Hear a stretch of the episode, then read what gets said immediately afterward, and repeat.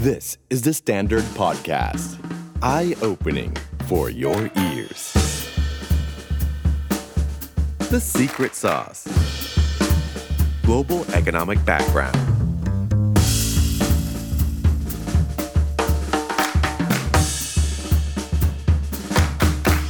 Broad ประวัติศาสตร์เศรษฐกิจโลกหรือว่า global economic background วันนี้ครับ เป็นตอนที่น่าสนใจมาก ๆ เพราะเป็นประเทศที่เป็นมหาอำนาจเบอร์หนึ่งของโลกมาอย่างยาวนาน ทั้งในแง่ของเศรษฐกิจ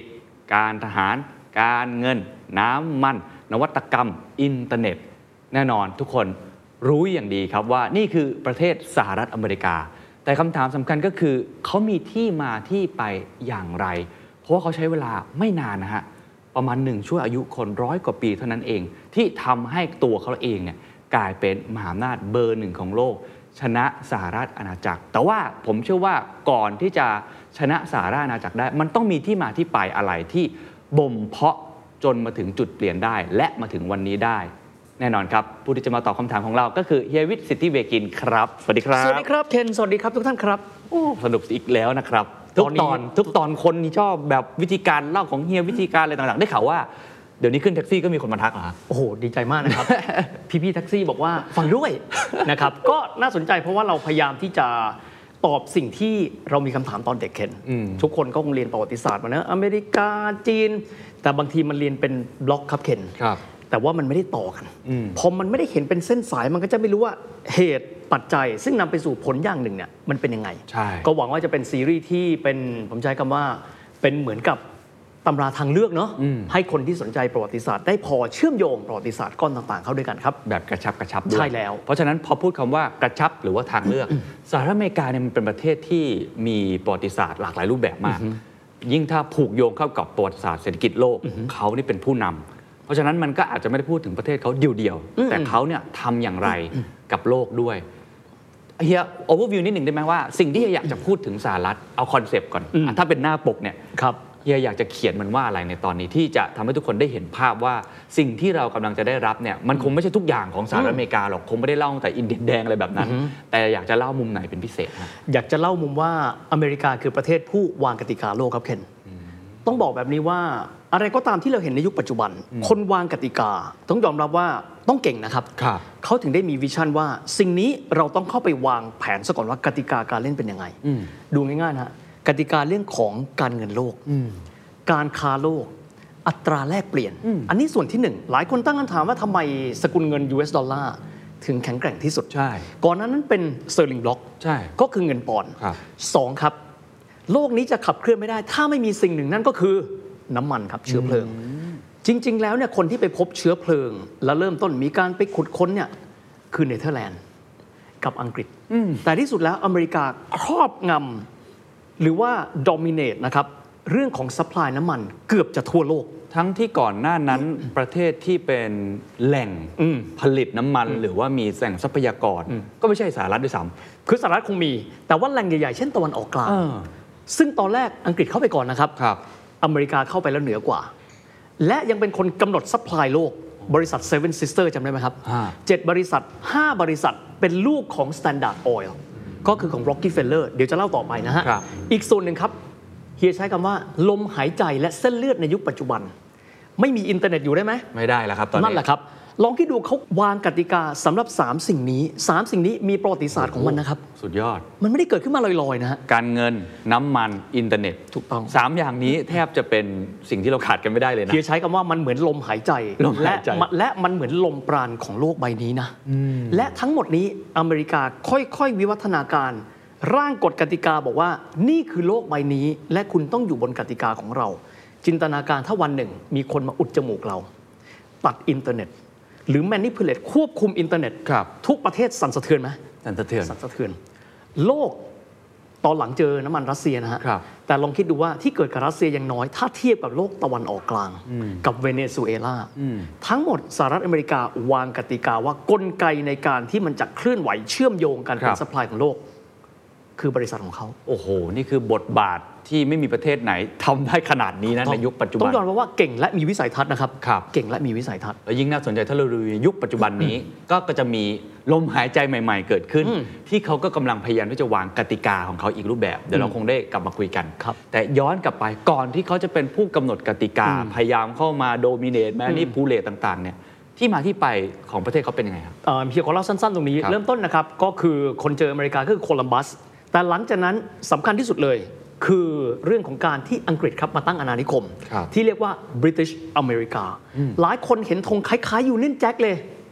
แต่แถบที่มันเป็นแถบไขว้สีแดงมันหายไป เขาไม่ได้วาดผิดนะครับ นั่นคือธงของ British America อังกฤษเข้าไปสมัยราชวงศ์สจวตซึ่งณเวลานั้นก็ประมาณสัก 1,607 ก็คือเป็นพระเจ้าเจมส์ที่ ครับ 6 แล้วพระเจ้าเจมส์ที่หนึ่งก็เรียกแบบนี้นะครับเข้าไปเสร็จปั๊บก็พยายามไปตั้งเมืองละเป็นเมืองใหม่ จะเอาทรัพยากรเนี่ยจากอีกฝั่งหนึ่งของแอตแลนติกเนี่ยกลับไปสู่สหราชอาณาจักร อืม แล้วก็ British Empire ทำทำเป็นท่ามาตรฐานของพวกเขาอยู่แล้ว นั่นเลยนะครับ ซึ่งตรงนั้นน่ะสำคัญมากคือหลายคนก็สงสัยว่าอเมริกาปัจจุบันมีกี่รัฐ 50 50 รัฐ ครับ แต่ว่าตอนเริ่มต้นประกาศเอกราชจากอังกฤษประมาณอีก 170 ปีกว่า มันมี 13 อ๋อเริ่มต้น 13 เริ่มต้น 13 สงสัยไหมคะอีก 37แล้วมันงอกมาได้ไง นั่นสิฮะ มันมีเหตุมีผลของมันนะครับแต่ว่า 170 กว่าปีแรกที่พวกอังกฤษปกครองนะครับในช่วงนั้นสิ่งที่พวกอังกฤษทิ้งเอาไว้ให้ นอกจากวิถีชีวิต ครับ คืออะไรรู้ไหมครับ เขาตั้งมหาวิทยาลัยครับ ในยุคดังกล่าวนะครับ ถ้าสมมติเรามองจากไอวิลีก่อนมหาวิทยาลัยชั้นนำของอเมริกา ซึ่งมีทั้งหมด 8 แห่ง ครับ นะครับทั้งหมดอยู่ในฝั่งแอตแลนติกทั้งหมด อืม คืออเมริกามี 2 ซี่ถูกไหมฮะ ครับ ฝั่งหันหน้าเข้าหาแอตแลนติกกับฝั่งหันเข้าหาแปซิฟิกแปดมหาวิทยาลัยตั้งอยู่บริเวณนั้นหมด และมี 5 มหาวิทยาลัยที่ถูกตั้งขึ้นในยุคสมัยที่เป็นบริ i ิชอเมริกา แปลว่าเขาเริ่มต้นด้วยการศึกษานะครับและ 5 จาก 8 มหาวิทยาลัยเป็นมหาวิทยาลัยตั้งในช่วงนั้น ดูง่ายๆครับ เราจะพบว่า มอตโต้ของมหาวิทยาลัยต่างๆ ซึ่งเป็นไอวิลีก ครับ นะครับเป็นภาษาอะไรครับละติน อิทธิพลมันมาค่อนข้างเยอะ มีความหมายเขาเริ่มต้นจากตรงนั้น มองย้อนกลับไปอีกฝั่งหนึ่งของแอตแลนติกครับ ณเวลานั้นอังกฤษมีมหาวิทยาลัยกี่แห่งครับ ไม่ทราบเลยฮะ น่าสนใจมากครับ ไม่งมี 2 แห่งครับ อ๋อเหรอฮะ ออกซฟอร์ดกับเคมบริดจ์อันนี้อังกฤษนะฮะ แต่ถ้าเรามองไปที่สกอตแลนด์สกอตแลนด์นี่การศึกษาอดีตเหนือกว่าอังกฤษ เพราะมี 5 แห่งนะครับก็ได้แก่เซนต์แอนดรูว์อับเบอร์ดีนเอดินบะระกลาสโกแล้วก็สแตรทคลด์เพราะฉะนั้นจะพบว่าอเมริกาเกิดมาพร้อมกับภูมิปัญญาที่อังกฤษ ส่งมอบไปให้ตั้งแต่ต้น ทำไมเขาถึงมีจำนวนมหาวิทยาลัยเยอะกว่าประเทศที่เป็นเจ้าอาณานิคมอีกครับ คือผมว่าด้วยพื้นที่แหละครับ ครับ ต้องยอมรับว่าอเมริกาเองเนี่ยขนาดใหญ่โตมโหฬารมากนะครับ แต่ที่สุดแล้วครับ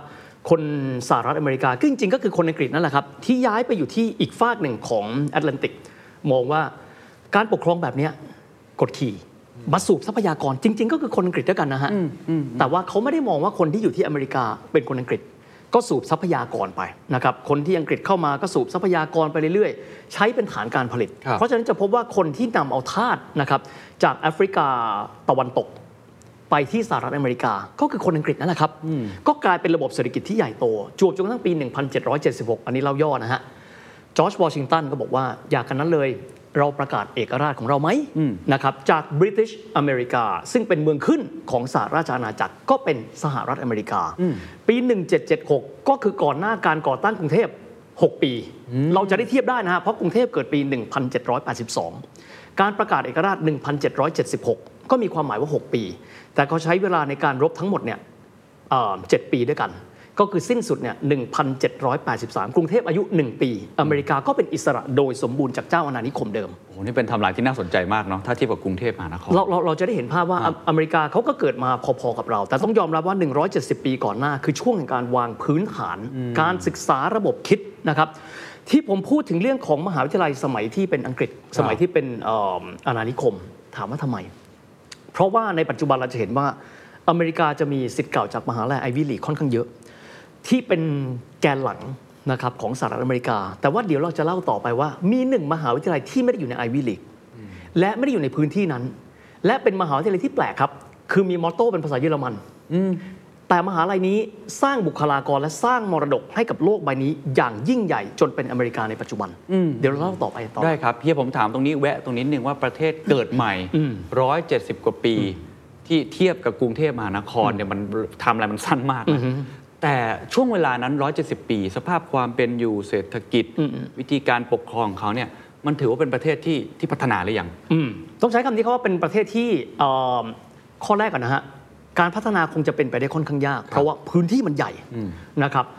แล้วก็แต่ว่าสิ่งที่เขามีคืออะไรครับ คือภูมิปัญญา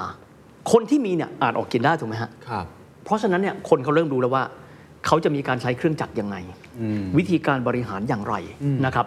แต่ว่าด้วยความที่ประเทศเขาค่อนข้างใหญ่ครับ วิธีการทำเขาคือว่าประเทศเขามิใช่รัฐเดียว ต้องบอกแบบนี้กันนะฮะประเทศเขาคือการที่รวมตัวกันเขาถึงเรียกว่าสหรัฐ เอารัฐ 13 รัฐมารวมกัน และเป็นหนึ่งสมาคมมีรัฐบาลกลาง เพราะฉะนั้นการพัฒนาประเทศเขาจะไม่เหมือนกับรัฐเดียว รัฐเดียวยกตัวอย่าง เช่น สมมติฝรั่งเศส ครับ ศูนย์กลางปารีสพัฒนาส่วนอื่น เพราะฉะนั้นเราแทบจะไม่รู้เลยครับว่า เมืองใหญ่อันดับ 2-5 ของฝรั่งเศสคือเมืองอะไรจะเห็นแต่ปารีสอังกฤษก็เช่นเดียวกันครับ ใหญ่ที่สุดลอนดอน ครับ จากนั้น 2-5 หันหน้ามองกัน ไม่รู้ ถูกไหมฮะ ถูกครับ แต่ว่าสหรัฐครับ แต่ละรัฐเขามีเอกราชของตัวเขาเอง แต่ละรัฐก็ใช้ทรัพยากรที่มีอยู่อย่างมหาศาล ในการพัฒนาแต่ละรัฐแต่ละรัฐด้วยตัวเขาเอง แต่ว่าสิ่งที่มันน่าแปลกครับ เขาเป็นประเทศที่เริ่มต้นเข้ามาแบบบางคนเขาเรียก YY West ก็มีความหมายว่าแบบอิสระมากๆ ไม่มีกฎกติกาอะไร าไม่มีกฎกติกา รัฐดูแลไม่ทั่วถึงต้องบอกแบบนี้ ครับ เขาเกิดมากับความสามารถในการพึ่งพาตัวเอง มีประเทศไหนบ้างครับบนโลกนี้ที่จนปัจจุบัน บางพื้นที่ของประเทศสามารถพกปืนได้โดยไม่ต้องมีใบอนุญาต อเมริกาถามว่าทำไม เพราะอดีตครับ เราไม่มีกำลังไปดูแลคนจากคนอื่น ครับ ๆ เช่นจากอินเดียนแดงหรือจากทาสถ้าเกิดว่าทาสเขาลุกคืนมาอย่างเงี้ย อืม เพราะฉะนั้นคุณถือปืนได้เพราะรัฐก็ดูแลไม่ทั่วถึงครับ ครับ คุณดูแลตัวคุณเอง เพราะฉะนั้นลักษณะของเขาครับหนึ่งคือเป็นรัฐซึ่งมีอิสระในตัวเขาเอง ครับ สองคือคนของเขาดูแลตัวเขากันเอง เพราะฉะนั้นแต่ละอย่างก็เลยเติบโตขยับมา ซึ่งเดี๋ยวจะนำไปสู่เรื่องของสงครามกลางเมือง เพราะว่าแต่ละรัฐมีการเติบโตที่ไม่เท่ากันนะฮะแต่นี่คืออเมริกาครับ แล้วก็อีกส่วนคือแต่ละรัฐที่ว่ามีอิสระต่อตัวเองเนี่ย สามารถกำหนดนโยบายได้ด้วยตัวเอง เดินหน้าสิ่งต่างๆ ได้ด้วยตัวเองเป็นอิสระมาก ครับ ๆ ซึ่งตรงนี้เองนะครับเราจะเห็นแบบนี้ครับ ปรัชญาคนอเมริกาถ้าใครก็ตามไปที่อเมริกา ผมชอบให้อ่านป้ายนะฮะเป็นชาติที่ ultra patriotism รักชาติอย่างที่สุดแล้ว แล้วเขาหวงแหนในเรื่องเสรีภาพคำว่าเสรีภาพของเขามาจากอะไรครับ มาจากการปลดแอกจากเจ้าอาณานิคมเดิม แล้วลองดูนะครับมอตโต้ของรัฐเช่นนิวแฮมเชอร์พูดว่า live free or die ไม่อยู่อย่างอิสระก็ตายหามันเสียเถอะ นะครับ บางทีแปะป้ายขึ้นมา ซึ่งจริงก็เป็นชื่อเพลงนะครับ land of the free home of the brave นี่คือ DNA ของคนอเมริกัน ไม่ให้ใครมากดขี่ เราจะต้องอยู่ของเรากันเอง เราต้องเป็นอิสระเสรีภาพ เราจะต้องเป็นอิสระ รวมถึงเป็นอิสระจากรัฐบาลกลาง ซึ่งสิ่งที่หล่อหลอมให้เขามีความคิดแบบนี้ เพราะว่าโดนกดทับตอนที่เป็นเอ่อเรื่อง บริ ข ติช อง อเมริกาเขาเป็นเมืองขึ้น อันนั้นคือเกี่ยวเลยเกี่ยว อัน เต็ นั้น ม อัน เต็ม นั้นเกี่ยวแน่ๆครับ เกี่ยวแน่ๆว่าเขามีลักษณะเป็นแบบนั้น เพราะว่าที่ที่ผมสงสัยเล็กน้อยคือ ก็มาจากอังกฤษเหมือนกันเป็นคนอังกฤษมา แต่ทำไมวิธีคิดวิธีเรื่องของฟรีวิวหรือฟรีสปีชหรืออะไรต่างๆเนี่ยมันถึงรุนแรงมาก เพราะว่าเขาเชื่อว่าเขาต้องการที่จะผมขออนุญาตใช้ภาษาฝรั่งนะ differentiate คือทำตัวเองให้แตกต่างไปจากเจ้าอาณานิคมเดิม ดูง่ายๆนะครับ มีคนพูดว่าโลกครั้งหนึ่งเกือบจะมีพระเจ้าจอร์จสองพระองค์ คือพระเจ้าจอร์จที่ 3 ซึ่งเป็นกษัตริย์องค์สุดท้ายนะครับที่มีบริติชอเมริกาเนี่ยอยู่ในส่วนหนึ่งของเครือจักรภพ ครับ อีกคนหนึ่งคืออะไรครับคิงจอร์จวอชิงตันแต่จอร์จวอชิงตันเลือกที่จะบอกว่าไม่เอา เราไม่ใช่รูปแบบเดิม เราใช้รูปแบบที่แต่ละรัฐปกครองกันเอง มันเป็นการแยกตัวชัดเจนว่า อันนั้นคือค่านิยมแบบเดิม ครับ ส่วนนี้เราเป็นค่านิยมใหม่ เพราะฉะนั้นเราบอกว่าจากการที่จอร์จวอชิงตันแล้วก็บุคคลซึ่งเป็นบิดาผู้ก่อกำเนิดสหรัฐอเมริกาเนี่ย ครับ เกิดขึ้นมาเนี่ยเขาคิดละว่าเขาต้องแตกต่าง เพราะฉะนั้นจึงเลือกที่จะไม่สถาปนาตัวเองเป็นคิงจอร์จวอชิงตันแต่เป็นประธานาธิบดีจอร์จวอชิงตันแล้วก็มีการร่างก็คือรัฐธรรมนูญเขา ครับ นะครับซึ่งก็พูดถึงเรื่องของสิทธิเสรีภาพ all men were created equal แต่เดี๋ยวตะไว้ก่อนนะฮะเพราะคำว่า all men เนี่ยเขาไม่ได้รวมทาสผิวดำไปด้วย เขาไม่ได้รวมผู้หญิงไปด้วย ก็คือคำว่าเสมอภาคของเขาก็ยังอยู่ในวงแคบๆ เช่น ฝรั่งผิวขาวแองโกลแซกซอนเป็นโปรเตสแตนต์ นี่ก็คือปฐมบทว่าเขาเกิดมา จากนั้นครับเคนก็มีการพัฒนากันมาเรื่อยๆ แต่แน่นอนว่า 13 รัฐนะครับเคนการพัฒนาเท่ากันไหม ไม่เท่า ไม่เท่ากัน อากาศไม่เหมือนกัน ความสามารถไม่เท่ากัน ครับ นะครับ แต่ก่อนที่จะเอิ่มไปตรงจุดนั้นนะครับเฮียขอพูดถึงเรื่องเรื่องหนึ่ง ซึ่งคิดว่ามีความสำคัญอาจจะแตะเล็กน้อยก็ได้ ครับ คือเรื่องของสงครามกลางเมืองครับเคน ครับครับ นะครับ เอ่อต้องบอกว่าในช่วงเวลาแบบนั้นเนี่ยถ้าเรามองสพลเมืองสหรัฐอเมริกาก่อนสงครามกลางเมืองสงครามกลางเมือง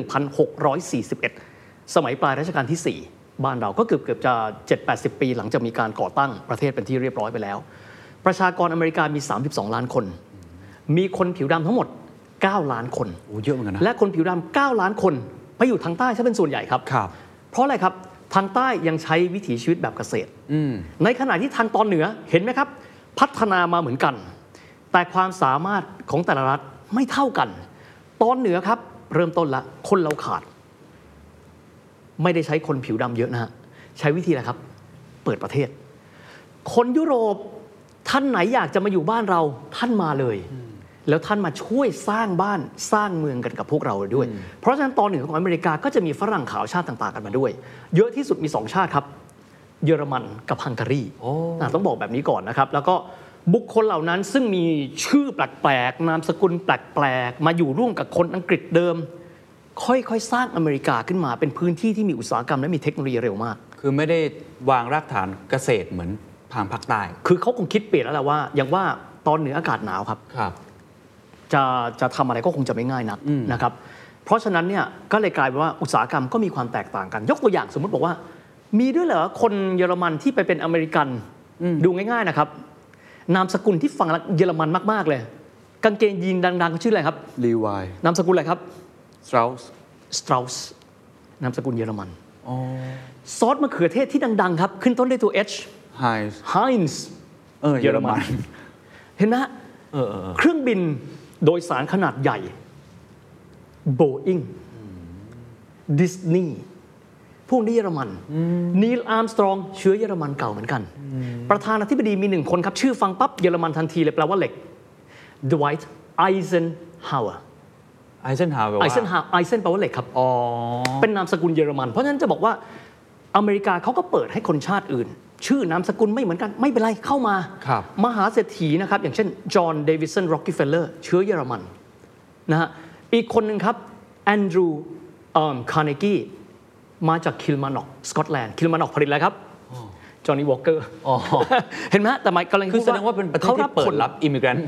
เปิดรับเพราะว่าเขากำลังคนไม่พอครับ อ๋อ พอกำลังคนไม่พอปั๊บเข้ามาเลยเข้ามาเลย ครับ เข้ามาปั๊บก็เปิดโอกาสให้บุคคลเหล่านี้ค่อยๆ มาไต่เต้า อืม บุคคลเหล่านี้ก็สร้างสิ่งดีๆให้อเมริกา ถึงแม้จะชื่อแท้ไม่ ซึ่ง เหมือน การ ก็ตม เปิด แต่ เปิดรับนี้จริง ๆ ถ้ามองสองมุมก็จะมีมุมทั้งได้คนดี อืม ๆ ฉลาดฉลาดๆ ครับ รวย อืม ๆ เข้ามาสร้างสรรค์ประเทศ ครับ อีกมุมหนึ่งก็ได้แบบคนที่อาจจะไม่ได้มาช่วยสร้างเศรษฐกิจอะไรแบบนั้น ครับ เขาก็ทำยังไงให้มันถึงได้คนดีๆ แบบนี้เข้า คือ มา ใช้คำนี้ครับว่าด้วยความที่เขามีโอกาสเยอะครับเคน ฮะ ทรัพยากรมหาศาลหยิบจับอะไรทางไหน ทุกอย่างมีพร้อมมูลถูกไหมฮะเช่น เดี๋ยวอนาคตเราจะพูดถึงเรื่องน้ำมัน ครับ น้ำมันมหาศาล ทุกคนมีงานทุกคนมีเงิน ทุกคนเดินหน้าไปได้นะฮะแต่ว่าขอปาร์ตตรงนี้ไว้ก่อน เมื่อสักครู่ตอนแรกเล่าไปก่อนครับว่าอเมริกาเริ่มต้นจาก 13 รัฐถูกไหมฮะ ครับ อาจจะมีการตั้งคำถามว่า ไอ้ 37 หลังมันโผล่มาจากไหนวะ มันน่าสนใจมากนะครับ ครับ พื้นที่ที่ติดกันกับชายฝั่งแอตแลนติกของอเมริกา พื้นที่กินเข้าไปข้างในครับ อืม ไม่ใช่คนอังกฤษคุมนะครับ พื้นที่นั้นเดิมมีชื่อว่าลุยเซียนาเป็นอาณานิคมของฝรั่งเศสนะครับ อืม เพราะฉะนั้นเราจะพบว่าพื้นที่ตรงใจกลางของอเมริกาจะมีชื่อหลายชื่อที่ชื่อไม่ใช่อังกฤษ เช่น มิสซูรี มิสซูรี มิสซูรี เมืองหลวงเซนต์ลุยส์เซนต์ลุยส์ก็คือเมืองหลวงมิสซูรี อ๋อ เดอทัวดีทรอยต์ อ๋อ เห็นไหมค มา รั จาก บ เดอะทัวร์เหรอ ถูกต้องครับ เดอทัวเพราะฉะนั้นมีความหมายว่าพื้นที่อเมริกาไม่ได้เป็นของคนอังกฤษ ไม่ใช่บริ t ิชอเมริกา มีแค่ซีกเดียวนะครับ อ๋อเพิ่งทราบ มีประมาณหนึ่งในสามในขณะที่อีกส่วนหนึ่งตอนใน ครับ อพื้นที่เขาเรียกว่า French Louisiana ตั้งชื่อ Louisiana เพื่อเป็นเกียรติของพระเจ้าหลุยส์ที่ 14 Le Roi Soleil หรือกษัตริย์แห่งดวงอาทิตย์ก็คือพระเจ้าหลุยส์14 อ๋อ นะฮะแต่ครับอเมริอังกฤษก็คือบริ t ิชอเมริกาตอนที่เป็นสหรัฐอเมริกาไปแล้วเป็น USA ไปแล้ว ครับ นะครับ อยากขยายพื้นที่เพิ่ม อืม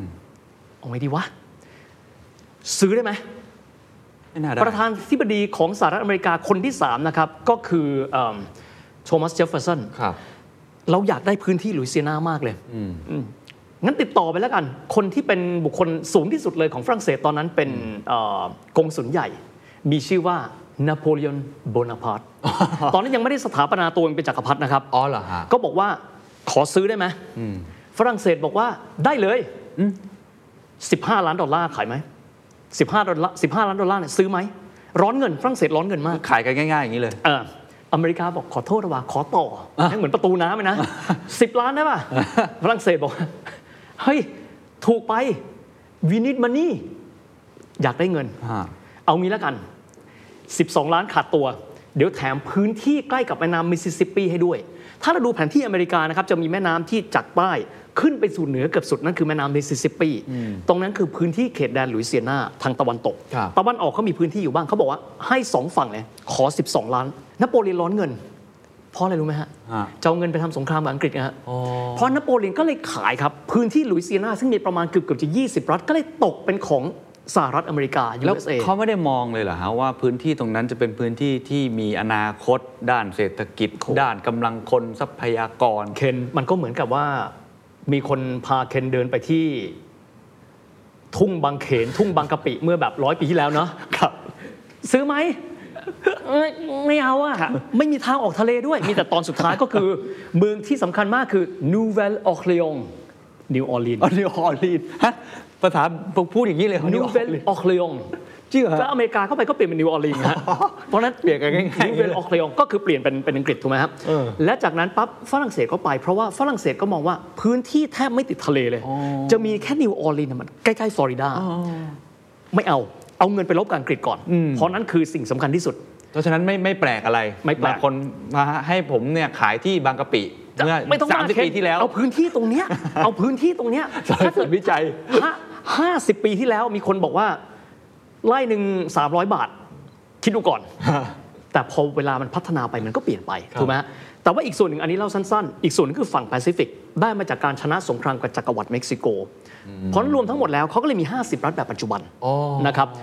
50 รัฐก็เลยเราก็จะเห็นว่าวิวัฒนาการ แต่ที่จะเน้นตรงนี้ครับ ครับ ฝั่งแอตแลนติกร่ำรวย อืม เพราะเป็นพื้นที่สตรองโฮ d ใช้คำว่าเป็นฐานที่มั่นเดิม ครับ ในขณะที่ตรงกลางระดับความเจริญไม่เท่า ในขณะที่อีกฝั่งฝั่งตะวันตกครับ ไม่มีใครเหลียวแล แต่ตอนหลังจะมีคนเหลียวแลค่อยไปเล่าใหม่ ครับ นะฮะฝั่งแปซิฟิกตอนนั้นหายไปเลย ไม่มีใครสนใจนักสักเท่าไหร่ อืม ทีนี้กลับมาที่เรื่องของการพัฒนาฝั่งแอตแลนติกกันบ้างคครัรับ บ ก็คือเกิดเอ่อเหตุการณ์กรณีพิพาทแบบนี้ครับที่ต้องเล่าถึงเรื่องรัฐเพราะอะไรครับ รัฐเดิม 13 รัฐ การมีทาสเป็นสิ่งถูกกฎหมาย อืมอืม เพราะถ้าไม่ถูกกฎหมายก็คงจะมารวมกันไม่ได้ถูกไหมฮะ ครับ ปัญหาก็คือแล้วรัฐใหม่ๆอะถัดจากหลุยเซียนา พื้นที่ที่ได้มาจากเม็กซิโก ควรจะมีทาสไหมคนเหนือบอกว่า เฮ้ย การมีทาสเนี่ยมันเป็นสิ่งที่เลวร้ายมากนะ มันกดขี่คน ฝั่งทางใต้บอกไม่ได้ ไม่มีทาสแล้วผมเอาแรงงานที่ไหนไปทำไร่ฝ้ายวะ อืม หันหน้ามามองกัน ก็เลยเกิดกฎหมายครับ กฎหมายขึ้นมาก็คือเป็นกฎหมายที่ว่า หากว่าท้ายที่สุดต้องยอมรับว่า ฮะ เมื่อเบื้องต้นให้มีทาสได้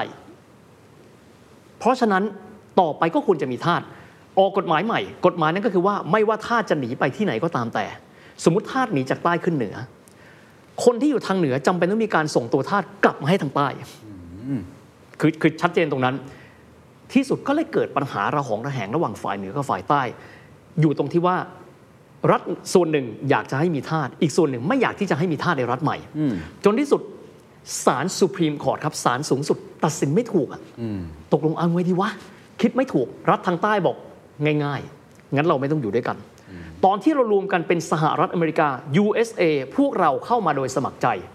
ตามรัฐธรรมนูญ พวกเราก็ถอยออกไปได้โดยสมัครใจเช่นเดียวกัน อย่ากันนั้นเลยเราตั้งเป็น Confederate States of America หรือเป็นภาษาตัวย่อว่า CSA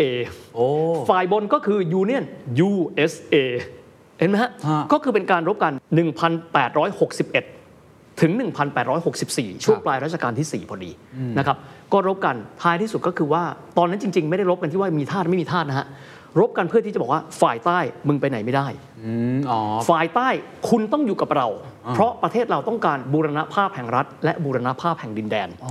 เมื่อรวมกันเสร็จปั๊บก็คือชนะสงครามที่เจติสเบิร์กฝ่ายเหนือชนะครับ นะครับเอ่อที่สุดแล้วก็เลยกลายเป็นประเทศอเมริกาหนึ่งเดียว ก็ภายใต้พระนาธิบดีอับราฮัมลิงคอล์นแต่ว่าหลังจากนั้นก็ถูกสังหารเสียชีวิตไป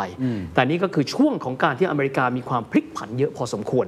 จากนั้นคนผิวสีก็ถูกยอมรับว่าเป็นเสรีชน แต่แน่นอนความเท่าเทียมยังไม่มี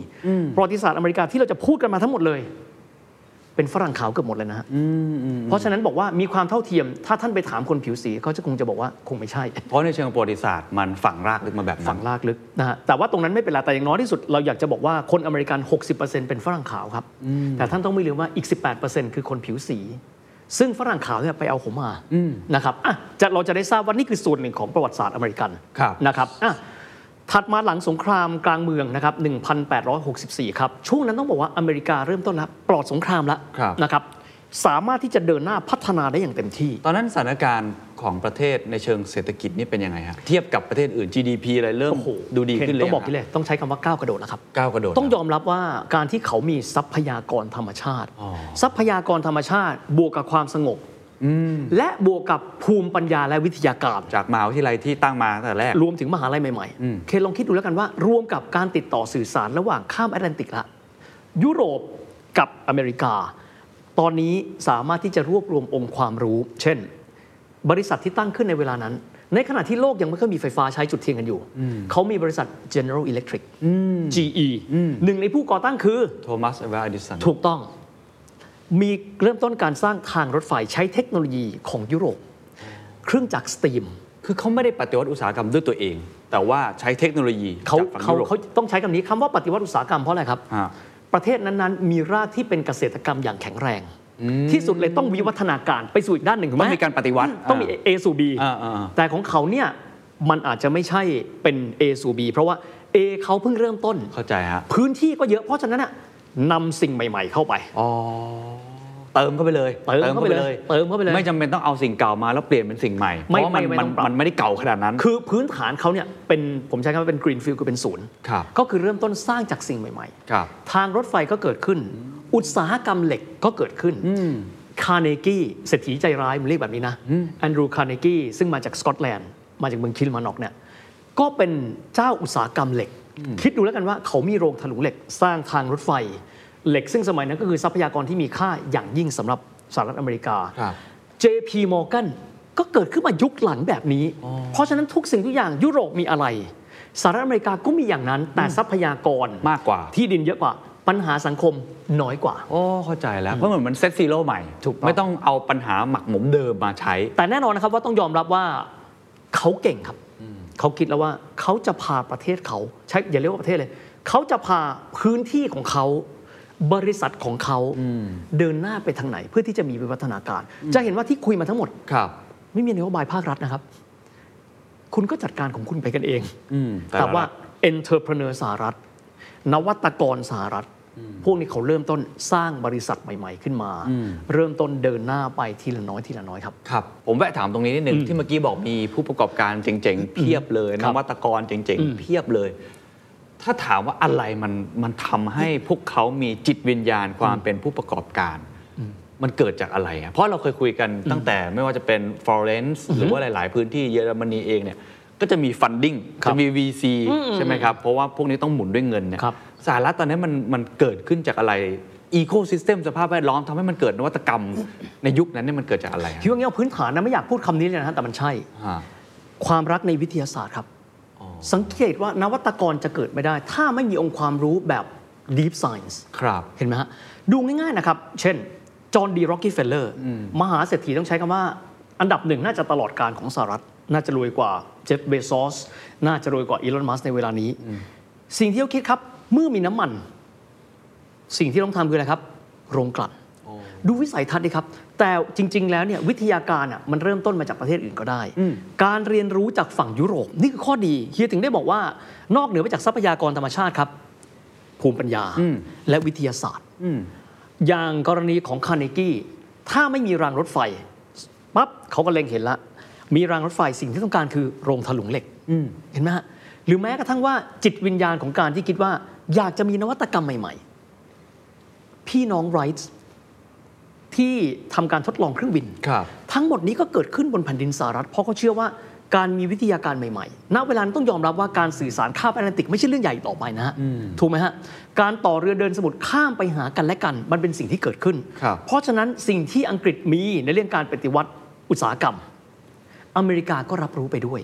การเดินทางข้ามไปมา เช่นคนไอริชจำนวนไม่น้อยเดินทางไปอเมริกาที่นิวยอร์ก ครับ ก็เกิดเหตุการณ์แบบนั้นเช่นเดียวกัน เป็นการ transfer ขององค์ความรู้ แต่สำคัญก็คือว่าพวกเขาเป็นชาติที่มีนวัตกรรมใหม่ๆเนี่ยเยอะแยะมหาศาล โทรศัพท์ การใช้ไฟฟ้า การใช้รางรถไฟ หรือแม้กระทั่งว่า Ford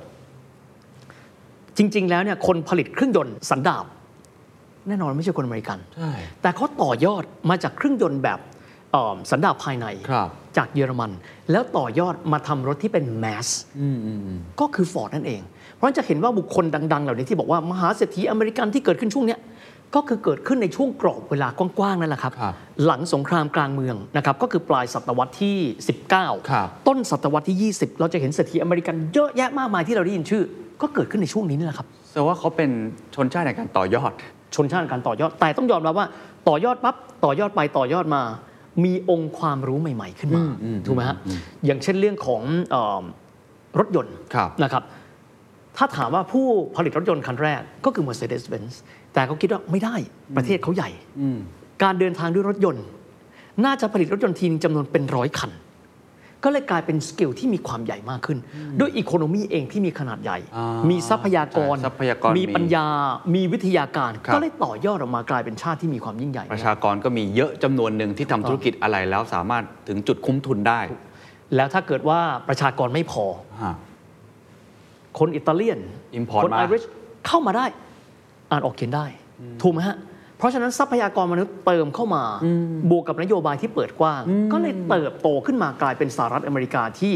มีความแข็งแกร่ง ภาครัฐมีส่วนเยอะไหมครับ เท่าที่เท่าที่ผมฟังเหมือนเฮียจะไม่ได้พูดถึงภาครัฐมีส่วนมากเท่าไหร่นะ ต้องใช้คำว่าสหรัฐอเมริกาเองเป็นชาติที่คงไม่ชอบให้มีใครมา regulate ฮะลองดูแล้วกันนะครับเฮียเซอร์ไพรส์มากว่าธนาคารกลางสหรัฐ ครับ ที่เฮียเรียกว่าเป็นปั๊มน้ำที่ใหญ่ที่สุดในโล ก เทสภาพคล่องหรือดูดสภาพคล่องใหญ่ที่สุดเสมออกว่าจะก่อตั้งธนาคารกลางได้นะครับเคนใช้เวลาเป็น 10 ปี เพราะว่าพวกเขาบอกว่าก็ธนาคารแต่ละรัฐก็ต่างคนต่างทำสิเคนดูดิด้วยแนวความคิดแบบกระจายศูนย์ กว่าที่จะคุยกันได้ เมื่อไหร่รู้ไหมครับ ก่อนสงครามโลกครั้งที่ 1 ปี 2 ปี เฟดเริ่มต้นตั้ง เพราะว่าคนฝากเงินไว้ในธนาคาร กลัวครับ ธนาคารเจ๊งไม่มีคนกำกับดูแลตายหาไหมครับเพราะฉะนั้นกว่าจะคุยกันได้ แล้วบอกแบบนี้ เราไม่เอาธนาคารกลางเซ็นทรัลแบงก์อย่างที่ชาติอื่นมี เราจะต้องเป็นการรวมกันของเซ็นทรัลแบงก์12 สาขาในประเทศเรา เพราะแนวความคิดของพวกเขาจะไม่มีการรวมศูนย์หนึ่งจุด เราควบคุมทั้งหมด เพราะฉะนั้นเวลาที่เราดูการประชุมเฟดต้องประชุมด้วยกันทั้งหมดเท่าไหร่ครับ 12 คน อ่าใช่ใช่ ครบ ใช่ องค์คณะ อ๋อ เฟดลุยเซียนาเฟดนิวยอร์ก เฟดเพนซิลเวเนีย เฟดแคลิฟอร์เนีย เพราะนี่คือลักษณะของเขาครับ ต้องมีตัวแทน เราต้องนั่งรวมกันเป็นองค์ประชุม เพราะฉะนั้นเวลาเฟดโบสก็จะได้ยินว่าเอกฉันท์หรือไม่เอกฉันท์กว่าที่เขาจะรวมตัวกันได้ทำเป็นเฟดนะฮะ เพราะฉะนั้นต้องใช้คำว่าเศรษฐกิจคำว่าเลเซแฟร์ปล่อยให้ทำมันคือเหตุการณ์แบบนั้นนี่แหละครับ เฮียเล่าเฟดนิดนึงได้ไหมครับว่ามีความสำคัญอย่างไรกับตัวเศรษฐกิจสหรัฐหรือว่าในเชิงเศรษฐกิจโลกครับ การก่อตั้งขึ้นมา หรือว่าส่งผลกระทบยังไงต่ออ อืมเอาเบื้องต้นกันก่อนนะครับ จริง ๆ แล้วเฟดเนี่ยไม่ได้เกิดขึ้นมาเพื่อที่จะมีหน้าที่ในการดูแลเสถียรภาพนะครับของการเงินในหลายมิติเท่ากับวันนี้ ครับ แต่เขาเริ่มต้นขึ้นมาเพราะว่าคนฝากเงินไปแล้วอะสมมติเคนฝากให้กับธนาคารกอไก่ อืม เกิดธนาคารนี้เจ๊งอะไม่มีใครมามาเป็นหลังพิงแล้วถูกไหมฮะ ครับ อย่างบ้านเรายังมีแต่ก่อนเราจะมีพระราชบัญญัติว่าด้วยเรื่องการคุ้มครองเงินฝาก ตอนนี้ก็มีเพดานมาแล้วเรายังตกใจเลย แต่อเมริกายุคนั้นไม่มีครับ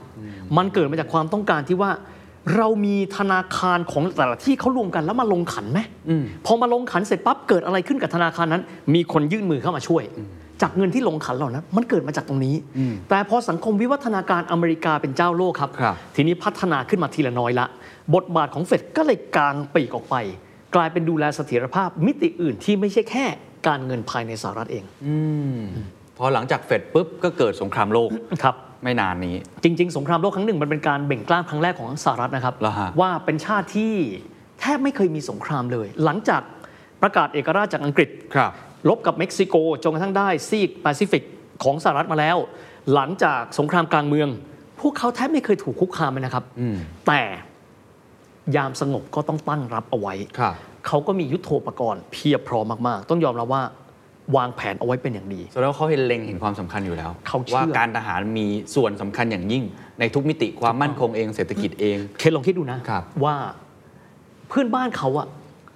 แคนาดาคงไม่บุกเข้ามาลบกับสหรัฐหรอก ใช่ ใช่ไหมฮะ เม็กซิโกเองก็คงจะไม่สามารถสู้สหรัฐได้ หันไปมองกว่าญี่ปุ่นจะบุกเข้ามาข้ามแปซิฟิก ชิลไหม อืม ไม่ต้องรบกับใคร แต่ไม่ได้ครับ ซ่องสุมกำลังแสนยานุภาพเอาไว้ สงครามโลกครั้งที่หนึ่ง เมื่อมีปัญหาปั๊บ อังกฤษติดต่อมาทันที ช่วยเราด้วย ตอนแรกวูดโรวิลสันไม่ค่อยยอม ตอนหลังเรือโดยสารนะครับ ก็คือระหว่างขข้ามแอตแลนติกเนี่ย ข้ามไประหว่างสหรัฐไปที่ไอร์แลนด์เนี่ยเกิดถูกจมด้วยเรือดำน้ำของเยอรมัน จนในที่สุดอเมริกาต้องกระโดดเข้ามา แต่กระโดดแบบที่ว่าพื้นที่ตัวเองไม่บอบช้ำนะครับแต่ตัวเองมีเงินมีแสนยานุภาพ สิ้นสุดสงครามโลกครั้งที่หนึ่งอย่างที่เคยบอกไป เขาเอาเงินของเขามาให้ความช่วยเหลือยุโรป ตอนนั้นยุโรปสุดแล้วเพราะทำสงครามเยอะ ครับ นะครับจากนั้นสหรัฐอเมริกาก็พังอาจกลายเป็นระบบเศรษฐกิจใหญ่อันดับต้นๆของโลก ตอนนั้นยังไม่ถึงขั้นเบอร์หนึ่ง ยังไม่เบอร์หนึ่งเพราะว่าอังกฤษยังมีจักรวรรดิหนึ่งในสี่ของโลกอยู่ อ๋อ ถูกไหมฮะ ถ้าเกิดว่าเรามองอังกฤษโดด ฮะ ๆ อังกฤษขาดดุลการค้าครับ ครับครับ แต่ว่าทั่วโลกใช้เงินอะไรครับ ปอนด์สเตอร์ลิง อืมอืม ถูกไหมฮะ มีเมืองขึ้น มีทรัพยากรธรรมชาติ เอาแค่มีอินเดียนะฮะ มีออสเตรเลีย มันก็ยิ่งใหญ่มากนะฮะ เพราะฉะนั้นก็เลยตอนนั้นน่ะเศรษฐกิจสหรัฐเป็นอันดับต้นๆ แต่ว่าอังกฤษเองก็ต้องกู้ยืมเงินจากสหรัฐในการฟื้นตัวในช่วงนั้น สหรัฐพังงาดขึ้นมาครับเป็นเบอร์ต้นๆ ครับ แต่พังงาดเยอะไปนิดนึงครับ แน่นอนเงินหาง่ายเกิดอะไรขึ้นครับ เศรษฐกิจโอเวอร์ฮีตติ้งก็คือคนเริ่มต้นคิดละแหมง่ายๆเลยนึกถึงก่อนต้มยำกุ้งนะฮะ ฮะ ไม่ต้องทำอาชีพทำอาชีพไหมไม่ต้องตลาดหุ้นขึ้นทุกวันเลยอะ เออซื้อหุ้นก็พอแล้ว สิหุ้นเข้าไปฟองสบู่ครับ ครับ ฟองสบู่ก็เลยแตกในปี 1929 นะครับ ซึ่งณเวลานั้นเนี่ยเศรษฐกิจสหรัฐก็ฟุบ ทั่วโลกฟุบเพราะว่าใช้เงินอเมริกาอยู่ อ๋อ เยอรมันขายสินค้าให้กับอเมริกา ครับ อังกฤษจำเป็นต้องมีการกู้ยืมเงินจากอเมริกาบางส่วน และซื้อสินค้าขายสินค้าต่อกันและกันอยู่บางส่วน เศรษฐกิจอเมริกาสุดปั๊บ ทีนี้จำเป็นต้องมีฮีโร่แล้วครับ บทบาทภาครัฐที่เคนพูดถึงมาแล้วครับ นั่นก็คือประธานาธิบดีคนใหม่แฟรงค์เดราโนรูสเวลเข้ามาและประกาศนโยบายที่ชื่อว่า New Deal ครับ นิวเดียนี่ชื่อมันง่าย ๆ นะฮะ จริง ๆ คืออะไรครับ ในเมื่อเทอร์โบเศรษฐกิจคือภาคเอกชนเดินหน้าไม่ได้แล้ว ครับ เพราะฟองสบู่มันแตกเละเทะไปแล้ว อยากันนั้นเลยใช้เงินของภาครัฐ ในการสร้างเมกะโปรเจกต์ขนาดยักษ์ อืม ฮูเวอร์แดม เขื่อนขนาดยักษ์ของสหรัฐ ครับ โครงสร้างพื้นฐานใหญ่ ๆ นะครับ อาวุธยุโทโธปกรณ์นะครับมอฟเฟตแอร์ฟิลซึ่งเดี๋ยวจะเล่าต่อไปนะครับ ก็คือพื้นที่ในการที่จะมีการพัฒนาอ่าเครื่องบินในโซนตะวันตกของสหรัฐอเมริกา หลายหลายส่วนถูกพัฒนาขึ้นในช่วงเวลานั้นสหรัฐอเมริกาก็เลยกลับมาได้เพราะภาครัฐอัดฉีดเม็ดเงินในการจ้างงาน มหาศาลอเมริกาก็เลยสามารถกลับมาได้ในช่วงเวลาไม่กี่ปี ซึ่งวิธีการแบบนั้นตอนนั้นถือว่าค่อนข้างใหม่ อืม พอสมควร เคนคิดแบบนี้ว่ายุคก่อน น เนี่ยก็จะนึกถึงเรื่องของนโยบายการเงินถูกไหม อ่าครับ เรื่อง ใช่ครับ ดอกบ้งดอกเบี้ยแต่การใช้นโยบายการคลังอย่างมหาศาล อ่า ในการสร้างโครงสร้างพื้นฐานไม่เคยเกิดขึ้นเคนอาจจะงง มันเป็นไปได้เหรอ เพราะสมัยก่อนมีเงินเอาไปทำอะไรครับ อ่า ทำสงครามครับ อ่า ถูกไหมฮะเช่นฝรั่งเศสมีเงินทำสงคราม ครับ อังกฤษได้เงินมาจากอาณานิคมนะครับ จากนั้นปั๊บมีเงินเอาไปทำอะไรครับ ควบคุมอาณานิคม มันก็เลยกลายเป็นอีโคโนมีคนละแบบครับ เอาเงินไปใช้อีกแบบหนึ่ง ในขณะที่อเมริกามาปั๊บ เฮ้ย เราควรจะมีเสาโทรเลขไหมเราควรจะมีเขื่อนไหมรถยนต์เรามีแล้วอะอ่ะลองคิดดู ครับ ถ้ายุคที่ยังไม่มีเฮนรี่ฟอร์ดอะเคนมีถนนเนี่ยมันไม่มีรถวิ่งวะถูกไหม ถูกครับ เพราะฉะนั้นทุกอย่างก็เริ่มต้นกัน การตัดถนนฟอร์ดเติบโต เชฟโรเลตเจน e r ร l ลมอเตอร์ทุกอย่างมันไปพร้อมกัน เพราะโครงสร้างพื้นฐาน พร้อมกับยุคที่มีวิวัฒนาการ หลายสิ่งหลายอย่างอำนวยมากขึ้น ที่สุดเศรษฐกิจสหรัฐอเมริกาเติบโตเพราะว่าเงิน government spending ฟังดูคล้าย ๆ กับตอนเยอรมนีที่เฮียเล่าให้ฟังว่าฮิตเลอร์ก็ใช้วิธีการคล้าย ๆ กันเหมือนกัน สร้างกิจกรรมถูกต้องฮิตเลอร์นั้นก็ใช้อุตสาหกรรมเช่นอุตสาหกรรมการทหารแบบนี้เป็นต้น ครับ สร้างให้เกิดกิจกรรมทางเศรษฐกิจครับเกิดกิจกรรมปั๊บสร้างอูบานนะครับสร้างออโตบาน ครับ นะครับอเมริกาก็สร้างเขื่อน สร้างถนน เพราะยุคนั้นต้องยอมรับว่าเทคโนโลยีมันเริ่มเหมือนวันนี้ละแต่ก่อนการสัญจรไม่จำเป็นต้องมีถนนสี่เลนถูกไหมฮะ ครับครับ พัฒนามากขึ้น ก็เลยการนิวดิวเนี่ยทำให้คนสหรัฐมีเงินจับจ่ายใช้สอย อืม จากงบประมาณภาครัฐ ครับ จากนั้นก็ค่อยๆเติบโตขึ้นมาจนกระทั่งพังงาดอีกครั้งหนึ่ง อืม ในยุคหลังจากที่รูสเวลต์เข้ามาทำหน้าที่ได้แค่ไม่กี่ปี ครับ ซึ่งอันนั้นก็เลยทำให้สหรัฐ กลับมาแข็งแกร่งอีกครั้งหนึ่ง แล้วในเวทีโลกก็เริ่มที่จะกลายเป็นประเทศที่บาดเจ็บน้อยที่สุดกลับมาเร็วที่สุดด้วย ถูกต้องครับเอ่อในเวลานั้นก็ถ้าเรามองไปภาพรวมๆคือสหรัฐอเมริกามีความแข็งแกร่งครบทุกด้านละ ครับ นะครับ แล้วก็เกิดเหตุการณ์ก็คือสงครามโลกครั้งที่ 2 ขึ้นมา เหตุการณ์สงครามโลกครั้งที่ 2 นี้เนี่ยสหรัฐเองตอนต้นก็เหมือนเดิม ครับ จริง ๆ แล้วเนี่ยพระเจ้าจอร์จที่6นะครับเสด็จไปที่อเมริกาเป็นประมุของค์แรกของอังกฤษที่เดินทางไปที่สหรัฐอเมริกา เพื่อขอให้รูสเวลต์ช่วยเหลืออังกฤษในการรบกับเยอรมัน ก่อนสงครามโลกในปี 1939 จะเห็นภาพนะครับ เป็นภาพที่ตัดกันมากครับ ประมุขอังกฤษ ทรงชุดทหารเรือเต็มยศ ประมุขอเมริการูสเวลต์ใส่สูทสบายๆโลกต่างกันละนะครับ แต่ว่ารูสเวลต์บอกว่า มันไม่มีความจำเป็นที่เขาต้องร่วมรบ จนกระทั่งในที่สุดพวกเขาต้องร่วมรบ เพราะว่าญี่ปุ่นไปโจมตีเพิร์ลฮาร์เบอร์นะครับตอนนั้นคงจะไม่เล่าละแต่ว่าณเวลานั้นอเมริกาเข้าไปร่วมรบด้วยความพร้อมครับ ทรัพยากรเงิน ครับ แสนยานุภาพ และอันนี้ที่น่าสนใจมาก อเมริกาจะเติบโตไม่ได้ ถ้าคนอเมริกันที่แต่ตัวเองครับ รูสเวลต์บอกว่าเราต้องส่งกำลังไป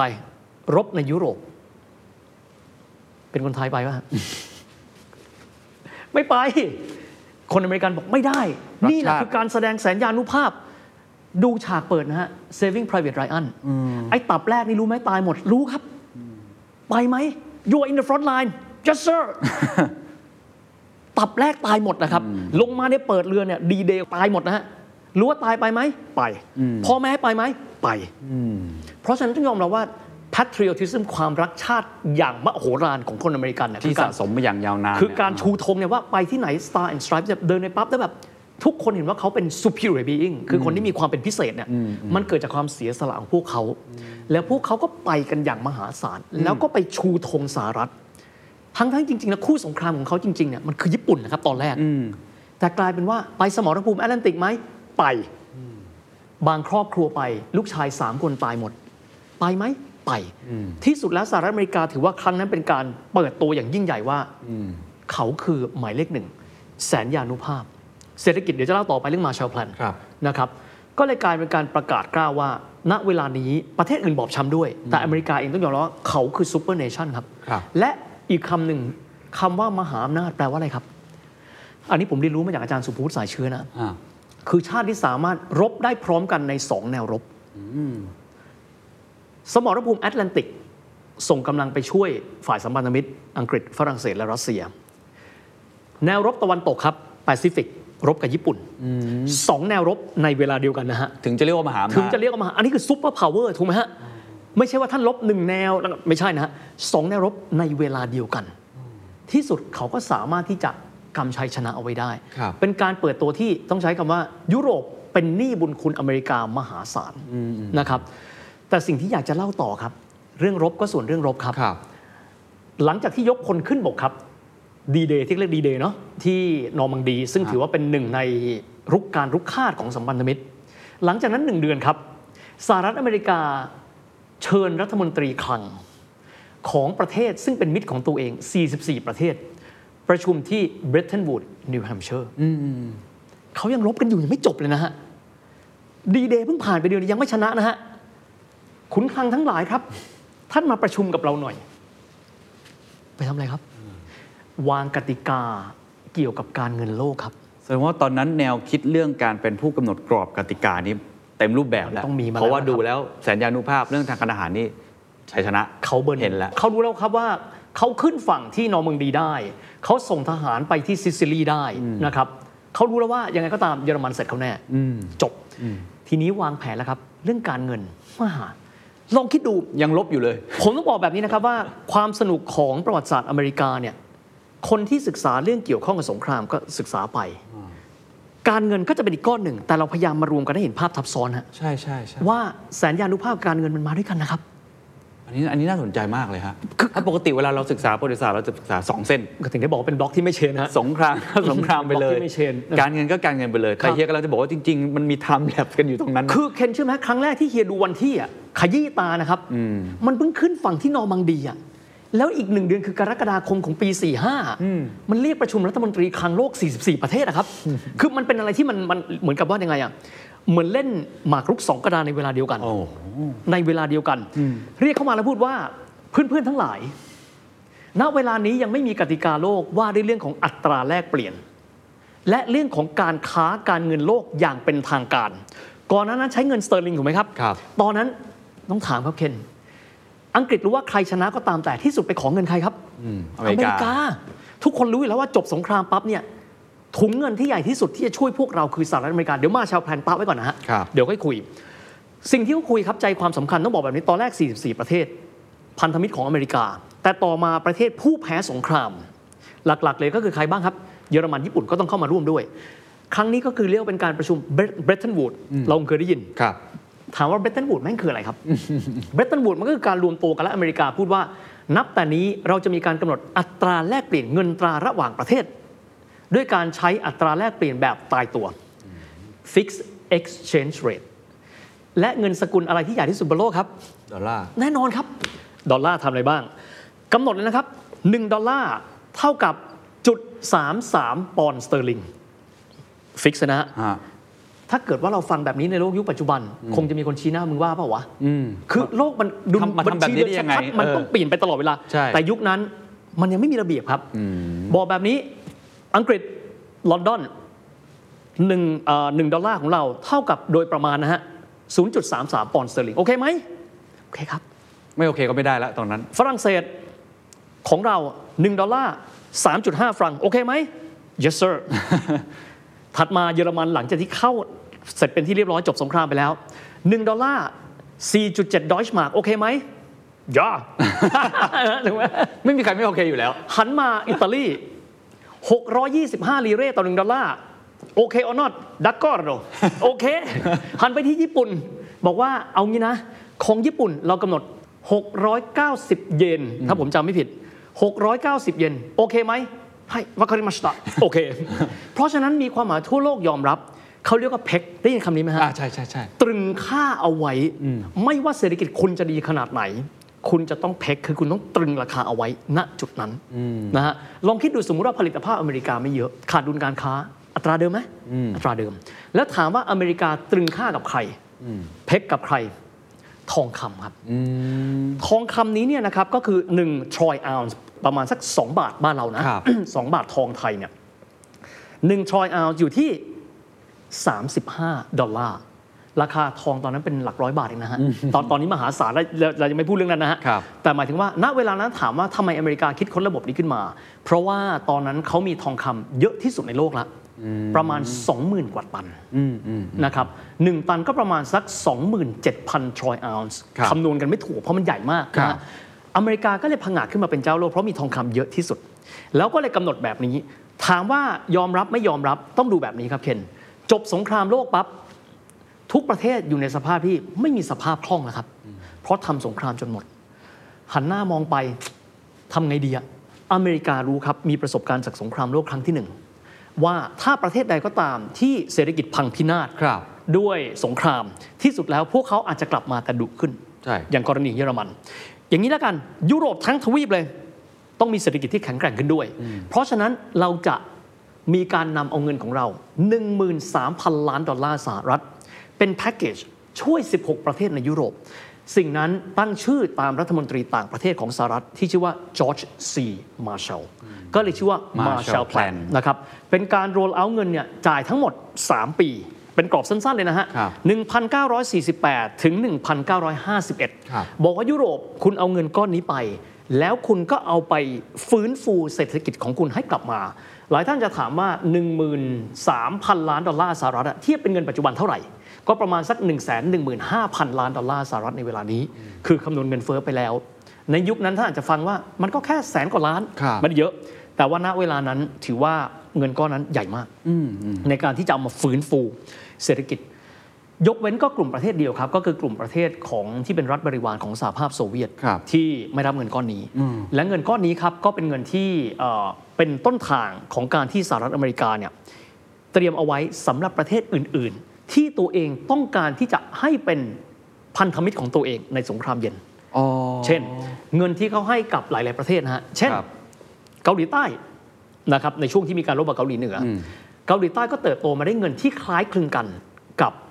มาร์แชลแพลน ครับ ญี่ปุ่นเองก็จะมีเงินก้อนนั้นเช่นเดียวกัน ประเทศไทยก็เหมือนกัน ใช่ ไต้หวันก็เหมือนกัน คือเราก็จะได้เงินก้อนพวกเนี้ยมาเป็นเงินพื้นฐานในการค่อย ๆ พัฒนาเศรษฐกิจของเราให้เติบโตขึ้น ไม่ได้ให้ฟรี จะเรียกไงก็ได้ เอ่อ จ้า พูดได้ดีมาก ให้เพื่อแฝงอุดมการณ์บางสิ่งบางอย่าง เพื่อกำหนดกติกาในเชิงอะไรสักอย่างอุดมการณ์วัฒนธรรมเหรอฮะ คือคุยกับคนฉลาดไม่ได้อย่างนี้ เอาตัวเงินนะฮะใช้คำนี้ตัวเงินเนี่ยเขาเรียกแกรนต์ให้เปล่า ครับ นะครับ แต่อย่างที่เคนพูดคาดหวังการเป็นพันธมิตรไงครับ แล้วหลังจากเบรตันวูด เห ห มือนึ่น งปี ซื้อเพื่อน ซื้อเพื่อน หลังจากเบรตันวูดไม่กี่ปีเกิดอะไรขึ้นครับ การก่อตั้งนาโต้ไงครับ มันผมถึงได้บอกว่าใครตัดเรื่องความมั่นคงออกจากสมการไม่ได้นะครับ เพราะมันมาด้วยกัน เหมือนเป็นเศรษฐีอะแล้วคุณไม่มีกำแพงสูง คุณไม่มีเอ่อฝ่ายรักษาความปลอดภัย คุณไม่มีกล้องวงจรปิด คุณก็ไม่ได้ แล้วพอก่อตั้งนาโต้คนที่ได้เงินไป ก็ต้องเข้าร่วมด้วยโดยปริยาย โดยปริยายครับ โดยปริยายก็คือจำเป็นต้องเป็นแบบนั้น ในขณะ ครับ ที่ประเทศอื่นนะครับ ก็ผมขอยกตัวอย่างที่ที่เราเห็นนะครับ ก็ประเทศเอเชียเราได้ ครับ อีกหนึ่งประเทศครับที่ต้องยอมรับอเมริกาเขาก็เก่งในเรื่องการวางกฎระเบียบ อ่า ประเทศที่อยู่เป็นบริวารของสหภาพโซเวียต สหภาพโซเวียตสั่งห้าม ในการที่จะรับเงิน บอกไม่เป็นไร เรามีเงินเหมือนกันเลย ชื่อโมโลตอฟแพลน อืม แต่เงินมันคงน้อยมากอะครับ ฮะ คือไม่มีประเทศใดที่เติบโตได้จากโมโลตอฟแพลน ครับ แต่มีหนึ่งประเทศครับรับเงินจากสองซีกอันนี้ขอเล่าเป็นเกร็ด อ่า ยูโกสลาเวียครับ อ๋อเหรอฮะ ยูโกสลาเวียเป็นคอมมิวนิสต์ที่ไม่ชอบสตาลิน อ๋อ แต่ทั้งสองประเทศต้องจ่ายเงินให้เขา โอ้เก่งมาก เพื่อที่เพื่อที่จะได้ไม่ต้องเข้าไปอยู่อีกข้างหนึ่ง อ๋อ ฝ่ายตรงข้ามนะฮะยูโกสลาเวียนี่เล่าเฉยๆเพราะหลายคนก็จะสนใจว่าทำไมจึงเป็นประเทศยุโรปตอนออกที่เป็นเจ้าภาพจัดกีฬาสำคัญถึง 2 ครั้ง โอลิมปิกฤดูหนาวที่เซราเจโวปี 1984 แล้วก็ฟุตบอลยูโรหนึ่งครั้งด้วย ก็เป็นประเทศที่โอเค แต่กำลังจะพูดว่าเงินก้อนเนี้ยอย่างที่เคนบอก ครับ คาดหวังคือขอให้คุณเป็นพันธมิตรกับเราในสงครามเย็น อืม เห็นชัดเจน ผมถามอย่างนี้ก่อนได้ไหมว่าก่อนที่เราจะพูดถึงมุมอื่น อืม นะฮะสิ่งที่น่าสนใจคือวิธีการกำหนดกติกา ครับ ของของสหรัฐ ซึ่งถ้าเกิดวางแผนมาทั้งหมดด้วยชุดเดียวกัน หรือว่าวิธีคิดเดียวกันนี้ต้องบอกว่าแยบยลมากนะในการก้าวขึ้นมาเป็นผู้กำหนดกติกาโลกแบบที่เถียงไม่ได้ ทั้งในแง่ของเงิน ทั้งในแง่ของอาสกุลเงิน ครับ ทั้งในมุมของเนี่ยเรื่องอุดมการณ์ทางการเมืองต่างๆเนี่ยนะฮะก่อนก่อนหน้าเนี้ประเทศอื่น ๆ ที่เขาเป็นมหาอำนาจเขามีหลักวิธีคิด แตกต่างกันยังไง เช่นอะอย่างดูสหรัฐอาณาจักรที่ใกล้เคียงที่สุด หรือก่อนหน้านั้นอาจจะเป็นดัชหรือสเปน หรือเนเธอร์หรือแล้วแต่เนี่ยนะฮะทำไมสหรัฐมันถึงมีวิธีคิดที่มันผมใช้คำว่าแบบพี่เบิ้มอะมักมัก ถูกต้อง คือคือใจใหญ่ วิธีการคิดใหญ่ วิธีทุกอย่างที่ทำเนี่ยเรียกทุกคนมารวมกันแล้วบอกว่าฉันจะใช้เงินดอลลาร์ อ่าฮะ ผมไม่แน่ใจว่าก่อนหน้านั้น ผมไม่มีความรู้พอสหรัฐอาณาจักรมีวิธีคิดลักษณะแบบนี้ เช่นเดียวกันใช่ไหม คำถามเคนดีมาก แต่เฮียต้องบอกแบบนี้ครับ มันเกิดมาเป็นยุคสมัยครับเคน อ๋อ ยุคที่สหรัฐเกิดขึ้นเนี่ยต้องใช้คำว่าตัวระบบการเงินมีความซับซ้อนละ เราเริ่มเห็นเขาลางและของการค้าการขายระดับโลกที่มากขึ้น ครับ ทุกประเทศล้วนแต่มีสกุลเงินของเขาในการที่จะค้าขายซึ่งกันและกัน ครับ บบมันยังมองเห็นไม่ชัดเจน อืม สหรัฐอเมริกาก็เป็นมหาอำนาจที่เกิดขึ้นมาในยุคนั้น ครับ ในขณะที่ยุคของสหราชอาณาจักรเขาก็เกิดมาในยุคที่เรียกว่า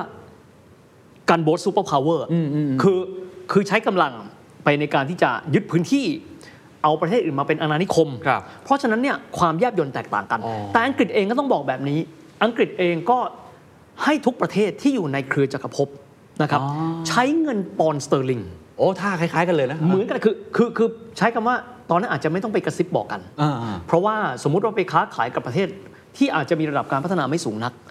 ระบบการเงินยังไม่โต อืม ถูกไหมฮะ ครับ เพราะฉะนั้นก็เลยจำเป็นต้องมีการใช้เงินปอนด์สเตอร์ลิงเป็นหลัก ต้องใช้อยู่แล้ว หรือไม่ก็คือใช้วัตถุเลยเช่น ใช้เพชร อ๋อ ใช้ทองใช้เงินสเตอร์ลิงแบบนี้เป็นต้น อ๋อ คือวิวัฒนาการมันต่างกัน เข้าใจฮะ แต่ว่าอังกฤษเองไม่ได้มีความพยายามที่เห็นได้ชัดอย่างเป็นระบบ เพราะระบบการเงินของยุคที่อังกฤษเป็นเอ็มพายหรือเป็นจักรวรรดิเนี่ย ครับ มันไม่ได้ซับซ้อนเท่ากับวันที่อเมริกาผ่าพังอาจขึ้นมานะครับแต่หลังจากนั้นอังกฤษก็หันหน้ามองกัน แล้วก็บอกว่าอ้าวเราสูญเสียศักยภาพการเป็นสกุลเงินที่ใหญ่ที่สุดในโลกไปแล้วเหรอ เออ ซึ่งตอนที่เราพูดถึงอังกฤษ เดี๋ยวที่จะพูดถึงคำว่า British Second Empire เราเห็นวิธีการกำหนดกติกา อืม ที่ทำให้เขาเนี่ยกลายเป็นมหาอำนาจ อันนี้ในแง่ของสกุลเงินค่าเงินตอนนี้ แล้วก็ให้แกรนด์มาเชลแพลนแล้ว แต่ทุกอย่างก็เหมือนจะมีจุดจบของมันเหมือนกัน อืม เบรตันวูดใช้ระยะเวลาประมาณกี่ปีครับ ก่อนที่จะมีสิ่งที่เรียกว่านิกสันช็อกและต้นเหตุมันเกิดจากอะไร วิวัฒนาการของมันคืออะไร ครับเบรตันวูดที่เริ่มต้นก็คือประมาณ 1944 แล้วไปสิ้นสุด 1973 นะฮะ แสดงว่ามันมีจุดเริ่มต้น แล้วมันก็มีจุดจบนะครับ จุดจบมันเป็นแบบนี้ครับ ครับ เรื่องของมาแชลแพลนที่เราเมื่อกี้เราพูดกัน ครับ มาแชลแพลนนี้เนี่ยมันทำให้เอิ่มเศรษฐกิจของประเทศที่รับเงินไป ต้องดูแบบนี้นะครับ ไม่มีใครบนโลกนี้คิดว่าประเทศผู้แพ้สงครามแต่ละประเทศ จะกลับมาแข็งแกร่งได้ขนาดนี้ อืมอืม นะฮะลองดูทางด้านของเยอรมันครับ ใช้เวลาประมาณ 10 กว่าปี ในการที่จะฟื้นตัวเศรษฐกิจขึ้นมากลายเป็นเศรษฐกิจอันดับต้น ๆ ของโลกอีก ที่เขาเรียกว่า w i r t s c h a f t w u n d e r มาสจันทางเศรษฐกิจ ฝรั่งเศสภายใต้การนำของเดอโกลเขาเรียกว่า Le t o n t g l o r i e u s 30 ปีที่ยิ่งใหญ่มาก จรวดเอ็กโซเซรถไฟความเร็วสูง แทงอะคองวิตัสอะไร สร้างยุคนี้หมด ฝรั่งเศสกลับมา นะครับ ญี่ปุ่นไม่ต้องพูดถึงครับ นะครับ ยังมีการเติบโตเช่น อิตาลี เติบโตอิลบูมเอ o n โนมิโกชนะอังกฤษนะครับ โอ้ ทุกประเทศฟื้นตัวแซงหน้าอังกฤษไปหมดเลย วันที่เราพูดถึงอังกฤษเดี๋ยวค่อยมาว่ากัน ครับ ฝรั่งเศส เยอรมัน อิตาลี ญี่ปุ่น แซงหน้าอังกฤษ แต่ส่วนหนึ่งมาจากเงินช่วยเหลือด้วย เงินช่วยเหลือด้วยแต่ว่าเงินช่วยเหลือเสร็จปั๊บขยายผลต่อได้ ครับ ต้องยอมรับว่าเงินที่ได้มาเนี่ยแต่ละคนเอาไปสร้างผลที่ไม่เท่ากันนะครับอ่ะทีนี้ครับเมื่อ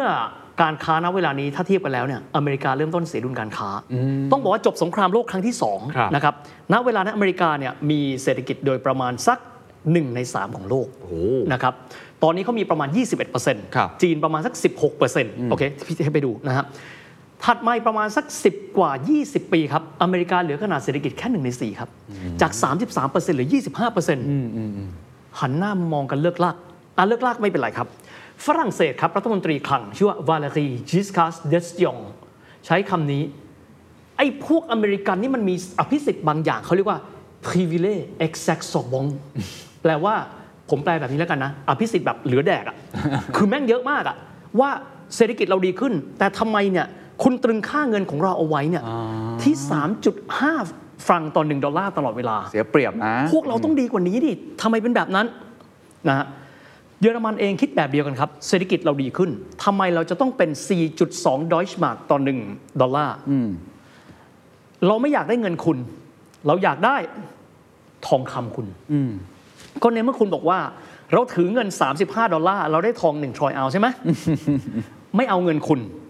ผมขอทองจากคุณเท่ากับเงินดอลลาร์ที่ผมมี ฝรั่งเศสก็เลยส่งเรือไปครับ โดยประธานาธิบดีชาร์ลเดอโกลส่งเรือข้ามแอตแลนติกไปเอาทองคำเท่ากับเงินดอลลาร์ที่เขามี แลกกันคุณเอาดอลลาร์คุณคืนไป ผมเอาทองคุณกลับมา เยอรมันก็เงียบๆครับ ไม่ประกาศ เอาไหมเอา ทำเหมือนกัน แต่ประเทศเจ็บที่สุดคือใครรู้ไหมครับ ออกไปก่อนชาวบ้านเขาเลย สวิตเซอร์แลนด์ อ๋อ สวิตเซอร์แลนด์รู้ตัวแล้วว่า ระบบแบบนี้ไม่เวิร์ก โอ้โห นิกสันหันมา เฮ้ย ประธานเฟดรัฐมนตรีคลัง พอเปล่าวะ หมดแล้วทอง not ค enough sir มีไม่ พอ ในเมื่อมันมีไม่พอก็คือระบบมันมันแคร็กแล้วอะครับ ำมันไม่สามารถผูกโยงกันได้ขนาดนั้น ไม่ได้แล้วเพราะว่าคือมันตรึงเอาไว้ครับ แล้วก็ทองคำที่เก็บเอาไว้ มีไม่พอปริมาณแสดงว่าระบบนี้มันล่มด้วยตัวมันเอ เข้าง ใจฮะ นิกสันเลยหันมามองว่า ยากันนั้นเลย เอางี้ไหมเรายกเลิกมันเลยเว้ยเฮ้ย เอ้า แล้วถ้ายกเลิกแล้วจะใช้วิธีอะไรล่ะ เออ ก็ประกาศดื้อๆไง ก็เป็นการประกาศดื้อๆว่า เราจะไม่ใช้วิธีแบบนี้อีกต่อไป เพราะฉะนั้นแทนที่จะเป็น fixed exchange rate หรือว่าอัตราแลกเปลี่ยนแบบตายตัว เราจะเป็นอัตราแลกเปลี่ยนแบบ ผันแปรไปตามสถานการณ์ เช่น ความต้องการของเงินสกุลต่างๆ เรื่องของดุลบัญชีเดินสะพัดดุลบริการก็คือเหมือนที่เราเห็น เห ใน มือน ปัจ ที่เราเห็จุบัน นอยู่ปัจจุบัน ก็เลยเริ่มต้นคิดแบบนี้ครับ นั่งประชุมเครียดกับประธานเฟดรองประธาน IMF แล้วก็รัฐมนตรีคลังซึ่งทั้ง 3 คนเนี่ยเป็นอเมริกันหมด by the way ก่อนที่จะไปตรงนั้นนะฮะเบรตันวูดก่อกำเนิดองค์กร 2 องค์กรด้วย ครับ อธนาคารโลกกับ IMF อ่า นะครับแต่ว่ามีมาแชลแพลนซึ่งมันถือว่าทับซ้อนแต่ก็ไม่เป็นไร ครับ แต่ก็จะอธิบายตรงนี้ เพราะฉะนั้น IMF ก็คือไม่มากก็น้อยก็คือเป็นส่วนหนึ่งแหล้วครับของระบบการเงินของอเมริกัน ครับ เสร็จหันหน้ามองกัน ยกเลิกมาเลยเว้ยเฮ้ยเอาไหมเอาก็เลยประกาศแต่ต้องเลือกวันนะครับ ก็ต้องเลือกเป็นวันอาทิตย์ ครับ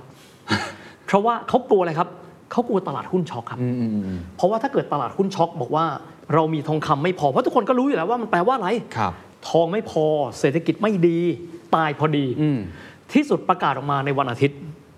แน่นอนครับ ถ้าเรามองกลไกของตลาดหลักทรัพย์ เอาตลาดหุ้นนะฮะเนี่ยวิญญาณมอร์นิ่งเวลเข้าสิงนะฮ ะ คุยกัน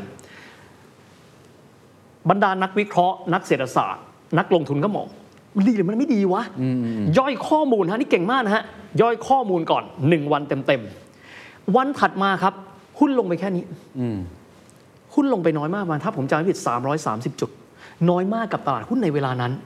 โดยที่หนังสือ New York Times เขียนเชิดชูนิกสัน บอกว่าเป็นการตัดสินใจที่ถูกต้อง เราไม่ขอส งวนความรู้สึกใดๆในการชื่นชมประธานาธิบดีของเรา ถามว่าทำไมครับ ยูรียกเลิก เพ เพราะคนอเมริกันนะเวลานั้นมองแล้วว่า ถ้าหากว่ามีการปรับค่าเอิ่มเงินดอลลาร์ให้อ่อนค่าลง ความสามารถในการส่งออกสินค้าอเมริกันไปยังตลาดโลกจะสูงขึ้น แต่นโยบายของนิกสันช็อคต้องใช้คำนี้อเมริกันฉลาดครับนิกสันช็อคไม่ได้โผล่มาแล้วบอกยกเลิกเบรตันบูดนะฮะบอกว่าเราจะมีการเก็บภาษีนำเข้าสินค้าจากประเทศอื่นๆ 10%ทันที อ๋อออกมาพร้อมกันเลย พร้อมกันเลยครับ เพราะว่าถ้าไม่งั้นเนี่ยทันที เสียเปรียบเลย ทำยังไงล่ะครับ ก็ไปโกยเอาสินค้าต่างประเทศเข้ามา สินค้าอเมริกันตายหมด ใช่ใช่ สินค้าหนึ่งนั้นคือพลังงานถูกไหมฮะ ถูกครับ เพราะอเมริกา ถูกครับ ผลิตพลังงานได้เอง ถูก เขามี ครับ เขามีบ่อน้ำมัน บอกได้ตั้งแต่ต้นเลยในเพราะฉะนั้นในในนิกสันช็อคหรือคำประกาศของเขาในปี 1972 ประกาศไว้เลยว่า 1. เราจะไม่ผูกค่าเงินของเราเป็น fixed exchange rate ครับ สองคือเราจะมีการยกเอ่อเพิ่มภาษีนำเข้า 10%ทันที ทันที ก็มีความหมายว่าอุตสาหกรรมภายในเขาจะไม่ได้รับการกระท ยัง บ ได้ยังได้รับการปกป้องอยู่ ถูกต้อง 3 ครับฟรีซอัตราค่าแรง และค่าชาวบ้าน โอ้ เพราะฉะนั้นคือคุณสตาร์ฟไว้เลยนะ ใจเย็น แล้วเดี๋ยวเราจะกลับมาพลิกอีกรอบหนึ่งถ้าสถานการณ์ดีขึ้น ตลาดวอล l สตรีทย่อยข้อมูลครับ แม่งเจ๋ง แสดงว่าทำให้คนอเมริกัน ซึ่งอาจจะเสียเปรียบในเรื่องการส่งสินค้าออกไปขายยังต่างประเทศ แข่งกับเยอรมัน แข่งกับญี่ปุ่น เงินเราอ่อนแล้วอะเราก็สามารถมาขายสินค้าได้มากขึ้น นี่ก็คือต้นเหตุที่ว่าเบรตันบูดมันจบลงอย่างไร ครับ และอเมริกาก็เลยได้มีการต่อเดินหน้าในเรื่องการจัดระเบียบการเงินโลกต่อไปนะฮะ คือคือแสดงว่าไร้รอยต่อ รายได้ต่อ seamless สุดยอดเหมือนกันนะ ถ้ามองในมุมของสหรัฐอเมริกาในการทำลักษณะแบบนี้ที่ตอนแรกฝรั่งเศสเองใช้คำพูดแบบนั้นเลยว่า privilege ครับ เอ้ยมันเกินไปหรือเปล่า อ่าๆ แต่วิธีการแก้เกมของเขาชีวิตมองยังไงกับเรื่องนี้ว่า มันอยู่ที่กึ่นของเขาในการคิด เอามาประชุมกันนะคิดแล้วแล้วได้แผนนี้ออกมาที่แบบรอบทิศเลย ตลาดหุ้นยังไม่ crash เลยอะซึ่งผมเคยอ่านเรดาริโอเขาประหลาดใจมาก ครับ ในเวลานั้นว่ามันเป็นไปได้ยังไง เพราะจากการวิเคราะห์ของเขานะ หรือมันเป็นเพราะความใหญ่ของสหรัฐอเมริกาบริบทของเขาด้วยที่มันเลยทำให้มันทำได้ คีย์ว่าร์ดหลัก ๆ นะครับ ต้องยอมรับว่าเขาฉลาดมาก คือใครก็ตามที่คือเฮียพุ่นตรงนะเฮียไม่ใช่บิ๊กแฟนของอเมริกานะ ฮะ แต่ว่าต้องยอมรับแต่ละ move อะศึกษาอย่างใจเป็นกลางอะแยบยลและฉลาดในการปกป้องผลประโยชน์ของเขา แน่นอนคนเป็นนักการเมืองก็ต้องปกป้องผลประโยชน์ของตัวเขาเองอะนะฮะ แล้วเก่งมากคิดมาแล้วว่าจะวางแผนดักอะไร ไม่มีว่าสมมุตินะฮะ บอกว่าเราไม่ใช้อัตราฟิกซ์เรทแล้ว ปล่อยอัตราลอยตัว ใช่ใช่ และที่สุดคือสินค้าจากเยอรมันฝรั่งเศสญี่ปุ่น ถู ทะ ก ลักเข้ามาอุตสาหกรรมอังอเมริกา พัง ตายหมด คิดมาแล้วครับ พินิษพิเคราะห์ไปทีละขั้น สร้างผลกระทบให้น้อยที่สุด อีกอย่างหนึ่งไอ้การเลือกประกาศวันอาทิตย์เนี่ยครับทำให้ตลาดได้ย่อยก่อนครับ เพราะถ้าถ้าเกิดว่าท่านประกาศตอนเช้าวันจันทร์วอลสตรีทยังไม่ได้คิดเลยนะฮะ ช็อกก่อน ครับ อืมจริง ตายหมด เพราะฉะนั้น 1 วันให้คุณไปย่อย แล้วก็มั่นใจว่า 1 วันนั้นน่ะคงได้มีการพูดคุยกันละ ว่าเราทำทำไม เราได้อะไร และที่สุดแล้วตลาดหุ้นมากับอะไรครับ sentiment ครับ อืมถูกฮะ ไม่ใช่ปัจจัยพื้นฐานครับ sentiment คืออารมณ์ของไอ้คนที่ลงทุนอยู่เนี่ย ครับ พอถูกสื่อสารไปปั๊บ โอ้โห ประธานที่ดีของเรา สร้างมูฟที่ยิ่งใหญ่มาก คนหันมาเป็นไงครับ ตอบรับบวกนะฮะ ซึ่งไอ้จุดนี้เองเนยครับ ต้องยอมรับว่าการที่เขาวางกติกาแต่ละขั้นเนี่ย เดี๋ยวเราไปตอนอินเทอร์เน็ตนะครับ เราก็ต้องดูว่ามูฟที่สำคัญมากคืออินเทอร์เน็ตครั้งหนึ่งเคยเป็นอุปกรณ์สื่อสารทางการทหาร ยกระดับเป็นเทิงพาณิชย์ ครับ มันบิ๊กมูฟมากรู้แต่ละมูฟที่เขาคิดนะฮะการเป็นเจ้าโลกไม่ได้เกิดขึ้นมาแบบง่ายๆนะครับ สรุปแล้วพอนิกสันช็อคเกิดขึ้นยกเลิกเบรตันวูด อืม สหรัฐอเมริกาก็ยังเป็นมหาอำนาจในแง่การเงินสบายๆอยู่ดี สบายสบายๆครับ แต่ว่าไม่ได้เกิดขึ้นมาแบบฟ้าประทานนะฮะ ฮะ ขอถอยกลับไปสเต็ปหนึ่ง การที่ณเวลานั้นสหรัฐอเมริกาเนี่ยเพลียงพล้ำในเวทีการค้าโลก คือเสียดุลการค้าค่อนคข้ารั ง บ เยอะ แล้วก็ขนาดเศรษฐกิจลดลง เพราะอะไรครับ เอาเงินส่วนใหญ่เลยไปใช้กับสงครามเวียดนาม อ๋อ พอเงินไปหมดไปปั๊บเนี่ยเขาก็ต้องมานั่งคิดแล้วว่าสถานการณ์ค่อนข้างอ่อนแอ แล้วคงจะคิดไว้แล้วว่าเดี๋ยวเงินดอลลาร์คงจะเป็นที่นิยมน้อยกว่าเดิม เพราะคนไทยคิดว่าเก็บดอยช์มาร์กเก็บฟรังก์แต่ตอนนั้นไม่มีใครอยากเก็บเงินปอนด์แล้ว นะ นะฮะก็คิดแบบนี้ว่าแล้วเราจะทำยังไงเพื่อให้ดำรงความเป็นหนึ่งในเรื่องของดอลลาร์ต่อไปแน่นคอรั น บ ดอลลาร์นี่ใหญ่อันดับที่หนึ่งอยู่แล้ว ครับ จำได้ไหมครับ ต้นทศวรรษ 70 เกิดเหตุการณ์ที่ใหญ่มากหนึ่งเหตุการณ์ เป็นเหตุการณ์ความขัดแย้งที่คาบสมุทรไซนายครับปาเลสไตน์กับอิสราเอล อเมริกาและชาติตะวันตกอยู่ข้างอิสราเอลนะครับในขณะที่สันนิบาตอาหรับ ซึ่งแน่นอนสันนิบาตอาหรับแปลว่าอะไรครับ ผู้ส่งออกน้ำมันขนาดใหญ่ อยู่เบื้องหลังใครครับ ปาเลสไตน์เพราะฉะนั้นในช่วงเวลาแบบนั้นน่ะเกิดความระหองระแหงกันอยู่ ซึ่งชาติซึ่งเป็นผู้ส่งออกน้ำมัน ซึ่งก็เป็นชาติตอนออกกลางหมดเลย ยกเป็นชาติเดียวก็คือเวเนซุเอลา ครับ นะครับซึ่งอันนั้นก็ก็ณเวลานั้นก็เป็นเพื่อนกับสหรัฐกันอยู่ ณเวลานั้นเนี่ยเกิดวิกฤตการณ์น้ำมันในปี 1973จำได้ไหมฮะ ฮะ ที่บอกว่าเพราะว่าชาติตะวันตกนั้นเข้าไปให้การสนับสนุนอิสราเอล แต่ถึงแม้จะมีความตึงเครียดครับ นิกสันทำอีกอย่างครับ ในการประคองเงินดอลลาร์สหรัฐ ถือว่ามันเป็นซูเปอร์มูฟครั้งแรกที่ดูเรื่องนี้ผมไม่เข้าใจว่ามันสำคัญยังไง อ่า เพราะเกิดสงครามรัสเซียยูเครนผมเข้าใจแล้วว่ามันสำคัญยังไง ติดต่อไปที่โอเปกครับโอเปกสำนักงานใหญ่ที่เวียนนานะฮะ ฮะอ๋อฮะ เอ่อเดี๋ยวจะเล่าให้ฟังว่าทำไม ติดต่อไปแล้วพูดว่า ท่านทั้งหลาย นับแต่นี้ถ้าหากว่าท่านมีการค้าขายน้ำมันของท่าน และเมื่อท่านได้เงินไปแล้วเนี่ยขอให้ท่านเก็บเงินเป็นสกุลเงินดอลลาร์เอาไว้ เพื่อประโยชน์ของท่านในการค้าขายระหว่างประเทศต่อไป ชาติโอเปกก็หันหน้ามองกัน ก็ทำอยู่แล้วบอกทำไม อะ่ะ เราขอได้ไหมขนาดนั้นมีความตึงเครียดอยู่ถูกไหมฮะ อ่า ชาติหันหน้ามาหากันเวเนซุเอลาซาอุดิอาระเบีย อิรัก อิหร่าน กาตาร์โอเค ไม่เป็นไรท่านลองคิดดูแล้วกันนะครับว่า พลังงานซึ่งเป็นเหมือนเลือดที่วิ่งในตัวเราเนี่ย ถูกควบคุมโดยเงิน สกุลเงินเดียวเนี่ย อืม เงินสกุลนั้นจะยิ่งใหญ่ขนาดไหน จริงฮะ และเขาเรียกปรากฏการณ์นั้น ปรากฏการณ์ที่ชาติโอเปกชาติผู้ส่งออกน้ำมัน ยอมรับในการใช้เงินดอลลาร์ เป็นเงินสกุลหลักและสกุลเดียวในการเทรดน้ำมันในช่วงเวลาแบบนั้น เรียกว่าเปโตรดอลลาร์เปโตรเลียมบวกดอลลาร์ไม่ใช่สกุลเงินใหม่นะฮะแต่เป็นการบอกเลยว่าทรัพยากรเนี้ย ผูกโยง ผมคุม โอ้ อาจจะไม่ได้เรียกว่าคุมก็ได้ แต่เรียกว่า ผมเป็นคนที่กำกับกติกา ผมเป็นเส้นเลือดของพวกคุณ เงินก็เป็นเส้นเลือดที่อยู่ในเส้นเลือดน้ำมันอีกทีหนึง ถ้าถ้าถามง่ายๆ ทำไมโอเปกถึงโอเค กับอันนี้ คือถ้าถามนะครับ ณ เวลานั้นหันหน้ามองอะครับ เคนจะไปใช้สกุลอื่นก็ไม่ได้ถูกไหมดอยช์มาร์กก็โอเค แต่ถ้าเทียบแล้วครับ ความเป็นสากลณเวลานั้นน่ะ อืม มันไม่ได้เยอะเท่ากับดอลลาร์ อืม และเขาใช้อยู่แล้ว อืม เรื่องบัตรจำได้ไหมฮะเมื่อสักครู่ตอนต้นเราเล่าถึงเรื่องของ Seven Sister ครับ เจ็ดบริษัทของชาติตะวันตก ที่เข้าไปควบคุมในเรื่องของการค้าขายน้ำมันของตะวันออกกลางสองแค่นั้นที่ไม่ใช่บริษัทอเมริกัน อีก 5 เป็นบริษัทอเมริกัน เพราะฉะนั้นเรื่องของน้ำมันกับอเมริกาเป็นสิ่งที่ใกล้ชิดกันอยู่แล้ว เขาคงถือว่าก็ไม่ใช่เรื่องแปลก อืม เพราะว่าตอนนั้นอังกฤษเองก็เริ่มต้นใช้ดอลลาร์มากขึ้น อืม เขาคงคิดว่าไม่เป็นไรหรอก แต่พอมาถึงวันนี้ท่านจะเห็นนะครับว่า พอรัสเซียเจอน้ำมัน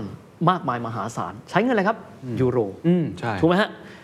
ตอนหลังหลังชนฝาละไม่มีดอลลาร์ละจึงค่อยบอกว่าใช้รูเบิล อืม แต่ถ้าในวันนั้นเน่ยเรามีการค้าขายน้ำมันในหลายสกุล วันนี้รัสเซียไม่ต้องหลังชนฝา อืม จริง คือการวางแผนลองดูนะครับว่า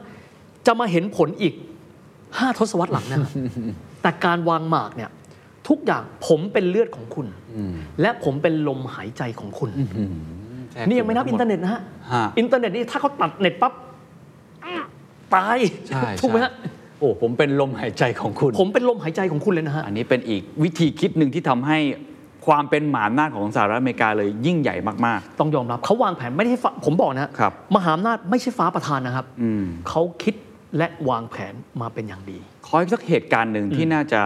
ทำให้เราได้เห็นภาพความเป็นมหาอำนาจมากขึ้น ก็คือ Plaza Accord อืม เฮียเล่าวันหนึ่งมันมีความเชื่อมโยงยังไงกับ นะครับ เศรษฐกิจ หลังจากนั้นครับสหรัฐอเมริกาก็มีสถานการณ์ทางเศรษฐกิจที่ค่อนข้างจะแข็งแรง แต่กันนั้นก็ตามแต่ ครั้งนี้สหรัฐไม่ได้มาเดียวต่อไปแล้วนะครับ ญี่ปุ่นแข็งแกร่งขึ้นจนกระทั่งกลายเป็นเศรษฐกิจอันดับต้นๆของโลกเป็นท็อป5แล้ว ครับ เยอรมันนี่แข็งแกร่งมหาศาลกลับมาอีกครั้งหนึ่ง ฝรั่งเศสเช่นเดียวกันจำเนียงอังกฤษคือฟื้นตัวค่อนข้างช้าหน่อยนะครับสหรัฐอเมริกาในยุคปี 80 ครับ ก็หันหน้ามามองกันยุคนั้นก็คือยุคของประธานาธิบดีโรนัลด์เรแกน ครับ นะครับต้องบอกแบบนี้ว่าในยุคนั้นน่ะเอ่อเฮียจะขอเรียก 5 ประเทศนี้ว่าเป็น Big Five แล้วกัน จริง ๆ มี G7 นะครับ ครับ ก็คือมีแคนาดามีอิตาลี แต่แกนกลางของโลกอะก็คือ 5 ประเทศนี้ ก็คือโรนัลด์เรแกนสหรัฐอเมริกา อังกฤษมาร์กาเร็ตทัชเชอร์ เยอรมันเฮลมุตโคลฝรั่งเศสฟรองซัวมิตตารอง แล้วก็ทางด้านของญี่ปุ่นก็คือยาสุฮิโระนากาโซเนะอันนี้ 5 คนนะครับ ที่ยิ่งใหญ่มาก ตอนนั้นเนี่ยการค้าการขายอเมริกามามองดุลบัญชีเดินสะพัดอีกแล้วว่ะคือเทียบกับเยอรมันกับญี่ปุ่นอะ ขาดดุล ยิ่ง แล้ว ญี่ปุ่นนี่นะฮะ กลายเป็นผู้ที่ได้ดุลการค้ามหาศาลจากอเมริกา อเมริกาวิตกคิดแบบนี้ ถ้าเงิน US เราอ่อนอีกอะ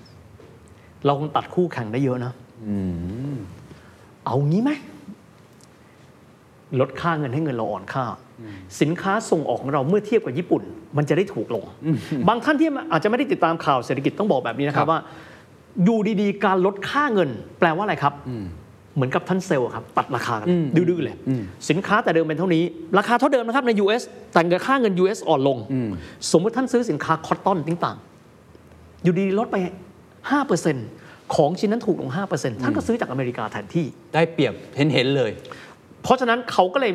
ถ้าทำคือถือว่าไม่ค่อยถูกมารยาทใช้คำนี้ดีกว่า เข้าใจครับ เหมือนครั้งหนึ่งอเมริกาเนี่ยยุคของโดนัลด์ทรัมป์บอกจีนตลอดเวลาว่า อย่าลดค่าเงินนะ อืม อย่าทำแบบนี้ แต่ว่าพลาซ่า Accord แอคคอร์ด ทำมาก่อน ทำมาก่อนนะครับ ไปดูนะว่าเขาทำยังไง วิธีก็ง่ายๆเลยครับ ฮะ บรรดา G5 เนี่ยเขาก็เจอกันบ่อยมากเลย ครั้งนี้เขาก็เจอกันในระดับรัฐมนตรีว่าการกระทรวงคลังนะครับรัฐมนตรีคลังของสหรัฐก็เชิญก็คือโดเรแกนนี่แหละครับเชิญรัฐมนตรีคลังอีก 4 ประเทศ เข้ามาประชุมที่โรงแรมพลาซ่านะครับที่นิวยอร์กนะครับห้าคนได้แก่ใครบ้างนะครับก็จะมีแกฮาร์ดสโตเทนแบกเยอรมันนะครับปีแอร์เบเกกัววัวของฝรั่งเศสนะครับแล้วก็มีทางอังกฤษนะครับผมจำชื่อไม่ได้อ่าญี่ปุ่นคือ โนโบรุ ทาเกชิตะ รวม 5 คนไปนั่งคุยกัน แล้วบอกว่าเพื่อน เอาอีกแล้ว ๆ เราจะขอลดค่าเงินของตัวเองนะ เพื่อนๆ หันมามองหน้ากัน เหรอ แอคคอร์ดไหมแอคคอร์ดแปลว่าเห็นพ้องต้องกันแอคคอร์ด จบตกลงก็คือเงินในวันถัดมาเงินดอลลาร์สหรัฐปรับตัวลง 5%ท่านอาจจะบอกว่า 5%มันไม่ใช่เรื่องใหญ่นะครับ แต่ท่านต้องคิดว่าสมมติท่านซื้อสินค้ามากมายมหาศาลเนี่ยมันก็เยอะนะ เยอะมาก ที่สุดครับหลังจากนั้นเยอรมันก็เลยเริ่มต้นลดการเสียดุลการค้าให้กับอเมริกาค่อนข้างเยอะค่อนข้างเยอะนะฮะแต่ว่าเยอรมันบอกไม่เป็นไร เรายังมีดุลการค้ากับประเทศอื่นๆ เพราะว่าเขามีการส่งสินค้าเนี่ยไปยังต่างประเทศ ณเวลานั้นผู้ส่งออกอันดับที่หนึ่งของโลกคืออเมริกา อันดับที่สองคือเยอรมัน แต่กับญี่ปุ่นครับ ขนาดว่าลดค่าเงินไปแล้ว5% ครับ ไม่ลงครับ แข็งมาก แต่กลายเป็นว่าญี่ปุ่นครับเจอปัญหาเอง ญี่ปุ่นเข้ามาคุยกันภายในที่ทาง BOJ ก็คือธนาคารกลางญี่ปุ่นบอกว่า ถ้าเกิดว่าเรามีการส่งออกน้อยลง อ่า เม็ดเงินที่เข้ามาในประเทศเรามันก็จะน้อยลงไปด้วย ครับ เอ่อเอาอย่างนี้แล้วกันนะ BOJ ผ่อนคลายทางการเงิน ใช้นโยบายการเงินคือปล่อยสินเชื่อง่ายขึ้นนะครับ ที่สุดปล่อยสินเชื่อง่ายขึ้น คนเอาไปทำอะไรครับ ครั้งใดก็ตามมีการปล่อยสินเชื่อง่ายขึ้น เงินก้อนแรกๆจะถูกเอาไปใช้คือเล่นหุ้นครับ ก็เลยกลายเป็นว่ามีการเล่นหุ้นอย่างมหาศาล มีการเข้าไปเก็งกำไรในที่ดินมหาศาล จนกระทั่ง 10 ปีนั้น ผลิตภาพของญี่ปุ่นไม่โต ถูกเอาไปใช้เก็งกำไรซะส่วนใหญ่เพราะ ก็เลย สภ กลายเป็นเขาเรียกว่าเอิ่มศตวรรษที่ถูกลืมหนึ่งศตวรรษนะครับสิบปี ครับ ที่ญี่ปุ่นสตั๊กอยู่ในเวลานั้นตั้งแต่ต้นทศวรรษที่ 80 เราอาจจะเห็นภาพนะครับเอิ่มทางด้านของยาซิฮิโรนากาโซเน่กับเร a ก a นถ้าเปิดมาคู่เนี้ยจะเห็นพร้อมกันเลย ถ้าเกิดเป็นผู้นำไทยในยุคนั้นถ้าให้เห็นภาพก็คือนากาโซเน่ป๋าเปรม แล้วก็เร a ก a นอันนี้ก็จะเป็นแพ็คในยุค 80 รุ่นเดียวกัน ก็จะเห็นว่าดูแล้วเป็นมิตรกัน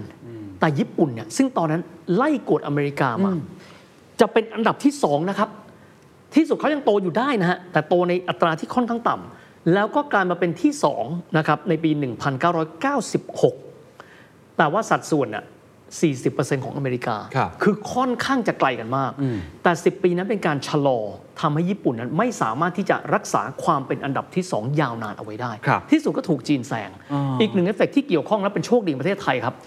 ญี่ปุ่นบอกว่าในเมื่อต้นทุนการผลิตที่บ้านเขาแพง เราไปหาประเทศอื่นไหมต้นทุนการผลิตถูกกว่าหน่อย ครับ แล้วก็ลองไปหาดูว่าประเทศไหนหนอที่น่าจะเหมาะสม ก็หันไปมองหลายประเทศ หนึ่งในนั้นนะครับไม่น่าเชื่อนะฮะไปดูสเปน ืมอ๋อมีสเปนอยู่ใน สเปน ลิ ด้ ส วย ต์เหรอ ก็ดู ไม่ไม่ไม่ไม่เวิร์กอ่ะหันหน้าหันไปหันมา ทุกคนมามองกันไทยแลนด์แล้วกันวะ ครับ ก็เลยกลายว่าอานิสงส์ของนักลงทุนใหญ่ๆ ญี่ปุ่น เดินทางมาตั้งฐานการผลิตที่ประเทศไทย ครับ ก็เลยกลายเป็นนักลงทุนที่มีขนาดใหญ่ที่สุด คือบริเวณเคมีเรากับเขาเนี่ยเข้ากัน ครับ เขาทนเราได้ ก็เลยเกิดพื้นที่นิคมอุตสาหกรรม ถูกต้อง Eastern Seaboard นะฮะ แล้วก็เป็นยุคโชดช่วงชัชวาลของประเทศไทยเลยเนาะ ถูกต้ ตั้งองแต่เจอแหล่งก๊าซธรรมชาติ แล้วก็มีการลงทุนขนาดใหญ่ นั่น จาก แหละ แผนพัฒนาเศรษฐกิจแห่งชาติฉบับ 5 กับฉบับ นะ 6นี่ผมคำถามนิดนึงผมถามอาจจะเป็นคำถามที่เอ่อผ ผมไม่แน่ใจว่าทุกท่านอยากจะถามคำถามนี้หรือเปล่า แต่มันจะมีเวลาพูดถึงสหรัฐอเมริกาที่ผมพูดกันแบบแฟร์ๆจะมีกองเชียร์แล้วก็จะมีกองแช่งเอาว่ากันตามตรง อืม จะมีคน เข้าใจได้ ชอบจะมีคนไม่ชอบ อันนี้เป็นเรื่องปกติ แล้วผมก็คิดว่าเป็นเรื่องธรรมดาที่เราจะพูดคุยกัน ฟังมาทั้งหมดเนี่ยดูเหมือนสหรัฐเนี่ยหลายคนบอกนักเลงนี่หว่า ครับ ในเชิงการทหารนี่ชัดเจนอยู่แล้วใช่ไหมฮะแต่ในเชิงการเงินเนี่ย อืมอืม เฮ้ยจู่ๆเรียกเข้ามา เออ แล้วก็ฉันจะเอาแบบนี้นะ พอตัวเองเสียเปรียบ ฉันจะเอาแบบนี้ฉันจะเอาแบบนี้ตลอดเลยพี่วิทย์มองไงเรื่องนี้ทำไมเขาถึงทำได้อะ อืม แล้วทำไมทั่วโลกผมไม่แน่ใจว่ามองเขาอย่างไรนะ อืมอืม ในแง่ของการเงินเนี่ยนะ มันเป็นคำถามที่ดีมากนะ จริง ๆ ผมมีสเตทเมนต์อันหนึ่ง ซึ่งจะได้มาจากหนังเรื่อง Kingsman แต่ว่าผมขอเก็บสเตทเมน ต์นั้นนะ เอาไว้ให้กับตอนอังกฤษ นะครับ เพราะเป็นอังกฤษนะ เพตราะมันเพราะอนนั้ มัน น เพราะมันเป็นสเตทเมนต์ที่ดีมากครับ แต่ว่าคิดแบบนี้ครับ มหาอำนาจในโลกครับไม่ว่าจะเป็นสมัยยุค อียิปต์โรมัน มองโกลอังกฤษ มีที่ไหนที่เขาเป็นมหาอำนาจด้วยความน่ารักมั้างครับ อืม ไม่มีนะครับ มหาอำนาจเช่นโรมันคืออะไรครับฆ่าปล้น ชิง โกง โกหกข่มขืน มีมหาอำนาจที่ไหนที่ไม่เป็นแบบนี้ครับเพียงแต่รูปแบบมันเปลี่ยนไปครับ ผมไม่ได้บอกว่าเราต้องเป็นแบบนั้นนะฮะ อ่าๆ แต่ต้องยอมรับว่ามหาอำนาจเกิดมาได้จากความทัฟเพียงแต่ว่ารูปแบบของความทัฟสมัยก่อน คือหยิบมีดขึ้นมาปั๊บตัดคอฆ่า อืม ปล้นสะดม ปัจจุบันมันไม่ใช่ครับ รูปแบบก็อาจจะดูแบบนั้นแต่ที่สุดแล้วครับ คือการแสดงออกซึ่งการครอบง ครับ ำการแสดงความเป็นหนึ่ง มันมีลักษณะคล้ายคลึงกัน อืม อีกส่วนหนึ่งที่ไม่พูดคงไม่ได้ครับเคนเราพูดมาตลอดเลยว่า ไม่มีประเทศที่มั่งคั่งประเทศใดที่ไม่มีสัญญาณุภาพที่เข้มแข็งอยู่ด้านหลังถูกไหมฮะ ถูกครับ และหนึ่งในนั้นก็คือในช่วงทศวรรษที่ปลาย 5060 The White Eisenhower นะครับเขาได้พูดเป็นสปีชวันสุดท้ายของเขาแล้วแหละ ตอนที่เขากำลังจะโบกมืออำลา แล้วก็เป็นเคนเนดีนะครับมารับตำแหน่งแทน เขาได้พูดถึงคำคำหนึ่งครับ ซึ่งจริงๆทุกคนรู้มาอยู่ตั้งนานแล้วแหละว่าว่ามันมีคำนี้ คือคำว่า military industry complex MIC มีความหมายถึงว่านอกเหนือจากการค้าระหว่างประเทศและสิ่งต่างๆ แล้วอะอุตสาหกรรมอาวุธครับ ของอเมริกาสำคัญเป็นอย่างยิ่ง ครับ ตอนนั้นเขามีการกระตุ้นนะครับ บอกว่าอยากให้ทุกบริษัทที่เป็นอุตสาหกรรมขนาดใหญ่ของประเทศ หันมาช่วยในการพัฒนาอุตสาหกรรมอาวุธ อืม เพราะที่สุดแล้วครับ อเมริกาต้องมีส่วนแบ่งในอุตสาหกรรมที่เป็นความมั่นคงของเขา ครับ และของโลกด้วย เพราะฉะนั้นการที่จะบอกว่าเขาเหมือนนักเลงโต ทุกประเทศที่เป็นมหาอำนาจนะครับ มันเป็นคาแรคเตอร์ที่ต้องเป็นอย่างนั้น คือจะเป็นมหาคือถ้าท่านจะเป็นคนน่ารักก็อย่างหนึ่ง ครับ ประเทศที่น่ารักใครๆก็รักอันนั้นก็อย่างหนึ่ง แต่ถ้าท่านต้องการเป็นชาติที่ยิ่งใหญ่ที่สุดและยืนเหนือใคร ท่านก็คงจะต้องมีวิธีการแบบนั้น มันต้องมีเงื่อนไข คือผมไม่ได้บอกมันดีนะ ฮะเข้าใจ แต่หมายถึงว่านี่นี่นี่นี่คือเกมของโลก โอเคเข้าใจ นะ ฮะ เหมือนฟุตบอลอ่ะบางคนบอกว่าทำไมแม่งต้องเสียบกันว่าเสียบสกัดเนี่ย มันตราบเท่าที่คุณไม่ได้ตั้งใจให้อีกฝ่ายหนึ่งเจ็บนะ อืม แต่ลูกหนัก บางทีเข้าไปปั๊บวิ่งก็เบียด บางคนก็แบบ ไม่ได้อะทำไมไม่สุภาพ มันมันไม่ใช่ไงครับ คือคื มั อนมัน เป็นมันเป็นเกม มันเป็นเกมของมหาอำนาจ เพราะฉะนั้นชาติที่จะแข่งบารมีกับสหรัฐ ครับ ก็คือต้องเป็นชาติที่มีลักษณะแบบเดียวกัน และเบียดกันได้ครับแต่ถ้าจะมาน่ารัก ส่วนชาติที่เล็กก็น่ารักนิดหนึ่ง ก็ก็ก็แล้วแต่ว่าเราอยู่ในบทบาทไหน เข้าใจฮะ คือคือรู้ว่าไม่ดีเพียงแต่ว่า เราก็คงต้องหาวิธีว่าเราปรับตัวเข้า ครับ กับแต่ละฝ่าย โดยที่เราได้สิ่งที่เหมาะสมที่สุด ครับ อย่างไร โอ้ น่าสนใจครับอะพอเราเห็นเรื่องการเงินและ ก่อนที่เราจะไปแวะเรื่องน้ำมัน ซึ่งมันจะค่อนข้างยาวพอสมควร เห็นเฮียบอกว่าอยากจะพูดเรื่องอินเทอร์เน็ต อืม ซึ่งมันเป็นยุคหลังและในรอบเนี่ยประมาณ 20-30 ปีเนี่ยที่ยังทำให้สหรัฐยังคงครองอำนาจ โอ้โห ยิ่งใหญ่มหาศาลได้มาก ๆ เลยเนี่ย อืม มันเริ่มต้นมายังไงฮะ เรื่องของอินเทอร์เน็ตเนี่ยจริง ๆ แล้วเฮียตาเอาไว้ตั้งแต่ตอนต้นนะ ฮะ ที่บอกว่ามหาลัยไอวิลีของสหรัฐมี 8 แห่ง อืม ถ้าเราดูไปไปดูแผนที่ครับ เคนจะพบว่ามันกระจุกอยู่ซีกเดียวปะ ครับ นะครับตั้งแต่เอิ่มตั้งแต่ดัตมัธที่นิวแฮมป์เชอร์ฮาร์วาร์ดบราวน์เยลพรินสตันแล้วก็เพนซิลเวเนีย จะเห็นว่ามันอยู่ข้างเดียว และไอ้พื้นที่อีกข้างนะครับ มันหายไปไหนอะฝั่งตะวันตกคือฝั่งแปซิฟิก ครับ นะครับก็คือแคลิฟอร์เนียซึ่งเป็นรัฐใหญ่ ซึ่งพื้นที่แต่เดิมได้รับอิทธิพลของสเปน ก็คือเม็กซิโกค่อนข้างเยอะ ดูจากชื่อนี่ฮะซัคราเมนโต พาโล a อล โต ลอสแองเจลิส ซานฟรานซิสโก นะครับ และในพื้นที่นั้นครับ ในช่วงก่อนสงครามโลกครั้งที่หนึ่ง แล้วก็ต่อมา รัฐบาลกลางสหรัฐบอกว่าไม่ได้ละ เราต้องขยายความเจริญไปอยู่ที่นั่น แล้วก็ไปตั้งเสาโทรเลขครับ นั่นคือที่ซานฟรานซิสโกก่อนนะครับแล้วก็ตรงนั้นก็จะไปมีการไปตั้งศูนย์เพื่อที่จะทำเอ่อการทดสอบเครื่องบินรบ ครับ ก็คือ Moffett Federal Airfield นะครับเพื่อไปตั้ง หลังจากนั้นครับก็มีเอ่อจริง ๆ แล้วก่อนหน้านั้นจะมีเศรษฐีใจบุญท่านหนึ่งนะครับก็ไปตั้งมหาวิทยาลัยโดยเศรษฐีท่านเนี้ยท่านจริง ๆ ไปคุยกับฮาร์วาร์ดก่อน บอกอยากบริจาคเงินให้ฮาร์วาร์ดฮาร์วาร์ดก็บอกว่าอย่าเลยท่านเอาเงินของท่านไปทำอย่างอื่นไหม ก็เลยไปตั้งมหาวิทยาลัยที่แคลิฟอร์เนียครับ ซึ่งอยู่คนละฝั่งกันเลยนะครับ และมหาวิทยาลัยแห่งนี้มีชื่อว่าสแตนฟอร์ด มาทีหลังมาทีหลัง มาที่หลังเลยครับ ประมาณปีเอ่อศตวรรษที่ 19 แล้วนะครับ แล้วก็เป็นมหาวิทยาลัยที่แปลกอย่างหนึ่งก็คือว่าเริ่มต้นแหละเอาตั้งแต่จุดยืนนะฮะ ครับ อันี้เซกเตอร์การศึกษาเผื่อท่านจะได้ฟังไปด้วยนะฮะ มหาวิทยาลัยอื่นแบบที่เป็นไอวิลีก อ่า ได้รับอิทธิพลเป็นภาษาละติน นะ แบบเนี้ยก็ก็โอเค อย่างเช่นแบบเยลเนี้ย lux e veritas นะฮะเป็นแบบเนี้ย deus speramus อะไรเนี่ยภาษาภาษาละตินนะฮะ ครับ ไม่ครับ มอตโต้ของเขาเป็นภาษาเยอรมัน Wann der Luft der Freiheit weht เมื่อลมแห่งสันติภาพโชยผ่าน แนวไหม แนวมาก แนวมากครับ ทำไมเป็นภาษาเยอรมันฮะ เพราะว่านายกสภาการมหาวิทยาลัยสแตนฟอร์ดคนแรกท่านบอกว่า ท่านชอบคนที่เป็นเอ่อนักกวีของเยอรมันที่เขียนกลอนสนับสนุนเอ่อมาร์ตินลูเทอร์ ตอนประกาศตัวออกมาจากนิกายโรมันคาทอลิก โอ้โหย้อนไปไกลเหมือนกัน ย้อนไปไกลท่านท่านชอบมาก ผมจำชื่อไม่ได้ แต่บอกว่าท่านก็เลยเอาวลีอันเนี้ย when the luft der Freiheit weht มาเป็นมอตโต้ของมหาวิทยาลัยแห่งนี้ โอ้โหอินดี้จริง จะขอเล่าสั้นๆ นะครับ เพราะว่าเวลาตอนนี้อาจจะน้อยนะครัคบรับ ตรงนี้ก่อนที่เราจะไปพูดถึงเรื่องว่าอินเทอร์เน็ตมันมายังไง ครับ นะครับ มหาวิทยาลัยแห่งนี้ครับเคนเมื่อสักครู่หลายท่านที่จบอเมริกาจะบอกว่าทำไมชอบเปรียบเทียบไอวิลีกตั้งก่อนอาณานิคมกับหลังอาณานิคม เพราะปรัชญาเขาไม่เหมือนกันครับปรัชญาของยุคอาณานิคมคืออะไรครับ สมมติเราได้รับอิทธิพลจากจากกรีกโรมันนะ ครับ การปกครองที่ดีที่สุดคืออะไรเพลโตความชอบธรรมคืออะไร ความเท่าเทียมคืออะไรถกปรัชญาอันนี้อันนี้คือลักษณะของเขา ครับ ซึ่งเราก็รับอิทธิพลมาถกกันวันๆก็มานั่ง ความเป็นธรรมคืออะไรสำคัญไหมสำคัญครับ แต่ว่าหนึ่งในคณะบดีคณะเอ่อวิศวะของมหาวิทยาลัยสแตนฟอร์ด อ่า ท่านชื่อว่าเฟเดริกเทอร์แมนผมย้ำชื่อท่านควรที่จะดังกว่านี้นะฮะแต่คนได้ยินชื่อท่านก็เฟเดริกเทอร์แมนท่านบอกว่าเด็กที่ออกไปแล้ว ต้องเป็นเด็กที่สามารถที่จะเข้าไปทำงานในยูนิตธุรกิจได้เป็นอย่างดี สร้างนวัตกรรม เพราะฉะนั้นก็เลยได้มีการเอาพื้นที่บางส่วนของมหาวิทยาลัยสแตนฟอร์ดครับ พื้นที่พาโล a อลโตครับ ในการให้บริษัทใหม่ ๆ เข้ามาเช่า และหนึ่งในนั้นครับเคนเขาให้เช่าพื้นที่ซึ่งเป็นโรงรถเล็ก ๆ ครับ และโรงรถเล็ก ๆ นั้น มีคนสองคนครับที่ไปเช่า คนหนึ่งนามสกุลฮิวเลตอีกคนนามสกุลแพ็กการ์ดก็เลยเป็น HP Garage ฮิวเลตแพ็กการ์ด ตอนแรกทำอะไรรู้ไหมครับ ทำเรดาร์ แล้วก็อุปกรณ์ที่ใช้สำหรับการยิงปืนใหญ่ครับ ปืนใหญ่เลย ปืนใหญ่ครับ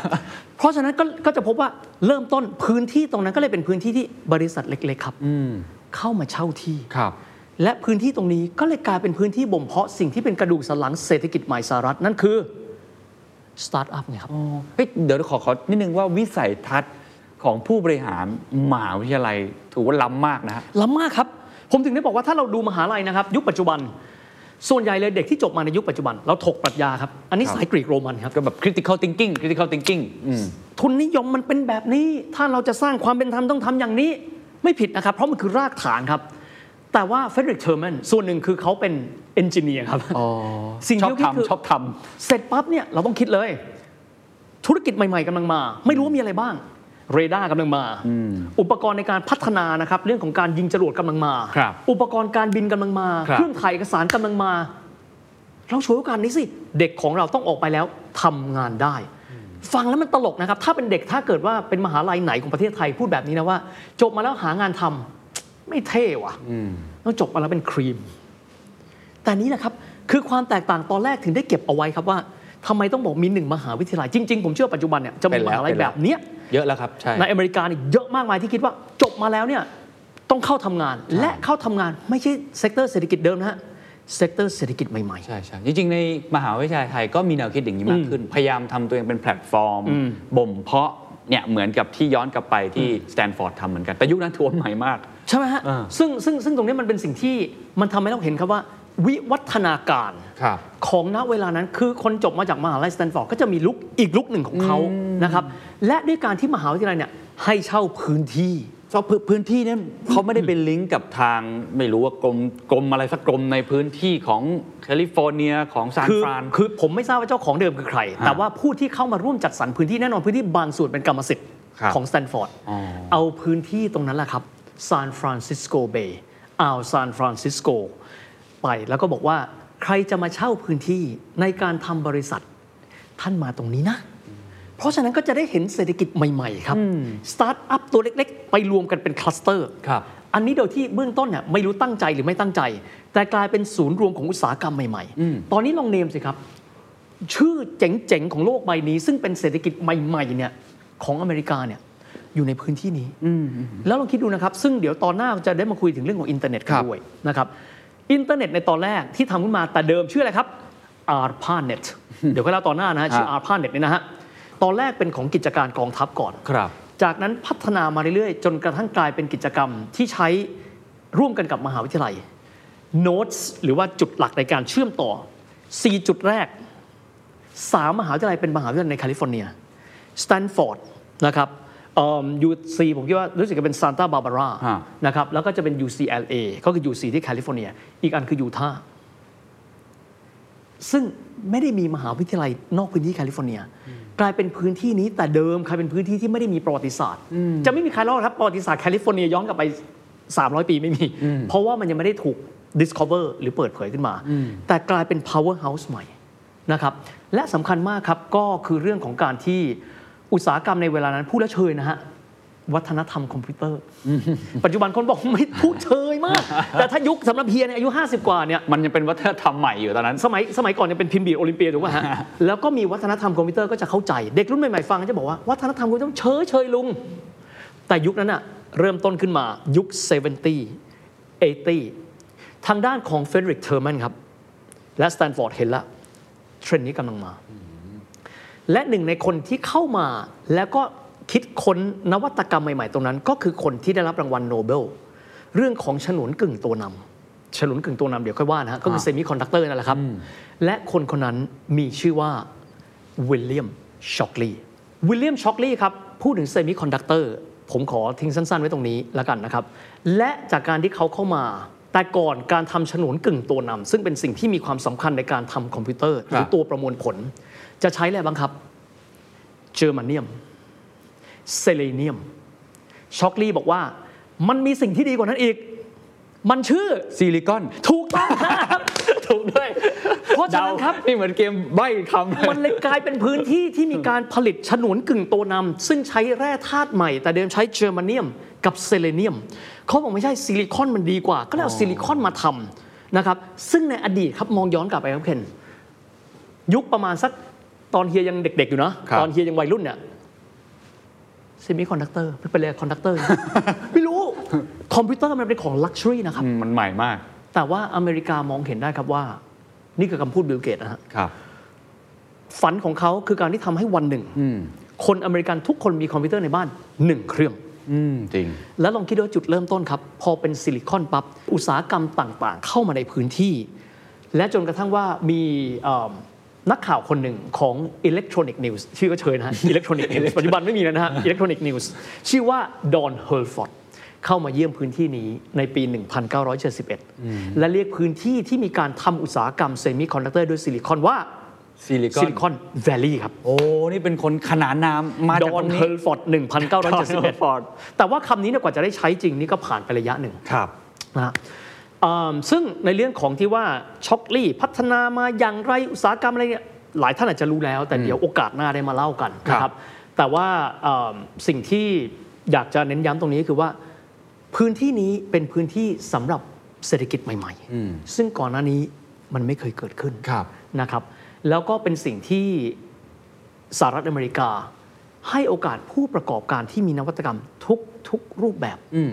ในการพัฒนาให้มันเกิดขึ้น ครับ และเขาทำได้ อืม ผมใช้คำว่าทั้งหมดที่ดูไม่มีรัฐสนับสนุนนะฮะ นี่คือซัดกันเอง สักเก็ตเอง ซัดกันเองแล้วก็แล้วก็แล้วก็เดินหน้ามา แล้วก็เป็นระบบนิเวศที่เขาเชื่อมต่อซึ่งกันและกัน ครับ นะครับ แต่สิ่งที่ เฮียอยากจะทิ้งท้ายเอาไว้ตรงนี้ครับ ยุคประมาณปี 90 ครับ มีโฆษณาอันหนึ่งครับ ที่เป็นโฆษณาที่เฮียจำติดหูมาเป็น 10 ปี แล้วพอเคนบอกว่าเฮียเรามาทำซีรีส์นี้กัน หนึ่งในประโยคที่มันป๊อปอัพมาในหูของเฮีย คือคำนี้ครับ ปลายทศวรรษ 1990 เป็นโฆษณาที่ดูเฉยๆนะฮะ อ่า อยากให้เอามาให้ดูเลยนะฮะ แล้วก็พูดว่าในโลกใบนี้มีอุตสาหกรรมต่างๆ microprocessor semiconductors และจบท้ายด้วยคำว่า Nasdaq the stock market for the next 100 years วันนั้นทุกคนมอง จะมีตลาดระดมทุนอะไรอีกวะ โฆษณา NASDAQ เหรอฮะ ปลาย 90 คำนี้นะครับยังมีเสียงเป็นคนอเมริกันผู้ใหญ่ NASDAQ the stock market of the next 100 years ตอนนั้นเฮียถามอยู่ในใจ โลกนี้ยังมีรูมอะไรอีกเหรอ แต่เขาคิดไปแล้วครับ they think ahead น่าสนใจครับ ขอปิดท้ายก่อนที่เราจะไปพูดเรื่องอินเทอร์เน็ตแบบลึกๆ หรือว่าน้ำมันแบบลึกๆ ซึ่งเป็นอีกขาหนึ่งที่สหรัฐอเมริกามีส่วนอย่างยิ่ง แล้วเราน่าจะได้เรียนรู้อะไรเนี่ยปิดท้ายตรงนี้หนึ่งเมื่อกี้ชอบมากที่บอกว่าซัดกันเอง รัฐบาลไม่ได้เข้ามายุ่มย่ามหรืออเกี่ยวข้องอะไรมาก ผมอยากจะเชื่อมโยงอย่างนี้ว่าสหรัฐอเมริกาเนี่ยเป็นประเทศที่มีนวัตกรรมตลอดที่เราคุยตั้งแต่ตอนต้นตั้งแต่ตอนที่แล้วไล่ตั้งแต่โทมัสเอวาดิสันมาล็อกกี้เฟลเลอร์ แคนเนกี้อะไรคืออทุกคนเนี่ยมีจิตวิญญาณความเป็นผู้ประกอบการ แล้วก็จิตวิญญาณความเป็นนวัตกรอยู่ในตัว ซึ่งเราคุยไปแล้วว่ามันบ่นเพาะมาจากอะไร แต่มันก็ยังส่งต่อมาเจเนอเรชันสู่เจเนอเรชันผ่านวิธีการกำหนดกติกา อืม ของภาครัฐด้วยกับโลกทำให้เขามีความได้เปรียบด้วย แต่มาถึงยุคอย่างเนี่ยครับอินเทอร์เน็ตเมื่อกี้ที่ผมฟังเนี่ยสแตนฟอร์ดเองก็สามารถสร้างพื้นที่ใหม่ๆ ซึ่งกลายเป็นซิลิคอนแวลลีย์ที่ตอนนี้กำลังเป็นที่ลือลั่น แล้วก็ส่งต่อเทคโนโลยีใหม่ ๆ หรือว่านวัตกรรมใหม่ ๆ ได้เนี่ยถ้าจะเชื่อมต่อกันเนี่ยมันมันเกิดจากอะไรอีโคซิสเต็มนี้ผมต้องพูดอย่างนี้เพราะว่า หลาย ๆ ประเทศอยากจะก๊อปอะอยากจะก๊อปทุกคนจะพูดเขาว่าแวลลี่นี่เป็นเรื่องแบบปกติวังจันทร์แวะวัลเล่ อ่าผมนึกออกอืม ฮะจีนก็มี อืม พื้นที่ของเขา เซินเจิ้นนั่นแหละ อ่า อืม ทุกคนพยายามจะจะจะก๊อปอะใช้คำนี้แล้วกันพยายามจะก๊อปให้มันเกิดสิ่งเหล่านี้ให้ได้เฮียคิดว่าสิ่งนี้มันก๊อปกันได้ไหมแล้วจริง ๆ แล้วมันเกิดขึ้น อืม องค์ประกอบจากอะไรบ้างทิ้งท้ายตรงนี้ครับ เอาเฮียข้อแรกก่อนนะครับเอ่อหลายครั้งคนไทยเราเวลานึกข้อแรกๆก่อนนะฮะนโยบายช่วยไหม อืม นะฮะอย่างที่เฮียพูดเสมอครับ เราต้องทำตัวเป็นรถไฟฟ้า ทุกโบกี้วิ่งได้ด้วยตัวมันเอง แต่ข้อดีของอเมริกาคือ การควบคุมและทำให้เกิดนวัตกรรม คือการมีกฎให้น้อยที่สุดครับ คือถ้ามาปั๊บกดเยอะเยอะอันนี้แสดงว่าตัดแข้งตัดขาเขาละถูกไหมฮะอเมริกาที่เกิดได้เพราะว่าแน่นอนว่าเซมิคอนดักเตอร์มันเกิดขึ้นมา อินเทอร์เน็ตมันเกิดขึ้นมา มันจะเกิดสิ่งที่เรียกความล้าทางวัฒนธรรมครับ คือมีความหมายกฎหมายมันมันวิ่งตามไม่ทัน ครับ ถูกไหมฮะ ถูกครับ ดูง่ายๆคริปโตเคอเรนซีเนี่ย อ่าชัดเจน มันเกิดขึ้นมาก่อนซาโตชิ มันเกิดขึ้นมาก่อนกฎหมาย ถูกไหมฮะ ถูกฮะ ลักษณะเดียวกันก็คือว่ามันเกิดขึ้นมาปั๊บเขาก็ไม่พยายามเอากฎหมายเข้าไปแอพพลายไม่ต้องทุกอย่างถูก regulate เขาก็ทำขึ้นมา อืม เพราะฉะนั้นความอิสระทุกอย่างมีหมดแล้วนะครับ อีกส่วนหนึ่งต้องยอมรับเลยครับว่า DNA ในเรื่องของนวัตกรครับเคนมันส่งต่อซึ่งกันและกัน ถามว่าบ้านเราเคนลองเทียบดูนะฮะ ครับ คนที่อยากเรียนสายวิทยาศาสตร์ pure science deep science มีเยอะไหม ก็มีนะ มีเยอะไหมเยอะไหม ไม่แน่ใจ ตอนนี้ถ้าถามก็คงคงน้อย คือเราไม่ใช่ชาติที่เกิดมาเป็นนักวิทยาศาสตร์ อืม อย่างตอนที่เราอธิบายเยอรมันจำได้ไหมฮะ จำได้ครับ เขามีนักข่าววิทยาศาสตร์ อืม เวลามีงานวิจัยเขามี exposure คนคนนี้ทำได้ ยิ่งใหญ่ ครับ เฮียขอเล่าไปอีกนิดนะ ถ้ายังพอมีเวลา ตอนที่อีกอย่างครับ อันนี้ต้องยอมรับว่า เขายอมเสียเวลากับสิ่งที่ไม่เห็นผลเคนจำคำว่า space race ได้ไหม อ่าจำได้ครับ space race ก็คือการแข่งขันทางอวกาศระหว่างสหรัฐกับสหภาพโซเวียต ครับ ในตอนที่โซเวียตเนี่ยส่งโซยุทธของเขาขึ้นไปแล้ว แล้วก็โคจรรอบวงโคจรได้ละ อเมริกาส่งไปลำหนึ่งจำไม่ได้ว่าเป็นยุคเคนเนดีนะครับ ส่งไปปั๊บเขาเรียกกันว่า four inch rocket ขึ้นไปปั๊บแม่งระเบิดเลยครับ แล้วก็คนอเมริกันส่วนหนึ่งก็ด่าว่าไปลงทุนกับอะไรโง่ๆ คนไม่มีจะกินแล้วเห็นไหม อืม เศรษฐกิจไม่ดี ไปลงทุนกับอะไรที่คุณไม่เห็นผล ถ้าวันนั้นเขามองผลประโยชน์เฉพาะหน้า ครับ จะเกิดดาวเทียมไหมครับ อืม ไม่เกิดครับ เหมือนกันครับ ตอนที่เขาลงทุนกับซิลิคอน เพราะเขาเห็นคุณค่าว่าไม่เป็นไรทุกอย่างมีช่วงเวลาในการบ่มเพาะ ไม่ต้องเดี๋ยวนี้เฮียเชื่อว่าเรื่องของจิตวิญญาณแบบเนี้ย ครับ การรอความสำเร็จได้ ทดลองไปเรื่อยๆ มันเป็นสิ่งที่มีความสำคัญนะครับ อืม แต่บางครั้งของเราพอเริ่มต้นเป็นโปรโตไทป์เราเห็นว่าไม่เวิร์กละเราก็จะละทิ้งความพยายามนั้น ต้องบอกแต่ละชาติมีความเป็น practical ไม่เท่ากัน แต่ว่า DNA ในลักษณะที่เขาเห็นจากรุ่นสู่รุ่นครับ เวลาเขาโฆษณาคิดต้องบอกงี้ เวลาดูโฆษณาอเมริกัน หรือเวลาที่ดูการสื่อสารป้ายอเมริกานะเฮียชอบมากคือการอ่านป้ายนะครับ ฮะ อย่างที่บอกอะ Home of the Free Land of the Brave ทุกอันมันมันเร้าอะมีโฆษณาอันหนึ่งจำไม่ได้ว่าเป็นโฆษณาอะไรแต่เป็นพวกแบบสินค้าเครื่องไฟฟ้าเนี่ยเปิดประโยคมาได้คำที่ว่า The United States of America invent several things that make your life comfortable เอาชาตินำ คือฟังแล้วแบบ ใช่ กางเกงยีน เครื่องซักผ้า โทรทัศน์ มันบิวครับว่า มันบิ้ว มันบิวครับว่าเดี๋ยวเราต้องทำแบบนี้ ตอนนี้ในขณะที่พวกเรากำลังพูดถึงบอกว่าประเทศไทยจะเป็นยังไง พวกเขาคิดถึงอะไรครับ แม่งโคตรไกลเลยนะฮะ Mars Generation แต่ถามว่าถ้าเป็นบ้านเราคือ เอาแค่ง่ายๆ สมมติเราบอกว่าเราจะส่งดาวเทียมไปไปใกล้ๆดวงจันทร์ ครับ ไม่เอาอะแต่ของเขาครับ Mars Generation เพราะเขาเชื่อว่าที่นั่นมีอะไรรอเขาอยู่ คือต้องยอมรับเขาถูกสั่งสอนมาแบบนี้ ครับ แต่ขณะเดียวกันครับ ขอสุดท้ายเลย ไม่ใช่สตาร์ทอัพทุกคนที่สำเร็จ ใช่ และก็ในตอนหน้าถ้ามีเวลาอยากคุยถึงบริษัทเทเรนอสเอลิซเบธโฮมส์ อ๋อ ครับครับ เราจะได้รู้ว่าจริง ๆ แล้ว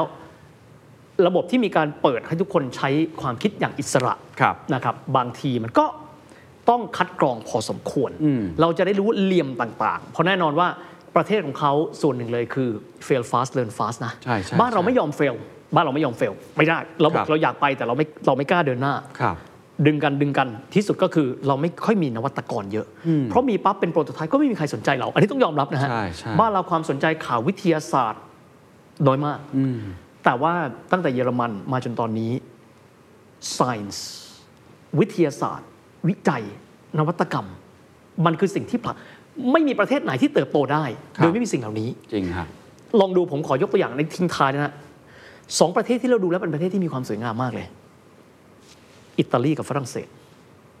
เราคิดว่าเขาคงขายกุชชี่ยิฟแซงโลฮอง อิตาลีมีบริษัทขายอาวุธชื่อเลโอนาร์โด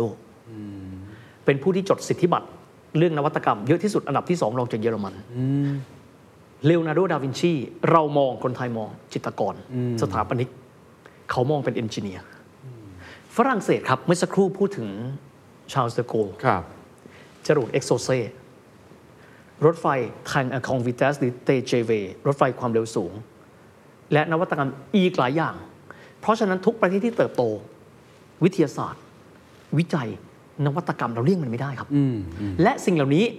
ผ่าน DNA สร้างข้ามคืนไม่ได้นะครับ ครับ และจะใช้บอกว่าฝากให้คนอื่นทำไม่ได้ อืม ตัวเรา โฆษณาอันหนึ่ง อันนี้นานมากมาแล้วนะฮะว่าเป็นเรื่องเกี่ยวกับเยอรมัน คล้าย ๆ กันครับ นี่นี่นี่คือชาติที่เขาเจริญแล้วใช้คำบอกว่า เด็กคนนี้สมมติเด็กชายวิทย์ โตขึ้นมา เขาฝันอยากเป็นนักบินอวกาศ ทุกอย่างเขาบิวฟิวเจอริสติกมาก อเมริกาเช่นเดียวกันครับ สืบสารรุ่นต่อรุ่นให้ forward looking มีโอกาสใหม่ ๆ เพราะบรรพบุรุษของเขาสร้างมาแล้ว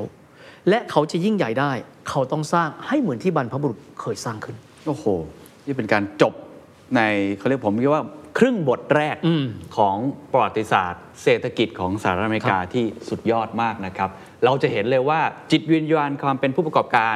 ที่ผสมผสานเรื่ององค์ความรู้เรื่องวิทยาศาสตร์ เทคโนโลยี วิศวกรรม หรือทุก ๆ ศาสตร์ ที่ยืนอยู่บนพื้นฐานของสเต็มเนี่ยนะฮะ มีความสำคัญอย่างยิ่ง ในขณะเดียวกันผมชอบที่เฮวิทพูด แต่วันนี้หนึ่งว่าทุก ๆ อย่างเราพูดกันฟรีวิวเรื่องของฟรีดอมเนี่ย มันไม่ใช่ทุกอย่างได้มาฟรีๆ มันมีเฟลเสมอ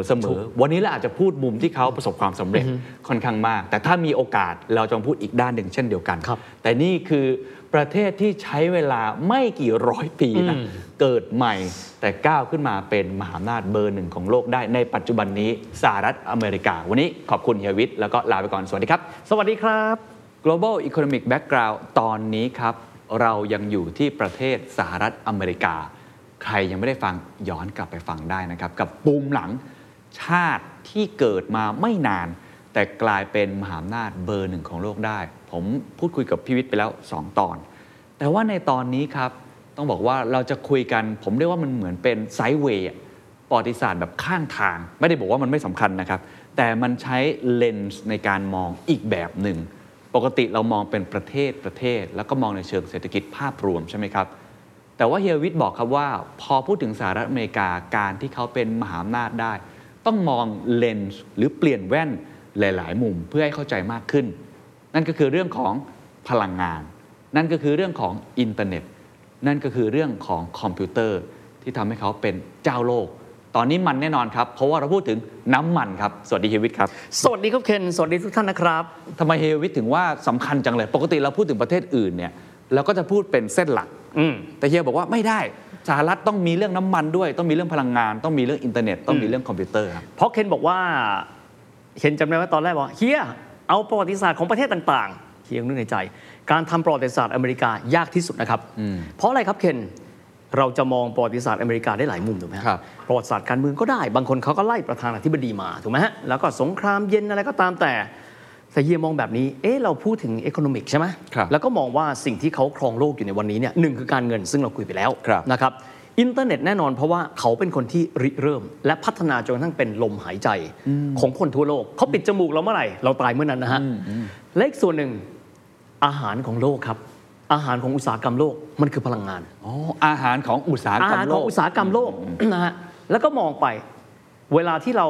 ดูข่าวเกี่ยวกับอเมริกันนะฮะจะพบว่าทำไมเขาต้องขยายอำนาจในประเทศตะวันออกกลางค่อนข้างเยอะ เออจริง ใช่ไหมฮะ แน่นอนเรื่องของการ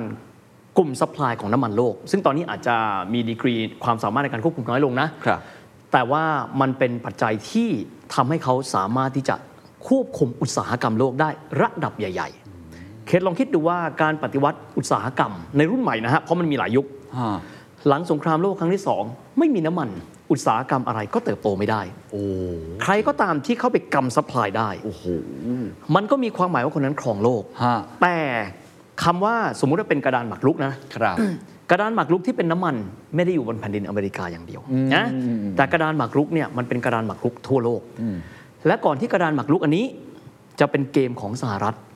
มันเคยริเริ่มโดยคนอื่นมาก่อน ที่เคยคิดว่าเฮ้ยเราอยากที่จะเป็นเจ้าของกระดานหมากรุกนี้ แต่ที่สุดแล้วกลายเป็นสหรัฐอเมริกาอีก ที่กลับมาแล้วพูดว่าเราเป็นเจ้าของกระดาน เรากำหนดเกมกติกาของน้ำมันของโลก โอ้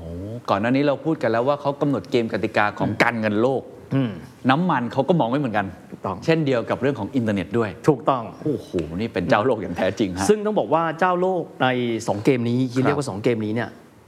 มีเจ้าภาพเดิมมาก่อน อ๋อเขาไม่ได้เป็นคนริเริ่ม เขาไม่ได้เป็นคนริเริ่มครับ แต่ว่าเจ้าภาพเดิมเนี่ยทำไมถึงได้พลิกผันกลายเป็นสหรัฐอเมริกาเป็นคนคุม อืม บางท่านดูแล้วบอกว่าไม่จริงต้องใช้แบบนี้นะฮะ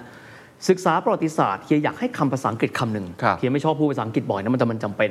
คือคำว่า historical reenactment reenactment แปลว่าเราเอาตัวเราเองเนี่ยสวมวิญญาณครับ กลับไปอยู่ในบริบทของอดีตนะครับ อย่างตอนเนี้ยเราเห็นโลกใบนี้ละ เราก็จะถามว่าสิ่งที่คุยกันมาเนี่ยมันเชยแล้ว แต่เรามองย้อนกลับไปในอดีตนะครับ แล้วเราจะพบว่าบริบทนั้นน่ะอเมริกาเขาเก่งมากนะครับ เข้าใจฮะ ที่เขาจะควบคุมแต่ย้ำนะฮะเก่งกับดีคนละอย่าง อืม เพราะน้ำมันส่วนหนึ่งเลยต้องยอมรับว่าอเมริกาเป็นประเทศที่มีน้ำมันเยอะมาก ครับ แต่น้ำมันส่วนที่เหลือที่เขาควบคุม ไม่ใช่ทรัพยากรธรรมชาติของเขา แต่เขาเข้าไปควบคุมได้ด้วยกลไกบางอย่าง และวิสัยทัศน์ของเขา ฮะ ในการที่จะเดินหน้าจนเป็นคนร่างกติกาส่วนใหญ่ของน้ำมันและอินเทอร์เน็ตโลก โอ้ไอคำศัพท์เมื่อกี้ที่เฮียพูดกำลังจะบอกว่าตอนนี้ ถ้าเกิดเราจะพูดถึงประวัติศาสตร์ ในเชิงของน้ำมัน ในเชิงของอินเทอร์เน็ต อืม แล้วเราอยากรู้ว่าอเมริกาสร้างตัวเองเป็นผู้กำหนดกติกาได้อย่างไร อืม เราจะเป็นต้องใช้ลิ้นชักโดเรมอน นั่งทำแมชชีนกลับไป เปรียบเทียบได้ดีมากเคน แล้วก็ลองดูแอบไปส่องอยู่ข้างหลังว่า อืม เขาคิดอะไรอยู่ แล้ว ใน ต้อง บริบทแวดล้อมนั้น เราต้องสวมหมวกนะว่าในยุคที่รถยนต์มีไม่กี่คันบนโลกนี้ ถึงจะเข้าใจเนาะถึ ถึงจะเข้าใจว่าในยุคที่คนยังจุดตะเกียงกันอยู่ไฟฟ้าค่อนข้างน้อย ครับ เราจะได้พอเห็นได้ครับว่า สิ่งที่เขาคิดณเวลานั้นทำไมเขาจึงทำอย่างนั้น โอ้เยี่ยมเลยครับ เหมือนกับเวลาเราบอกว่าภาพโมนาลิซามันสวยเหลือเกิน ไม่เข้าใจ ตอนเด็กไม่เข้าใจ มันดูทึมๆไหม ไม่เห็นจะสวยเลใช่ย ป่ะ แต่ว่าพอได้เรียนรู้ประวัติศาสตร์ถึงเข้าใจว่าในยุคนั้น ต้อง นวัตกรรมหรือว่า อืม วิทยาการ ความรู้สึกของคนมันเป็นอย่างไร การที่มีภาพนั้นในยุคนั้นมันเลยมองว่าสวยสุดๆ ถูกต้อง อันนี้ก็เหมือนกัน ถูกต้อง ะถ้าย่างั้นเฮียจะเริ่มจากอะไรก่อนดีครับ เฮีย น้ำมัน เริ่มจาก ก่อนหรืออินเทอร์เน็ตก่อน เอาน้ำมันก่อนไหม โอเค นะครับเพราะว่างวดที่แล้วเราคุยถึงเรื่องของตัวคอมพิวเตอร์เอชหรือว่ายุคคอมพิวเตอร์ไปแล้ว ครับ เราย้ายวิกมานิดหนึ่งนะครับเพราะว่าเรื่องนี้เกี่ยวพันกับประวัติศาสตร์ของหลาย ๆ ประเทศ ครับ ตอนนี้ต้องบอกนิดนะครับว่าจะมีชื่อไม่ว่าจะเป็นบุคคลสถานที่แผนที่ที่อาจจะซับซ้อน แต่ผมถือว่ามาเรียนด้วยกันนะครับเพราะว่าขาดตะวันออกกลางไปไม่ได้ ครับ นะครับเรามาเริ่มกันแบบนี้ครับพูดถึงตัวน้ำมันดิบ ก่อนที่จะไปน้ำมันดิบครับ reenact ย้อนกลับไปก่อน ยุคก่อนที่น้ำมันจะมีค่าขึ้นมา การปฏิวัติอุตสาหกรรมเริ่มต้นครับ ครับ เราใช้พลังงานอะไร อืม ก็คิดเนี้ยเรามองย้อนกลับไปนะ ฮฮะก่อนที่น้ำมันจะมา ใช่ ก็เป็นพวกเครื่องจักรไอ้น้ำอะไรอย่างเงี้ยป่ะฮะ ถูกต้องแหมซูเปอร์เคนจริงๆ เครื่องจักรไอ้น้ำแล้วก็ถ่านหิน อ๋อ ถูกไหมฮะ ครับ เริ่มต้นคิดแบบนี้ก่อน แล้วก็คนที่ขุดน้ำมันขึ้นมา เขาก็ขุดขึ้นมานะ แล้วก็ใช้ส่วนที่เป็นเคโรเซน เคโรเซน เซนเนี่ยใช้ทำอะไร เฮียไม่ใช่นักเคมีนะ เคโรเซนก็คือมีเอาไว้จุดตะเกียงครับ เพราะยุคนั้นไฟฟ้ายังไม่แพร่หลายนะครับ คนก็มีการขุดน้ำมันเนี่ยหลาย ๆ ที่ ครับ เช่น อาเซอร์ไบจันนะครับ เช่น ออนตาริโอที่แคนาดา ครับ นะครับ พม่าก็มีการขุดนะฮะ ก็มีการขุด แล้วก็สุมาตราก็มีการขุดน้ำมันขึ้นมา ครับ แต่ไม่ค่อยเป็นที่นิยม แล้วก็ก็มีการคุยกันว่า นักประวัติศาสตร์ยังไม่สามารถเห็นได้ตรงกันว่า เริ่มต้นการขุดน้ำมันในสเกลที่เป็นอุตสาหกรรมมาเริ่มที่ไหนนะครับ ก็มีการคุยกันว่าโปแลนด์ไหมอาเซอร์ไบจันไหม แต่ว่าหนึ่งในบ่อที่ถือได้ว่าเป็นบ่อที่มีความสำคัญมาก ว่า ครับ น่าจะเป็นบ่อนี้แหละบ่อแรกๆเขาเรียกกันว่า Drake's Well Drakeswell เวลก็แปลว่าบ่อน้ำมันนั่นแหละครับ ครับ นะครับเดรกก็เป็นชื่อของเอ็ดวินเดรกซึ่งเป็นหนึ่งในสองคนนะครับ ฮะ ที่ได้รับคำแนะนำจาก professor ครับ ของมหาวิทยาลัยเยลบอกว่า ลองไปขุดน้ำมันดูสิ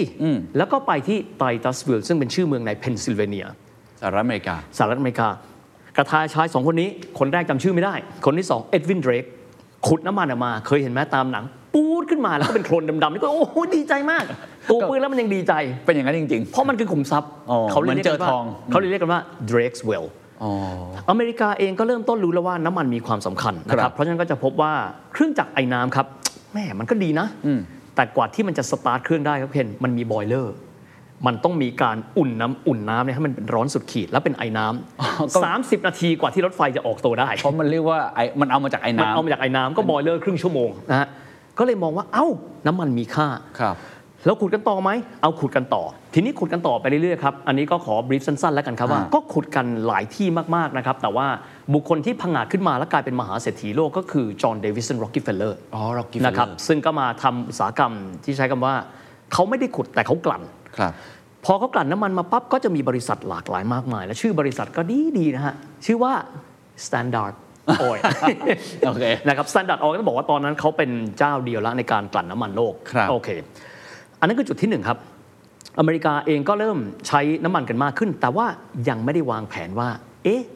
แล้วอุตสาหกรรมจะโตไปถึงไหน ก็ ครับ ขุดน้ำมันในบ้านตัวเอง ก็จะมีสแตนดาร์ดนะฮะ ก็จะมีสแตนดาร์ดหลายที่ ครับ เอ่อพระรามเก้าไม่เกี่ยวนะ ฮะ ก็จะมีเช่นสแตนดาร์ดแคลิฟอร์เนีย ฮะ นิวยอร์ก นิวเจอร์ซีย์ก็คือทำการกลั่นน้ำมัน ค้นขุดก็ขุดไป ครับ โอเค ทีนี้เราก็ไปดูกันที่ประเทศอื่นบ้างครับ ประเทศอื่นก็เริ่มต้นคิดละ น้ำมันน่าจะมีความน่าสนใจ ถามว่าน้ำมันทำไมมันดีกว่าไอ้น้ำกับโคลหรือว่าถ่านหิน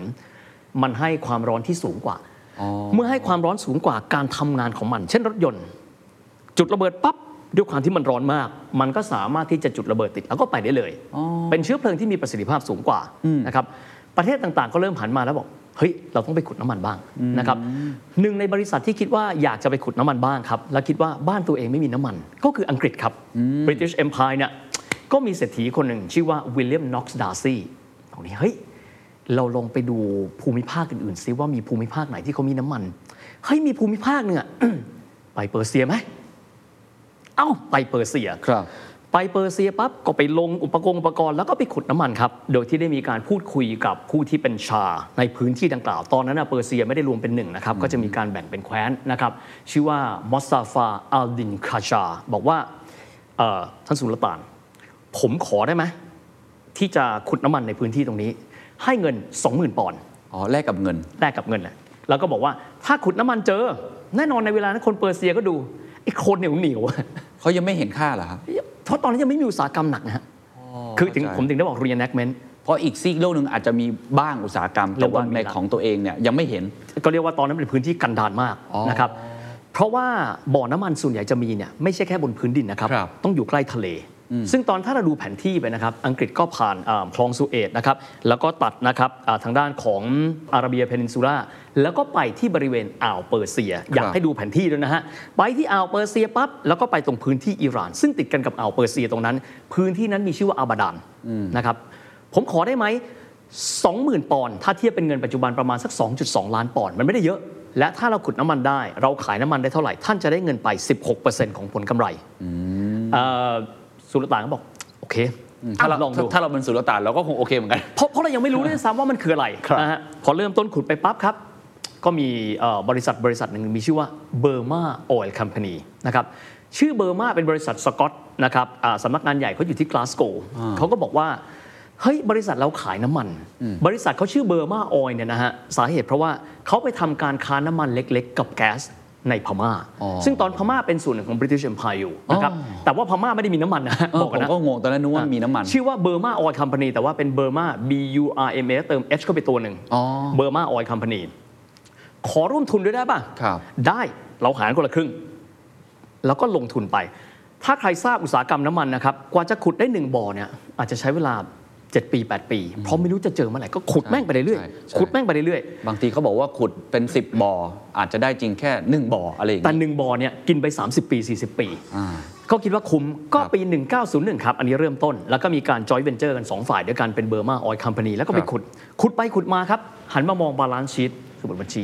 ตายหาเลยเว้ยเฮ้ย แม่งเราเสียไป 5 0 0แสนปอนด์แล้วก็ประมาณสัก 5 ล้านปอนด์ในยุคปัจจุบัน หรือว่า 50 ล้านปอนด์ ครับ ไม่ไหวละ เราขุดมา 9 ปีแล้ว 1,908 1,909 เราไม่ไหวละ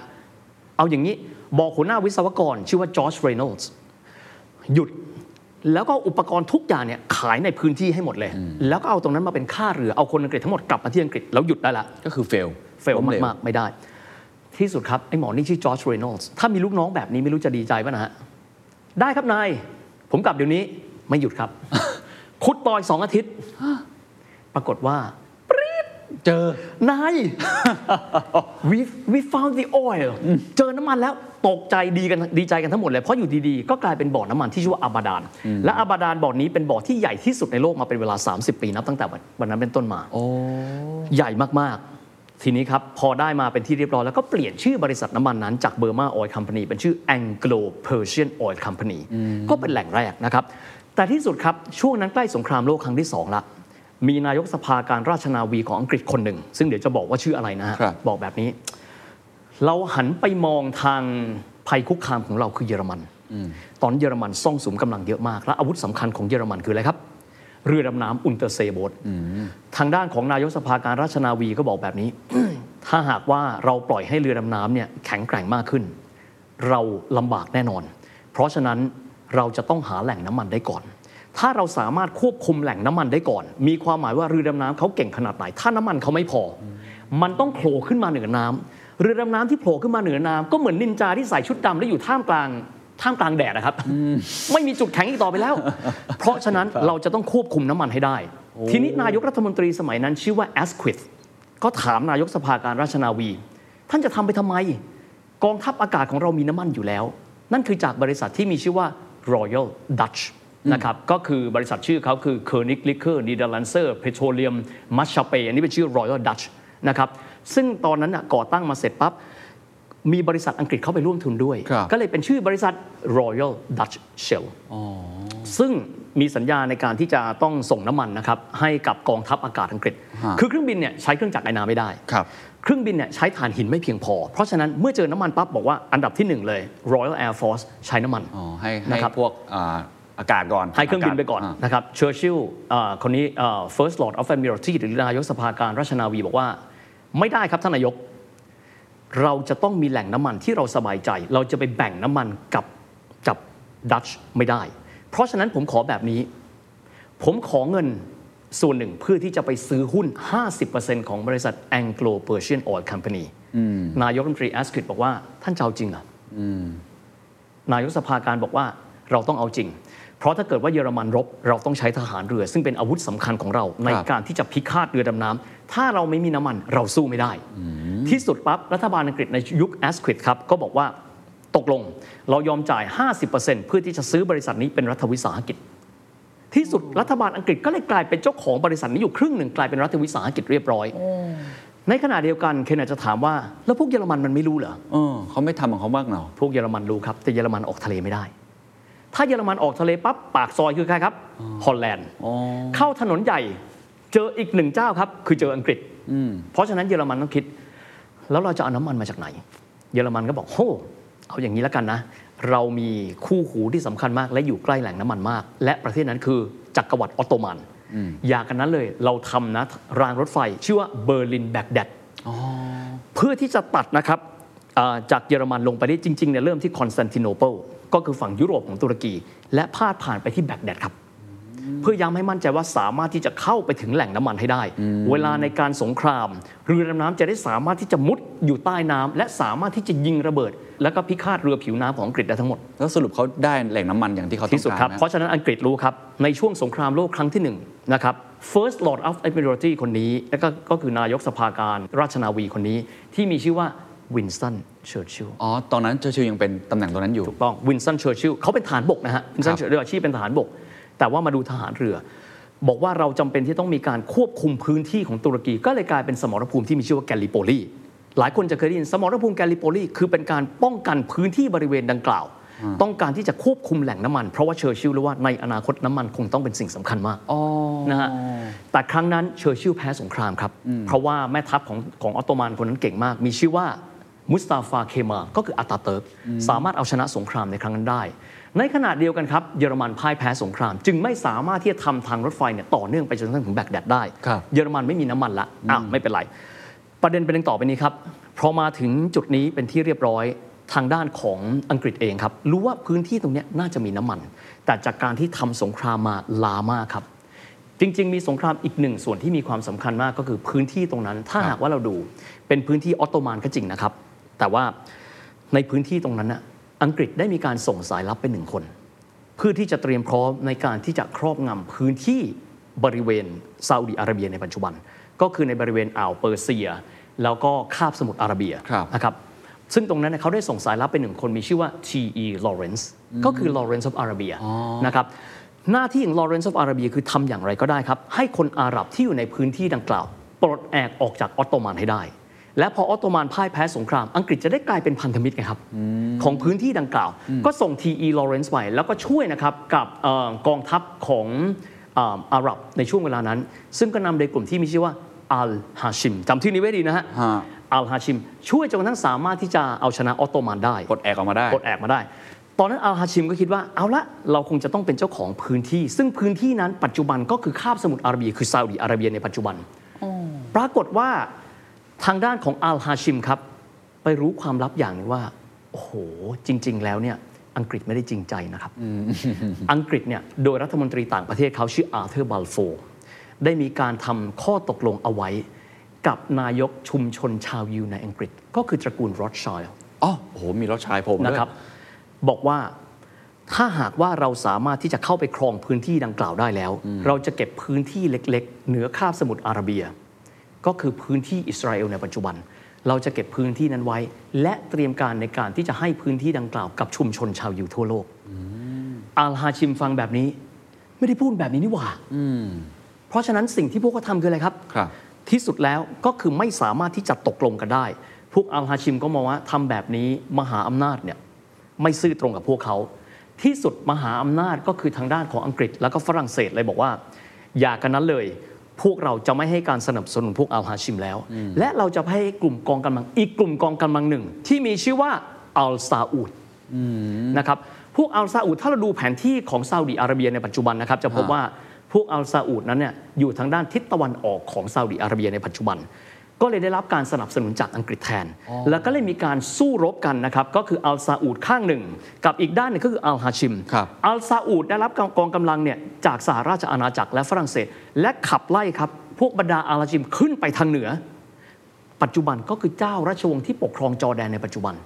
เขาถูกดันขึ้นไปด้านบน ครับ ในขณะที่อังกฤษเองบอก โอเค ตอนนี้พันธมิตรของเราก็คืออัลซาอุด ชนะ ตอนนี้ แล้ว ครองพื้นที่ดังกล่าวได้พอสมควรแล้ว แต่อังกฤษหมดแรงละ อังกฤษถอนกำลังออกไปนะครับ โดยที่สิ่งที่พวกเขาไม่ได้ทำเขาไม่ได้ทำอะไรรู้ไหมครับ อ่า เขาสู้รบเขาให้การสนับสนุนเขาไม่ได้หาน้ำมันครับ อ้าวจากเป้าหมายแรกที่ เขาไม่ ตอ ได้ แก หา จะท น้ำมันเลยนะครับ เพราะฉะนั้นพื้นที่ดังกล่าวก็เลยกลายเป็นพื้นที่ของราชวงศ์อัลซาอุด อ๋อ นะครับในเวลาแล้วก็ในปี 1932 ครับ พื้นที่ตรงนั้นนะครับเอ่อกษัตริย์แห่งราชวงศ์อัลซาอุดก็คือกษัตริย์อับดุลอาซิสอับดุลรามานอัลซาอุดก็ได้มีการสถาปนาราชอาณาจักรซาอุดิอาระเบียขึ้นมานะครับซึ่งราชอาณาจักรดังกล่าว ก็เลยกลายเป็นราชอาณาจักรที่เราเรียกว่าซาอุดิอาระเบียจวบจนวันนี้ในปี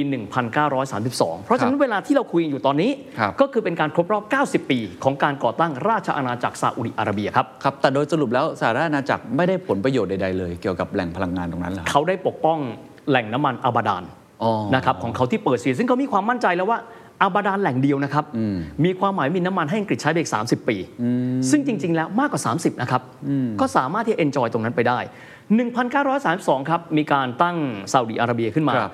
กษัตริย์อับดุลอาซิสก็คิดว่า เอาละประเทศเราน่าจะมีรายได้ จากไหนรู้ไหมครับซาอุดิอาระเบียถ้าเราดูนะครับพื้นที่หลักๆเลยนะครับ ซึ่งเป็นพื้นที่ทองของเขา ก็คือพื้นที่ที่เขาเรียกว่าเฮจัสเฮจัสจะมีเมืองสำคัญ 2 เมืองครับ คือเมืองมักกะ ครับ กับเมืองมะดีนะครับ ซึ่งเป็นสองนครศักดิ์สิทธิ์นะครับของพี่น้องชาวมุสลิม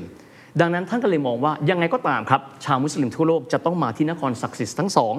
ก็คือมากะแล้วก็มะดีนะปรากฏว่าช่วงระหว่างสงครามโลกครับช่วงระหว่างสงครามโลกครั้งที่หนึ่งกับสองเศรษฐกิจทั่วโลกไม่ค่อยดีครับเพราะฉะนั้นจำนวนพี่น้องชาวมุสลิมที่จะเดินทางไปที่มากะจำนวนน้อยมาก รายได้เข้าสู่ประเทศค่อนข้างน้อย นอกเหนือไปจากนี้ถามนะครับซาอุดีอาระเบียถ้าไม่มีน้ำมัน อืม คิดถึงสินค้าประเภทอะไรครับ ซาอุดิอาระเบียเหรอฮะ เราแทบจะนึกไม่ออกเลยใช่ไหมฮะ ไม่รู้เลยครับ หนึ่งคือหวังว่าจะมีรายรับนะครับจากพี่น้องชาวมุสลิมที่เดินทางไปนะครับ ก็เหมือนท่องเที่ยวเขาไปท่องเที่ยว พิธีฮัทนะฮะไปแสวงบุญของเขา นอกเหนือไปจากนั้นคืออะไรครับ การขายผลไม้แห้งครับ อ๋อ ผลมะเดื่อกับปลาแห้ง ซึ่งจับได้จากทะเลแดง ถามว่าพอไหมไม่พอครับ ครับ ที่สุดแล้วซาอุดิอาระเบียในช่วงเริ่มต้นลำบากมากครับ แต่ที่สุดแล้วมองไปที่อเมริกากันแล้วครับ อเมริกายุคสมัยนั้นเป็นยุคหลังสงครามโลกครั้งที่หนึ่งนะครับก็จะมีประธานาธิบดีคือแคลวินคูลิชเริ่มต้นบอกแล้ว Open Door Policy อยากให้คนอเมริกันเดินทางออกไปหาโอกาสนอกประเทศบ้างนะครับและคนต่อมาก็คือทางด้านของประธานาธิบดีฮูเวอร์เฮอร์เบิร์ตฮูเวอร์ท่านก็บอก Open Door Policy ไปเลย บริษัทไหนที่มีความสนใจอยากที่จะไปแสวงโชคที่อื่น ครับ เราจะให้การสนับสนุนนะครับ ประธานที่ดีฮูเวอร์บอกแบบนี้ เฮ้ย Standard Oil California ทำไมท่านไม่ลองไปไปไปลองไปหาน้ำมันจากซาอุดิอาระเบียบ้างอะ โอ้ เอาไหมเอาไหม ชี้เป้า อ่า Standard Oil California ขออธิบายตรงนี้ขอพักไว้แป๊บหนึ่งนะครับ เมื่อสักครู่เราคุยถึงบริษัท Standard Oil ครับ นะครับของเอ่อ Rockefeller จะพบว่า Standard Oil ตอนนั้นเป็นผู้กลั่นน้ำมันรายเดียวของสหรัฐอเมริกา ครับ จนกระทั่งรัฐบาลสหรัฐอเมริกาต้องเข้ามาแล้วพูดว่า ท่านผูกขาดการค้า เพราะฉะนั้นท่านจะต้องแตกบริษัทของท่านออกมาเป็นชิ้นๆ ถึงแม้ว่าผู้ถือหุ้นใหญ่ยังจะคงเป็นจอห์นดีโร c กิเฟลเลอร์นะครับ แต่ว่าบริษัทก็จะถูกแยกเช่น Standard Oil California Standard Oil New York New Jersey ซึ่งตอนเนี้ยเคนและท่านผู้ชมอาจจะถามว่า แล้วตอนนี้บริษัทพวกนั้นหายไปไหนไม่ได้หายครับเปลี่ยนชื่อครับ อ๋อ เช่นเชฟรอน อ๋อเหรอฮะ เท็กซัโกนะฮะยูโนแคลเอ็กซอนโมบิลคื พ อ วกนี้ออกมาจากบริษัทเดียวกันเหรอฮะ คือลูกของ Standard Oil ทั้งหมดครับ โอ้นี่ความรู้ใหม่มาก คือลูกของ Standard Oil ทั้งหมด และ 5 บริษัทในบริษัท 7 พี่น้อง Seven Sister ที่เดี๋ยวจะคุย ที่ครอบครอง 80%ของน้ำมันโลก 5 บริษัท ก็คือบริษัทซึ่งเป็นบริษัทลูกของ Standard Oil ทั้งสิ้น โอ้ ณเวลานั้นก็ได้มีการพูดคุย Standard Oil California บอกว่า ท่านพื้นที่ตรงเนี้ยไปอะไม่รู้คุ้มเสี่ยงปะนะ อุณหภูมิ 50 องศา ร้อนจัดปรากฏว่า เอ้า เราลองไปดู ซึ่งก่อนหน้านี้เขาไม่เคยออกไปข้างนอกเลย เขายังไม่เคยออกไปข้างนอกครับ ไม่เหมือนกับสหราชอาณาจักรที่ออกไปบ้างแล้ว ออกไปบ้างแล้ว อ๋อ นะครับจริง ๆ แล้วถ้าถามเนี่ยเคนถามได้ดีมากสหรัฐอเมริกาเนี่ยหมายตาไว้แล้วเห็นอังกฤษมีน้ำมัน อยากจะเข้าไป ครับ แต่เคนรู้ไหมว่าตอนที่อาออตโตมันเนี่ยสูญเสียอำนาจ อังกฤษกับฝรั่งเศสเข้าไปยึดครองพื้นที่ตรงนั้น ครับ ออตโตมันเป็นพื้นที่ของประเทศตุรกีที่เรารู้จักในปัจจุบัน ครับ ส่วนพื้นที่อื่น ๆ ที่ไม่ใช่พื้นที่ตุรกี กลายเป็นพื้นที่ที่เขาเรียกกันว่าได้รับการปกป้องโดยอังกฤษและฝรั่งเศส เป็นไปตามสนธิสัญญาซานเรโมมีความหมายว่านี่ของอัวหรือห้ามแตะ อ๋อเพราะฉะนั้นสหรัฐอเมริกาก็เลยยังไม่ค่อยกล้าเข้าไปใน ยัง พื้น เข้าไป ที่ ไม่ได้ เพราะว่ามี แต่ เจ้าของอยู่ แต่ซาอุดีอาระเบียไม่มีใครเป็นเจ้าของพื้นที่ อ๋อก็เป็นเจ้าของด้วยตัวเองเพราะปลดแอก เป็นเจ้าของ แล้ว ด้วยตัวเองปั๊บหลังจากนั้นครับ Standard Oil California ไปในปี 1933 เหมือนเดิมเลย ไม่ได้คาดหวังนะครับ สัมปทานพื้นที่ของซาอุดิอาระเบีย ในตั้งแต่วันนั้นจนวันนี้เนี่ยใหญ่กว่าประเทศไทยประมาณสัก 4 เท่า ของไทยเนี่ย 513,000 ตารางกิโลเมตร ครับ ในขณะที่ซาอุดิอาระเบีย 2 ล้านตารางกิโลเมตรนะครับ ก็ไปคุยครับ กับกษัตริย์อับดุลอาซิสบอกว่าอ่า ท่านเราอยากที่จะขอคอนเซชันหรือว่าสัมปทานสำรวจน้ำมัน กษัตริย์อับดุลอาซิสท่านก็เลยบอกว่า โอเค เราให้ท่านเข้าไปสำรวจน้ำมันในพื้นที่ 9 0 0 0 0 0 ตารางกิโลเมตร โอเค พูดง่ายเกือบเกือบจะสองเท่าของประเทศไทย ฮะ ถ้าท่านหาน้ำมันได้ ท่านสามารถที่จะมีสัมปทานได้ 60 ปี เราขอเงิน โอเค ถูกไหมฮะเพราะยังไม่ได้เสียอะไรเลยเนี่ยฮะ ครับ ผมเลือกเจอเปล่า ก็พื้นที่ประมาณครึ่งหนึ่งมี 2 ล้านให้ประมาณ 9 0 0 0 0 0สำร ให้ วจ ป ไประ มาณ ก่อ 9 0 น 0 0 60 ปีนะฮะ 60 ปี ตอนนั้นไม่มีใครคิดว่าจะเจอครับเพราะว่า แต่ตัวซาอุดิอาระเบียเองก็ไม่มีเทคโนโลยีในการขุดเจาะหรือในการหา เขามีการขุดเจาะนะครับ แต่เป็นการขุดเจาะในสเกลที่เล็ก ไม่สามารถเอาไปทำอุตสาหกรรมได้ ก็คือเทคโนโลยีของเขายังมีไม่ถึง ถูกต้อง เขาก็เลย รั ต้อง เลย พึ่ ว่าง พา เรื่องเทคโนโลยีเนี่ยเคนเคนพูดได้ดีแล้วเพราะว่าไม่มีเทคโนโลยี ก็หนึ่งเลยไม่รู้จะขุดเจาะยังไง อืม สองเอามาแล้วก็ไม่รู้จะเอาไปใช้กับอะไร โอ้ ต้องมองยึกนึกย้อนไปในยุคนั้น รถยนต์จะมีสักกี่คันครับถูกไหมฮะเครื่องบินไม่ต้องพูดถึงนะครับอุตสาหกรรมหนักที่ใช้น้ำมันขนาดวันหนึ่งเป็น 10 ล้านลิตรหรือเป็นแม้กระทั่งเป็นแบเรลมันไม่มีครับ ครับ เพราะฉะนั้นก็เลยให้พื้นที่สัมปทานไป ครับ ขุดไปขุดมามีประมาณสัก 10 บ่อนะครับ ขุดไปขุดมาจนกระทั่งวันหนึ่งครับ มาพบว่าเอฟเฟกต์เดิมเลยเจอน้ำมันในบ่อที่ 8 ครับ ในพื้นที่ที่เมืองดาราน ดารานอยู่ทางด้านทิศตะวันออกของซาอุดิอาระเบียไม่ใกล้จากนครหลวงของก็คือริยาด ครับ ได้มาปั๊บตื่นเต้นกันใหญ่เลย กษัตริย์อับดุลอาซิสท่านรับสั่งถามข้าราชบริพารว่าไอ้กลิ่นกรรมฐานแสบจมูกเนี่ยกลิ่นอะไรข้าราชบริพารพูดว่าพระองค์ท่าน นี่คือกลิ่นแห่งความมั่ง คั่ง มันคือกรรมฐานจากน้ำมัน กษัตริย์อับดุลอาซิสท่าน บอกว่า สูตรใหญ่ มันหอมเหลือเกิน คล้ายๆกับโชดช่วงชัชวาลของประเทศไทย ประมาณนั้น นี่บ่อเดียวนะครับ บ่อเดียวและคนที่ Standard Oil California บอกว่า เรารวยแล้ว จากนั้นเดินหน้าในการขุดต่อไปเรื่อยๆ แต่ว่าบ่อทีหนึ่1 ครับ ก็คือบ่อที่ 8 นะครับ ที่เอ่อที่ทางด้านของดาราน ครับที่เจอ ขุดเสร็จปั๊บ มีการไลน์สงไลน์สายใช้เวลาประมาณ 9 เดือนที่สุดสามารถที่จะส่งน้ำมันออกไปยังต่างประเทศได้ และท่าเรือที่เขาใช้ในการส่งมีชื่อว่าท่าเรือรัสทานุรา ในวันนี้ก็ยังมีท่าเรือซึ่งตอนนี้หน้าตาทันสมัยสุดๆแล้ว ครับ และผู้ที่เสด็จไปเปิดครับ ไปหมุนวาล์วครับ ก็คือกษัตริย์อับดุลอาซิสอัลอับบินอับดุลรามานอัลซาอุดก็คือปฐมกษัตริย์ของซาอุดิอาระเบีย ท่านไปหมุนส่งน้ำมันออก แต่ต้องบอกเล่นนะครับว่าก่อนหน้านั้นเนี่ยมีผู้ทัดทานบอกว่าจริง ๆ แล้วเนี่ยซาอุดิอาระเบียด้วยกฎหมายครับ ด้วยกฎหมายศาสนาไม่สามารถที่จะส่งออกน้ำมัน ซึ่งเป็นทรัพยากรธรรมชาติได้ ก็ก็เป็นกฎหมายนะฮะ แต่ท่านก็บอกว่าเราแก้ได้ไหม เพราะท้ายที่สุดแล้วสิ่งนี้จะมาช่วยพลิกฟื้นประเทศของเรา ครับ จากราชอาณาจักรที่ไม่มีทรัพยากรธรรมชาติ ครับ กลายเป็นชาติที่จะร่ำรวยมหาศาล ครับ ที่สุดแล้วท่านก็เลยเสด็จไปที่รัสทานุราและหมุนวาล์วและจากนั้นมีการส่งน้ำมันออกไป มีความหมายว่าในเกมนี้สหรัฐอเมริกาครับ ปักบุดไปบนพื้นที่ที่ต้องบอกว่ามีน้ำมันมากที่สุดแห่งหนึ่งของโลก โอ้โหแล้วตอนนั้นส่วนแบ่งเขาให้ประมาณกี่เปอร์เซ็นต์อะไรยังไง พอจำได้ไหมครับ ว่าเขาตกลงกันยังไง เพราะก่อนอันนี้สหรัฐอาณาจักรให้ 16 ครับ สิบหกเปอร์เซ็นต์อะไรอย่างเงี้ยฮะ อันนี้ต้องบอกตรงว่าไม่ทราบว่าส่วนแบ่งเท่าไหร่ ครับ แต่สำหรับสหรัฐอเมริกาแล้วบอกว่ามันคุ้มค่ามากครับ อืม เพราะมีความหมายว่าพวกเขาจะมีน้ำมันมหาศาลเป็นเป็นในการใช้อีก 60 ปี นั่นคือประมาณปี 1937-38 นะครับ ครับ ซึ่งในช่วงนั้นก็มีความหมายว่าเคนลองคำนวณอีก 60 ปีอะก็คือประมาณสัก ถึงจะครบ 1,990ลองคิดดูว่ามันเข้ามาในยุคเราแล้วนะครับ มันเข้ามาในยุคที่พวกเราเนี่ยเกิดมาแล้ว ฮะ มันยาวนานมาก เฮียเฮียเล่าให้ฟังนิดนึงได้ไหมครับว่าการต่อรองเพื่อได้ผลประโยชน์ซึ่งกันและกันในตอนนั้นเนี่ยมันคนเนี่ยคิดถึงเรื่องอิทธิพลของอเมริกาว่าจะเข้ามาครอบงำไหม อืม คนคิดในมุมที่ว่าเนี่ยนี่เป็นเจ้าโลก อืมอืม แล้วจะมายึดพื้นที่อะไรมันมีมุมมองแบบนั้นไหมครับก่อนเพราะว่าก่อนหน้านั้นเนี่ยเราก็มีบทเรียนจากสหราชอาณาจักรเนาะที่พยายามที่จะเป็นอ่าการล่าอาณานิคมอะไรแบบนั้น หรือว่าวิธีการคุยในตอนนั้นเนี่ยเพื่อเราจะได้เข้าใจบริบทนะครับว่า เขาไม่ได้คิดอะไรมุมนั้น เพราะว่าประเทศยังยากจนอยู่ก็เลยจะต้องเอาโอกาสนี้แหละพลิกตัวเองขึ้นมาอะไรเงี้ย นะฮะเป็นคำถามที่ดีจาก Standard Oil เอ้ยไม่ ใช่ จาก The Standard นะฮะ ครับ เคนพูดได้ดีมากครับ ในยุคนั้นต้องเรียนแบบนี้ พี่ถึงได้บอกว่าเราต้องย้อนกลับไปดูที่ reenactment ในยุคดังกล่าวครับ สมมุติว่าเคนมีน้ำมันมากมาย เคนก็ไม่รู้จะเอาไปใช้อะไรถูกไหมครับ เพราะฉะนั้นทุกคนเห็นว่ามันก็เป็นแค่โคลนดำๆต้องใช้แบบนี้มันเป็นแค่โคลนดำๆซึ่งมันสามารถที่จะนำความร่ำรวยให้เราได้เดี๋ยวนี้ เพราะฉะนั้นก็ไม่เป็นไร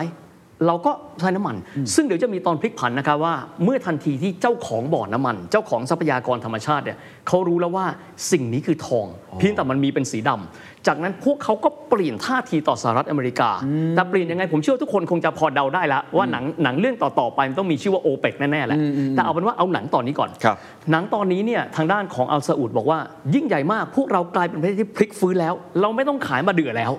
เราไม่ต้องขายปลาแห้งอีกต่อไปแล้ว เพราะจะกลายเป็นประเทศที่ร่ำรวยสหรัฐอเมริกาก็เดินหน้าครับ ในการที่จะขุดหลุมที่ 2 ครับ ในปี 1951 อันนี้หลังสงครามโลกได้ขุดอีก และบ่อนี้เป็นบ่อที่ให้น้ำมันมากที่สุดในอีก 60 ปีต่อมา มีชื่อว่าแหล่งน้ำมันซาฟานิยา นะครับเพราะฉะนั้นเอาแค่ 2 บ่อใหญ่นะฮะ ฮะ แต่นอกจากนั้นยังเจอบ่ออีกมากมายมหาศาลเล็กกลายเป็นบริษัทที่ใหญ่ แล้วถ้าเราถามกันตอนนี้ครับ บริษัทที่มี Market Cap หรือว่ามูลค่าการตลาดใหญ่ที่สุดในโลก และแซง Apple ไปแล้ว แต่ก่อนเขาเคยเป็นเบอร์หนึ่งนะฮะแล้วถูก Apple แซงอยู่ช่วงหนึ่ง คือบริษัทอะไรครับ ซาอุดิอารามโค นั่นแหละครับ จุดกำเนิดของเขาก็คือบริษัทนี้นี่แหละครับ อ๋อเหรอ ก็คือ Standard Oil California ที่ไปร่วมกันในการขอสัมปทานจากกษัตริย์อับดุลอาซิส และจากนั้นก็มากลายเป็นบริษัทน้ำมันของอเมริกากับซาอุดีอาระเบีย ซึ่งต่อมาก็เปลี่ยนชื่อเป็นซาอุดีอารัมโกนี่แหละครับ บ่อนั้นเลยฮะ บ่อนั่นแหละครับ ก็จะมีเนี่ยสองบ่อคือบ่อที่ดารานกับซาฟานิยา ครับ เอาแค่ 2 บ่อนี้นะฮะ ฮะ จริง ๆ เรื่องเจอบ่อที่ 11 และบ่ออื่น ๆ อีก แต่นี่คือการปักหมุดเพราะฉะนั้นจะเห็นนะครับว่าซาอุดีอารามโกกับรายงานกันไป วันนี้มาเก็ตแคปเท่าไหรถูก Apple แซงกลับมาแซงแล้ว มันมีประวัติของมันครับ และมันเริ่มต้นมาจากเฮอร์เบิร์ตฮูเวอร์ซึ่งบอกว่า Open Door Policy แต่ถ้าถามนะครับน้ำมันในสหรัฐอเมริกาเองมีมหาศาล ครับ เพราะฉะนั้นจะพบว่าไม่ว่าเกิดวิกฤตการณ์น้ำมันอย่างไรก็ตามสหรัฐอเมริกายังสามารถอยู่ได้ด้วยตัวเขาเอง อืมเข้าใจแล้วคือเหมือนกระจายความเสี่ยง ถูกต้อง ตัวเองก็มีแหล่งน้ำมันของตัวเองกลั่นได้เองใช้เองในขณะเดียวกัน ก็ไปทำเนี่ยสัญญา ไปขุดเลยอะ ในการไปขุดในต่างประเทศด้วย นะฮะ แล้วหลังจากนั้นโลกมันเปลี่ยนยังไงต่อครับ พอสหรัฐอเมริกาขึ้นมาเป็นเรียกได้ว่าเบอร์ต้นๆในการควบคุมแหล่งทรัพยากรกำหนดกติกาอะไรต่างๆแล้ว อืมนะฮะพอมีการควบคุมแหล่งน้ำมันในส่วนได้เป็นที่เรียบร้อยแล้ว ก็ต้คอรั ง บ ยอมรับว่าในช่วงสงครามโลกครั้งที่สองครับลองคิดดูแล้วกันว่าสหรัฐอเมริกาไม่ต้องห่วงเรื่องน้ำมันเลยนะฮะไม่ต้องห่วงเรื่องน้ำมันเลยเพราะว่า เสบียงพร้อมอืม พร้อมเสมออในขณะที่อังกฤษครับ ถามว่าอังกฤษเอาน้ำมันมาจากไหน แหล่งที่หนึ่งของอังกฤษด้วยการเอามาจากเปอร์เซียถูกไหมครับและแหล่งน้ำมันที่เปอร์เซียในช่วงสงครามโลกครั้งที่สองเนี่ยอังกฤษจำเป็นต้องแบ่งให้กับเพื่อน ซึ่งรบอยู่อีกแนวรบหนึ่ง นั่นก็คือเอาน้ำมันจากเปอร์เซียส่งขึ้นเหนือของอิหร่านก็คือเปอร์เซียในเวลานั้น ให้กับสหภาพโซเวียตครับ เพราะเขาต้องแบ่งน้ำมันกันใช้ ตอนนั้นรัสเซียยังไม่ได้ขุดน้ำมันเยอะเท่านี้นะฮะ ในขณะที่อังกฤษเองครับต้องบอกแบบนี้เราดูภูมิทัศน์ของเออพลังงานโลกครับ ครับ อังกฤษเองได้น้ำมันมาจากไหน เวลาที่เราดูราคาน้ำมันโลกปัจจุบันจะเห็นว่ามีสองราคาถูกไหมฮะ ใช่ครับ มีอะไรบ้าง มีเวสเท็กซัส กับ กับอีกอันหนึ่งเบรนท์ เบรนท์ทะเลเหนือ อังกฤษจะได้จากเบรนท์ทะเลเหนือ เบรนท์นี่มาจากอะไรฮะคำเนี้ย เบรนท์ ฮะ มาจากพื้นที่ที่อยู่ตรงทะเลเหนืออ อ ทะเลเหนือเนี่ยใต้สุดของทะเลเหนือคือสกอตแลนด์เหนือถัดไปคือนอร์เวย์ก็เป็นประเทศที่รวยน้ำมันด้วย อีกซีกหนึ่งครับนำเข้าจากสหรัฐอเมริกานะครับเพราะฉะนั้นอังกฤษก็จำเป็นต้องมีการพึ่งพิงพลังงาน อยู่พอสมควรด้วย และในช่วงสงครามโลกครั้งที่สองนาซีเยอรมันครับ ครับ รู้วิธี ถ้าอังกฤษไม่มีน้ำมัน สู้เราให้ตายก็ไม่ได้ ผู้บัญชาการกองทัพเรือเป็นต้องบอกเป็นเรือดำน้ำอย่างเดียวชื่อคาร์ลโดเนตส์บอกเลยบอกว่าเราจะประกาศสงครามนะครับแอตแลนติกวอร์ในการเอาเรือดำน้ำครับ ไปจอดไว้ที่ชายฝั่งฝรั่งเศส จากนั้นไปปิดล้อมสหราชอาณาจักรเอาไว้ คุณไม่มีน้ำมัน คุณสู้เราไม่ได้ อังกฤษก็เลย paralyze กลายเป็นอัมพาตเพราะว่าต้องพึ่งน้ำมันจากอเมริกาพอส่งน้ำมันจากอเมริกาปั๊บเรือดำน้ำยิงชูตตลอด เพราะเรือดำน้ำมันคือนินจาครับนะหลังจากนั้นในช่วงสงครามโลกจบไปเป็นที่เรียบร้อย ฮะ เคนลองคิดดูแล้วกันว่าสหรัฐอเมริกามีน้ำมัน ครอบครองน้ำมันจำนวนมากมายมหาศาล หลังจากจบสงครามโลกครั้งที่ 2 เป็นที่เรียบร้อยแล้ว เคนลองคิดดูว่า การฟื้นตัวเศรษฐกิจทั่วโลก ฟื้นตัวไม่ได้ถ้าไม่มี น้ำมัน ถูกต้องและหนึ่งในอุตสาหกรรมที่ทำให้เศรษฐกิจของหลายประเทศกลับมาฟื้นฟูและยิ่งใหญ่มาก ๆ คืออุตสาหกรรมอะไรครับ เป็นอุตสาหกรรมที่ในช่วงสงครามโลกครั้งที่หนึ่งนี่ไม่ค่อยโด่งดังสักเท่าไหร่ เพราะมีจำนวนน้อย อ่า อุตสาหกรรมรถยนต์ไงครับ อ๋อ ถ้าเกิดว่าเคนลองดูประวัติศาสตร์นะครับ ต้องบอกรถยนต์ที่มันวิ่งกันขวักไขว่วันนี้เนี่ยมันเพิ่งมาเกิดขึ้นหลังสงครามโลกครั้งที่สองนะครับ เออแม้ว่าเทคโนโลยีตอนนั้นจริง ๆ มีมาสักพักหนึ่งแล้วด้วย มี ซ้ำ มาสักพักก็ก็ลองดูแล้วกันว่าฟอร์ดเฮนรี่ฟอร์ดขาคยรั ร บ ถยนต์ในอเมริกาเป็นหลักพันคัน เป็นหลักพันคันนะครับ ปัจจุบันจีนประเทศเดียวนี่ผลิตรถยนต์ประมาณสักสิล้านคัน คือมันคนละสเกลกันเลยนะครับ รถยนต์เป็นของที่หรูหรา เป็นสิ่งที่ลักชัวรี่มาก ๆ แต่หลังสงครามโลกครั้งที่ 2 รถยนต์เวสป้าก็ดีของอิตาลีนะครับ รถยนต์ยี่ห้อต่าง ๆ ลองดู เยอรมัน อเมริกัน ญี่ปุ่น อิตาลี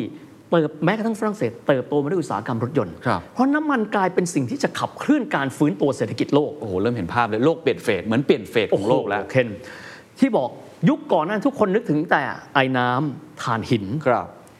แต่ในยุคถัดมาครับ สิ่งที่ทุกคนคิดคืออน้ำมันและพลาสติก อ๋อ เพาะพลาสติก จริงๆจริงพลาสติกด้วย พลาสติกนี่เป็นอนุพันธ์ของปิโตรเลียมถูกไหมฮะ ถูกฮะก็เป็นส่วนประกอบที่มันเป็นอ่าได้มาจากตัวน้ำมันนี่แหละเออ ถูกต้อง หลังสงครามโลกครั้งที่สองครับ ปี ครับ 1945 โลกกลับมาค่อยๆฟื้นตัวจากมาแชลแพลนด้านอื่น ครับ ทีนี้ไปดูส่วนนี้กันบ้างครับ เมื่อสักครู่เคนถามว่า แล้วคนในตะวันออกกลางเขาคิดบ้างไหม ว่าเขากำลังขายทรัพยากรทุกถูกๆให้กับมหาอำนาจ ใช่ เขาเริ่มคิดแล้วครับ โอ้โห ตะวันตกรวยเอารวยเอา เอาน้ำมันจากเราไปนี่นานะครับ จุดเริ่มต้นก่อนเลยครับ ในปี 1951 ครับ ครับ ตอนนี้อิหร่านขออนุญาตอธิบายถึงอิหร่านนิดหนึ่ง ครับ นะครับ ถามว่าทำไมอิหร่านจึงสำคัญ ประเทศที่ใหญ่ที่สุดขนาดใหญ่ที่สุดเลยในตะวันออกกลางมี 2 ประเทศนะครับ คือซาอุดิอาระเบีย และข้ามอ่าวเปอร์เซียไปอีกหนึ่งประเทศนั่นก็คือเปอร์เซียหรือว่าอิหร่านนะครับสองประเทศนี้เป็นแหล่งน้ำมันขนาดใหญ่ ครับ อิหร่านหรือเปอร์เซียเดิมก็จะมีอังกฤษอยู่ก็คือ Anglo Persian Oil Company ในขณะที่ซาอุดีอาระเบียก็จะมีซาอุดีอารามโกซึ่งในเวลานั้นอาจจะเป็นชื่ออื่นนะครับ เพราะฉะนั้นเนี่ยสองจุดนี้คือจุดยุทธศาสตร์ ลองติดต่างดูว่าถ้าหากว่าเจ้าของประเทศของสองประเทศเนี่ยเขาเริ่มบอกว่าสหรัฐอังกฤษคุณเอาเปรียบเราเกินไปละมันไม่ดีถูกไหม เขาเริ่มต้นคิดแล้วครับ มาดูที่อิหร่านกันสักนิดหนึ่ง ครับ นะครับ ตลอดต่อมาที่เราคุยกันมาเนี่ย หลังจากที่ได้ขุดน้ำมันที่อาบาดานแล้วเนี่ย อิหร่านเองก็ก็จะมีพระเจ้าชาของเขานะฮะก็คือมาเมดเอ่อเรซาชา นะครับ และในทศวรรษที่ 30 อังกฤษเริ่มต้นมองแล้วเมเมดเรซาเนี่ย ท่าทางจะเป็นคนที่กระด้างกระเดื่องกับโลกตะวันตก ได้รับการศึกษาจากอิหร่านเอง อยากกันนั้นเลย เอาลูกขึ้นแทนไหม เรซาปาลาวี เป็นโอรสศึกษาจากสวิตเซอร์แลนด์ หัวโน้มเอียงตะวันตก เอาอย่างนี้ละกัน ปลดพ่อตั้งลูกขึ้น โอ้แทรกแซงได้ขนาดนั้น ขนาดนั้นเลย แต่กระบวนการคงแยบยนต์นะคงไม่ได้เดินไปบอกว่าลง คงไม่ใช่แบบนั้น นะฮะ แต่การเปลี่ยนแปลงในครั้งนั้นจะมีผลในเวลาต่อมาครับ ผมขอมองย้อนกลับมาปั๊บหลังจากนั้นครับอ่าอิหร่านเองเขาเปลี่ยนชื่ออิหร่านแล้วนะฮะจากเปอร์เซียเป็นอิหร่านเนี่ยเขาบอกว่าเอ้าเรามีรัฐบาลเป็นประชาธิปไตยได้ละ ครับ นะครับอิหร่านหลังสงครามโลกครั้งที่สองจริงๆตั้งแต่ก่อนแล้วล่ะเขาก็มีประชาธิปไตยเรียบร้อยแล้วแล้วก็จะมีนายกรัฐมนตรีที่มีชื่อว่าโมฮัมเหม็ดมอสซาเดกครับถามว่าทำไมต้องพูดถึงคนชื่อนี้ ผมอยากให้จำชื่อนี้ไว้นะครับโมฮัมเหม็ดมอสซาเดก ท่านขึ้นมาครองตำแหน่งแล้วท่านพูดว่า เราตกเป็นเบี้ยล่างตะวันตกมายาวนานแล้วทำไมจะต้องเป็น Anglo Iranian Oil Company มันเป็นน้ำมันของเรา ส่วนแบ่งของเรามันน้อยเหลือเกิน อยากกันนั้นเลย nationalize บริษัทนี้ซะ เอาบริษัทนี้มาเป็นของเรา ชาวอิหร่าน ถ้าเคนเป็นอังกฤษเคนคิดไงครับ ไม่ยอมเลยครับ ไม่ยอมดิครับ อังกฤษก็ตกใจครับ ณ เวลานั้นเป็นนายกรัฐมนตรีที่มีชื่อว่าเคลเมนแอดลี ครับ นะครับ ก็คือจบสงครามโลกเชอร์ชิลแพ้โหวตในในในพรรคคอนเซอร์เวทีฟ ครับ นายกรัฐมนตรีคนใหม่คือเคลเมนแอดลีเคลเมนแอดลีบอกว่าตายแล้ว ถ้าเกิดเราไม่มีน้ำมันเราเราเดินหน้าไม่ได้ อยากันนั้นเลย เราหาวิธีไหมว่าเราจะทวงคืนยังไง แต่เคลเมนแอดลีดูเป็นคนที่ ไม่ค่อย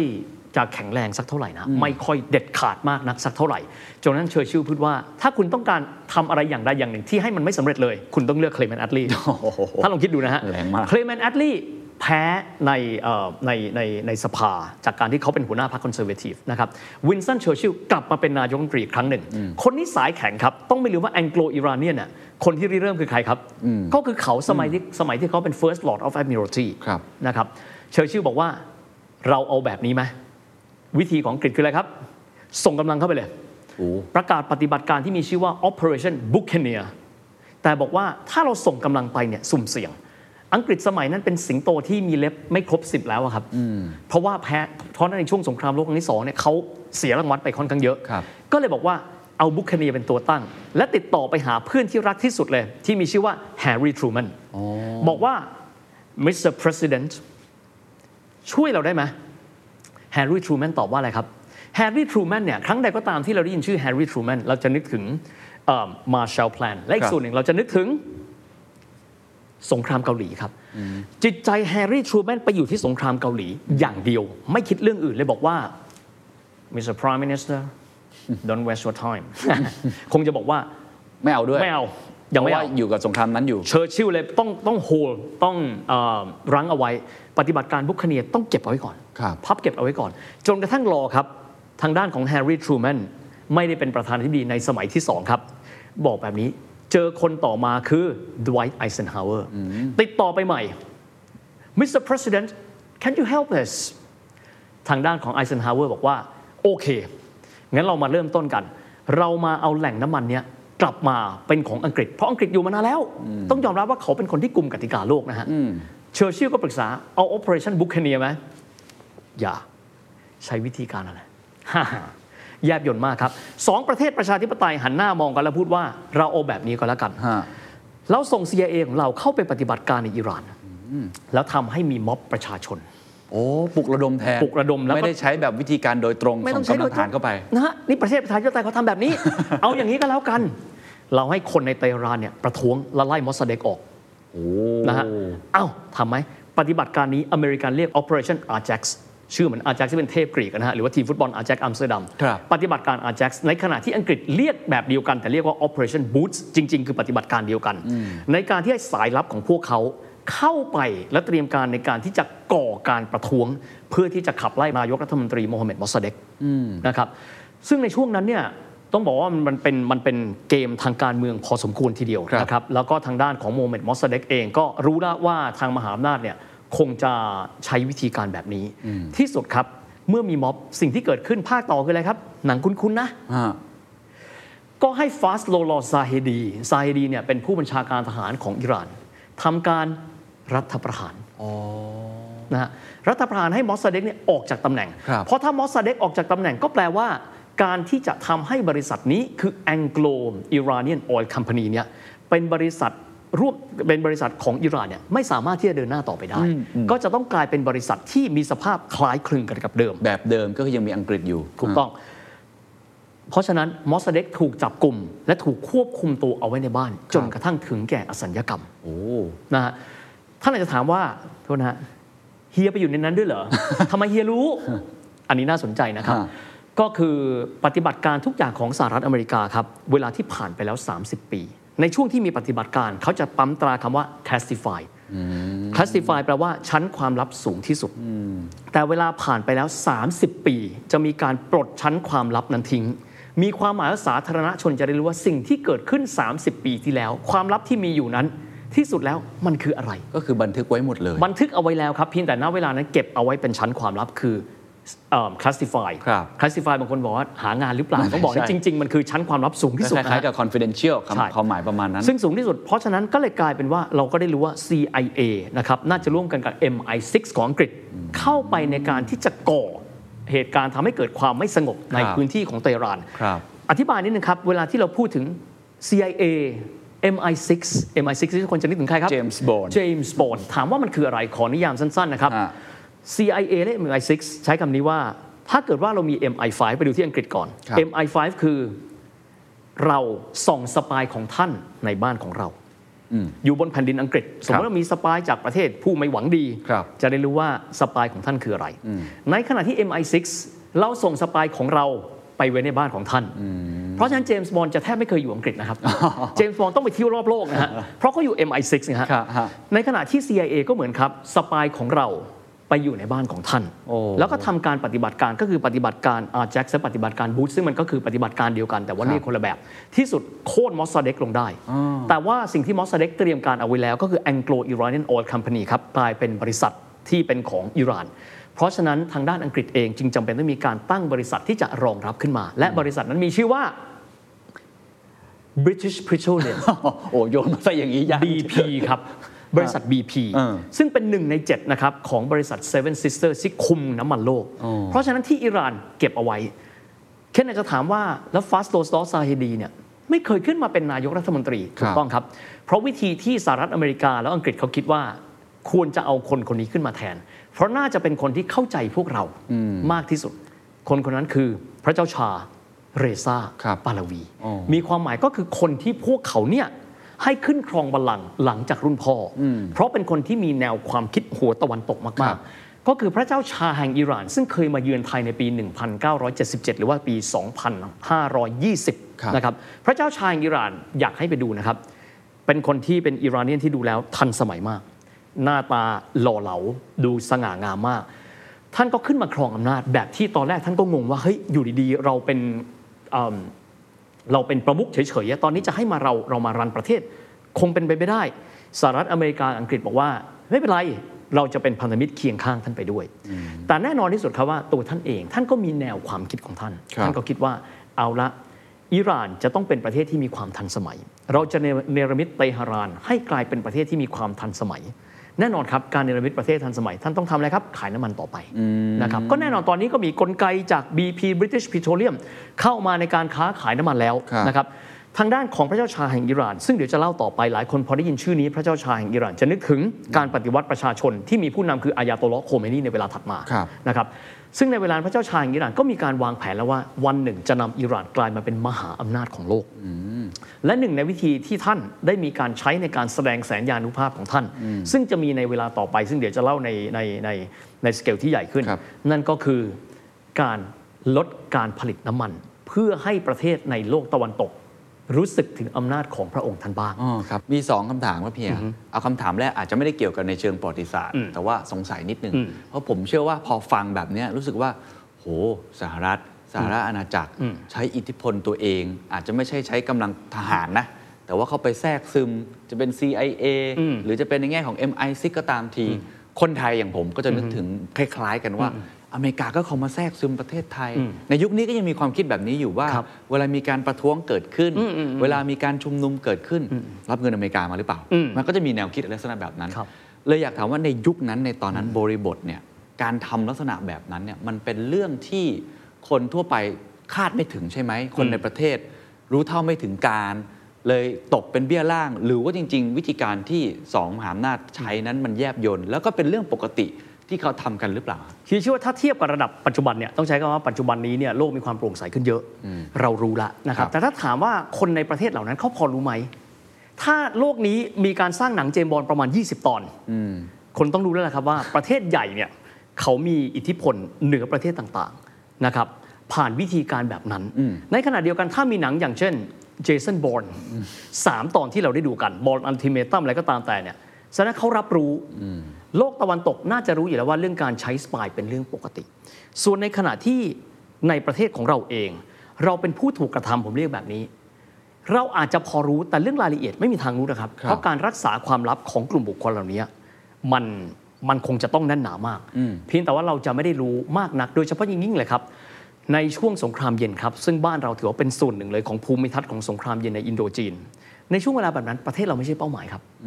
ประเทศเราที่ผ่านมาถือได้ว่าไม่ใช่เป้าหมายหลัก ครับ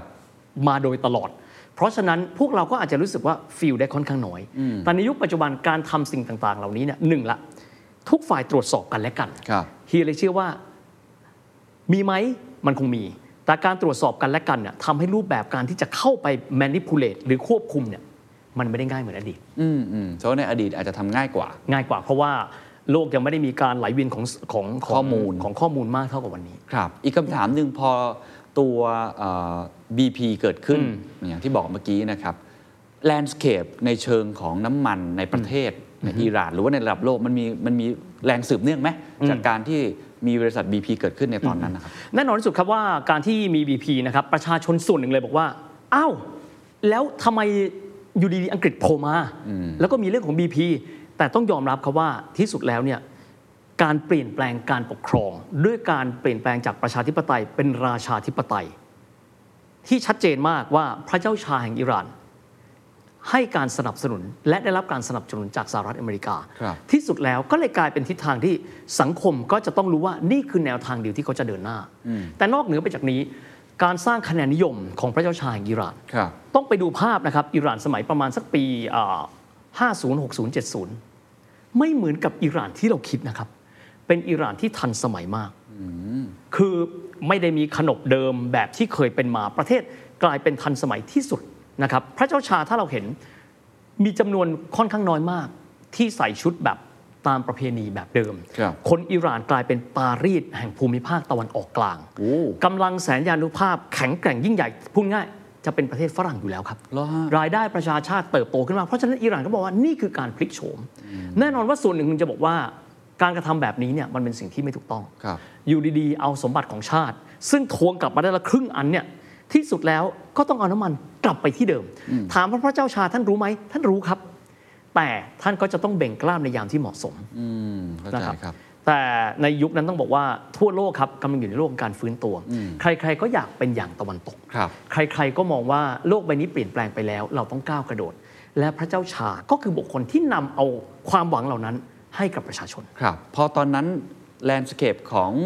เอ่อผู้ที่ครอบครองน้ำมันเป็นยังไงครับสหรัฐอเมริกา อืม สหรัฐอาณาจักรก็ดูจะมีบทบาท อืม เพิ่มมากขึ้นเหมือนกัน ครับ หรือว่าจริง ๆ แล้วสหรัฐอเมริกาก็ยังเป็นเบอร์หนึ่ง สหรัฐอเมริกาต้องเบอร์หนึ่งแน่นอนครับ ครับ เพราะว่าต้องยอมรับว่าบ่อน้ำมันนะครับที่ซาฟานิยาเองก็ดีที่ดารานก็ดี และก็ที่ซาอุดิอาระเบียทั้งหมดเลยสหรัฐอเมริกาเป็นคนดูแล เพราะฉะนั้นซัพพลายใหญ่ แต่ต้องไม่ลืมนะครับว่าอีกหนึ่งประเทศซึ่งถือได้ว่ามีปริมาณน้ำมัน reserve ปริมาณน้ำมันสำรองมากที่สุดแห่งหนึ่งในโลกเราลืมเขาไม่ได้นะครับ รัสเซีย เวเนซุเอลา อ๋อเวเนซุเอ ลา คือคือคือรัสเซียจะมาทีหลังเพราะรัสเซียเนี่ยตอนนั้นเป็นสหภาพโซเวียต ครับ ซึ่งทุกอย่างเป็นระบบปิด อ๋อ นะครับในขณะที่เวเนซุเอลาถือว่าเป็นบ่อน้ำมันที่มีความสำคัญอีกหนึ่งบ่อกันด้วยสหรัฐอเมริกาก็เข้าไปร่วมมีอิทธิพลด้วย โอ้โห นะครับต้องไม่ลืมว่าจะมีผู้เล่นที่มิใช่สัญชาติอังกฤษแท้ และมิใช่อเมริกันอีกหนึ่ง นั่นก็คือ Royal Dutch Shell ซึ่งเขาก็มีแหล่งน้ำมันของเขาและนี่ก็คือ Seven Sisters นะครับที่คุม Seven Sisters ที่ว่าถึงนี้คุมน้ำมันทั่วโลกประมาณ 85%มีความหมายคุณจะขุดที่ใดก็ตาม แต่ท้ายที่สุดเนี่ยก็จะต้องเป็นบริษัทเหล่านี้ในการที่จะเข้ามาบริหารจัดการควบคุมราคาทั้งหมด ชื่อว่า Seven Sisters ก็คือ Seven Sisters Oil Cartel ครับ ถ้าเรียกกันแบบน่ารักก็เรียกว่าเป็นกลุ่มบริษัท 7 พี่น้อง บางคนก็เรียกว่าบริษัท 7 นางยักษ์ นะครับเพราะว่าเอาทรัพยากรของชาวบ้านเขาไป จากนั้นก็ไปเล่นแร่แปรธาตุสร้างมูลค่าเพิ่มแต่ก็ต้องยอมรับครับว่าถ้านี่คือเกมของโลก มันคือเกมของโลกที่ไม่มีใครเล่นได้เก่งเท่ากับพวกเขา เขาเป็นผู้ชนะแหละ เขาเป็นผู้ชนะคือเขาเป็นคนวางกติกาเอง ครับ เพราะฉะนั้นเซเว่นซิสเตอร์ก็เลยคุมราคาน้ำมันนะครับทั่วโลกกันไปเลย ทีนี้มากันที่อิหร่าน ครับ อิหร่านนี่ชัดเจนที่สุดครับ ทีนี้มาอีกหนึ่งจิ๊กซอว์ครับที่สะเทือนความมั่นคงของพื้นที่ดังกล่าว ครับ นั่นคือเรื่องการก่อตั้งรัฐอิสราเอลหลังสงครามโลกครั้งที่ 2 แน่นอนการก่อตั้งรัฐอิสราเอลครับทำให้กลุ่มสันนิบาตอาหรับ ก็คือกลุ่มประเทศอาหรับเนี่ยร่วมกันปกป้องปาเลสไตน์เพราะพื้นที่ดังกล่าวเนี่ยชาวปาเลสไตน์อยู่ในพื้นที่นั้นมาเป็นเวลาสองสามร้อยปีแล้ว ครับ เอาอยู่ดีๆ คุณมาไล่พี่น้องเราออกไปจากพื้นที่ดังกล่าว เอาชาวปาเลสไตน์ออก แล้วคุณเอาชาวยิวจากยุโรปมาแปะเข้ามาบนพื้นที่ตรงนี้ อืม แล้วพี่น้องของเราเขาอยู่ที่ไหนอะเขากลายเป็นคนไร้แผ่นดิน ในช่วงเวลานั้นครับ ประมาณทศวรรษที่ 50 ทศวรรษที่ 60 แล้วก็ทศวรรษที่ 70 ก็เลยมีความตึงเครียด มีความหมายว่าอะไรครับ อเมริกาให้การสนับสนุนอิสราเอล ครับ แต่ขณะเดียวกันอเมริกาก็จะต้องประคองความสัมพันธ์กับประเทศที่ให้สัมปทานน้ำมันกับตัวเอง มันก็เลยกลายเป็นพื้นที่ที่เกิดเป็นเหตุการณ์ที่ใหญ่โตกันมาจากวันนั้นสู่วันนี้ ฮะ เห็นไหมฮะ คือทำไมเขาถึงต้องเข้าไป engage หรือเข้าไปมีส่วนเกี่ยวข้องกับพื้นที่ตะวันออกกลาง เพราะมันมีทรัพยากร บางคนก็บอกว่าอิสราเอลเนี่ยเป็นเหมือนคนที่คอยดูแลผลประโยชน์เลย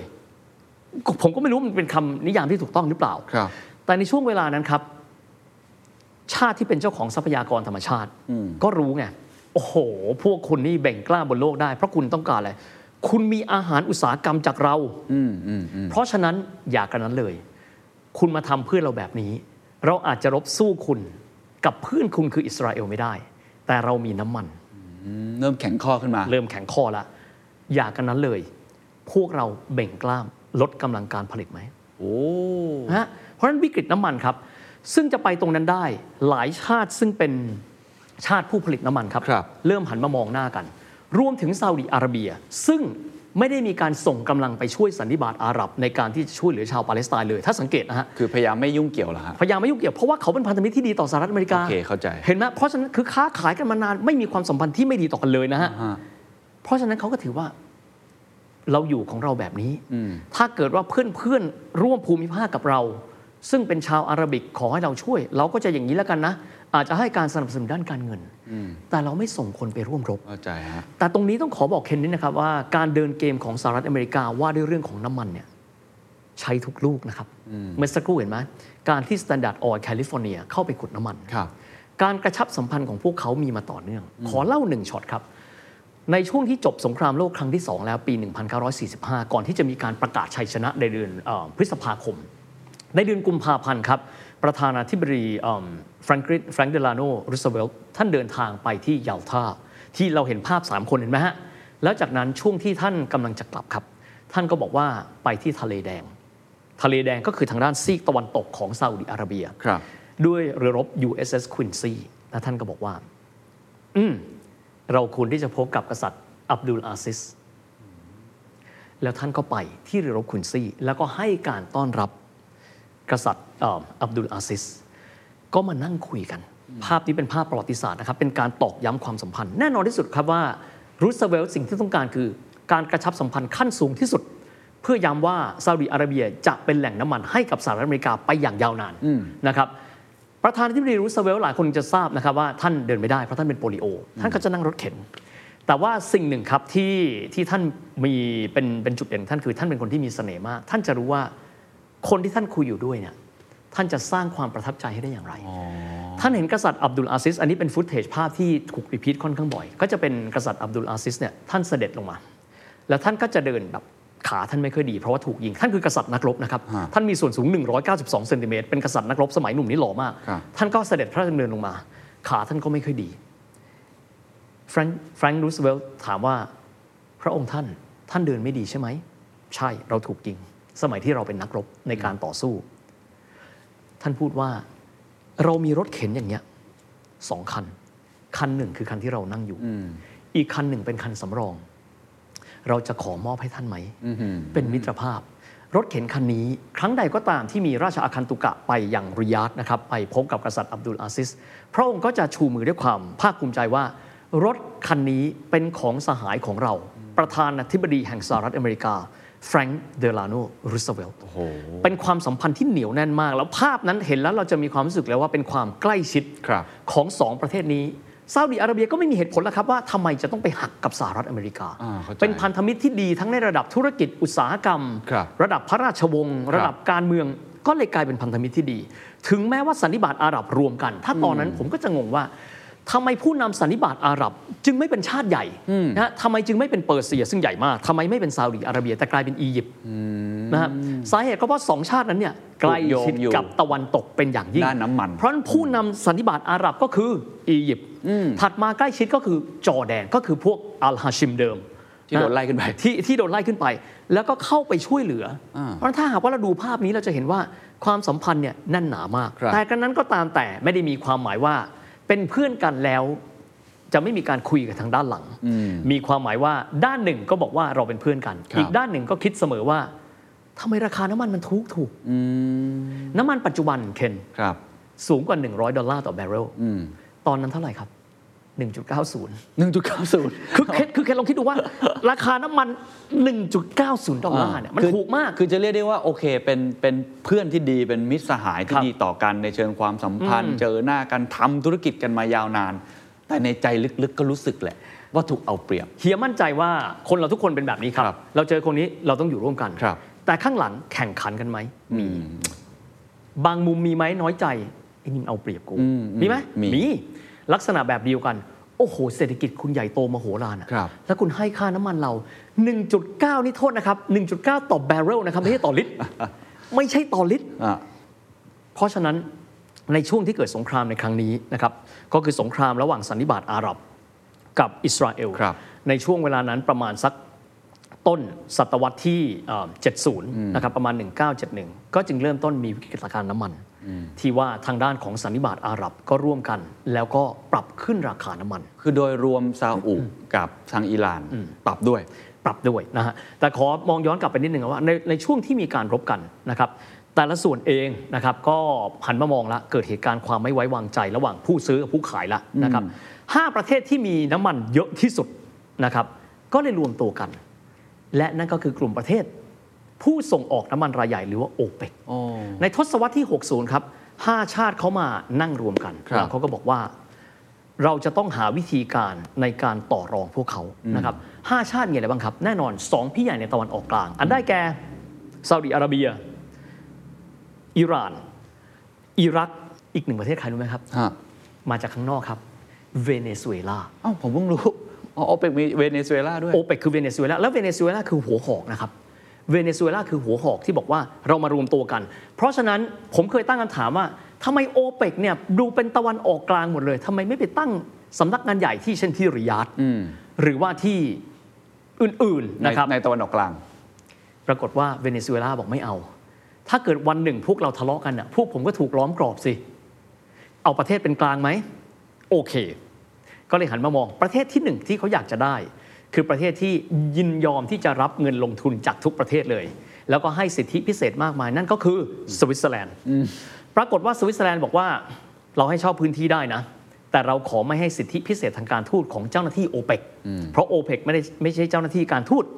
ไม่ใช่องค์การระหว่างประเทศ แต่ว่าโอเปกเนี่ยเป็นองค์กรของประเทศไม่กี่ประเทศ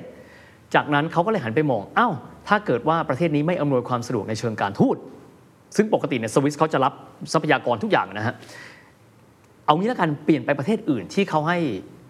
เราไปใช้สถานที่พวกนี้คงไปเช่าที่อะนะฮะ แต่ขณะเดียวกันให้สิทธิพิเศษทางการทูตกับเราด้วย และประเทศนั้นคือออสเตรีย แล้วก็ตั้งที่เมืองเวียนนา โอ้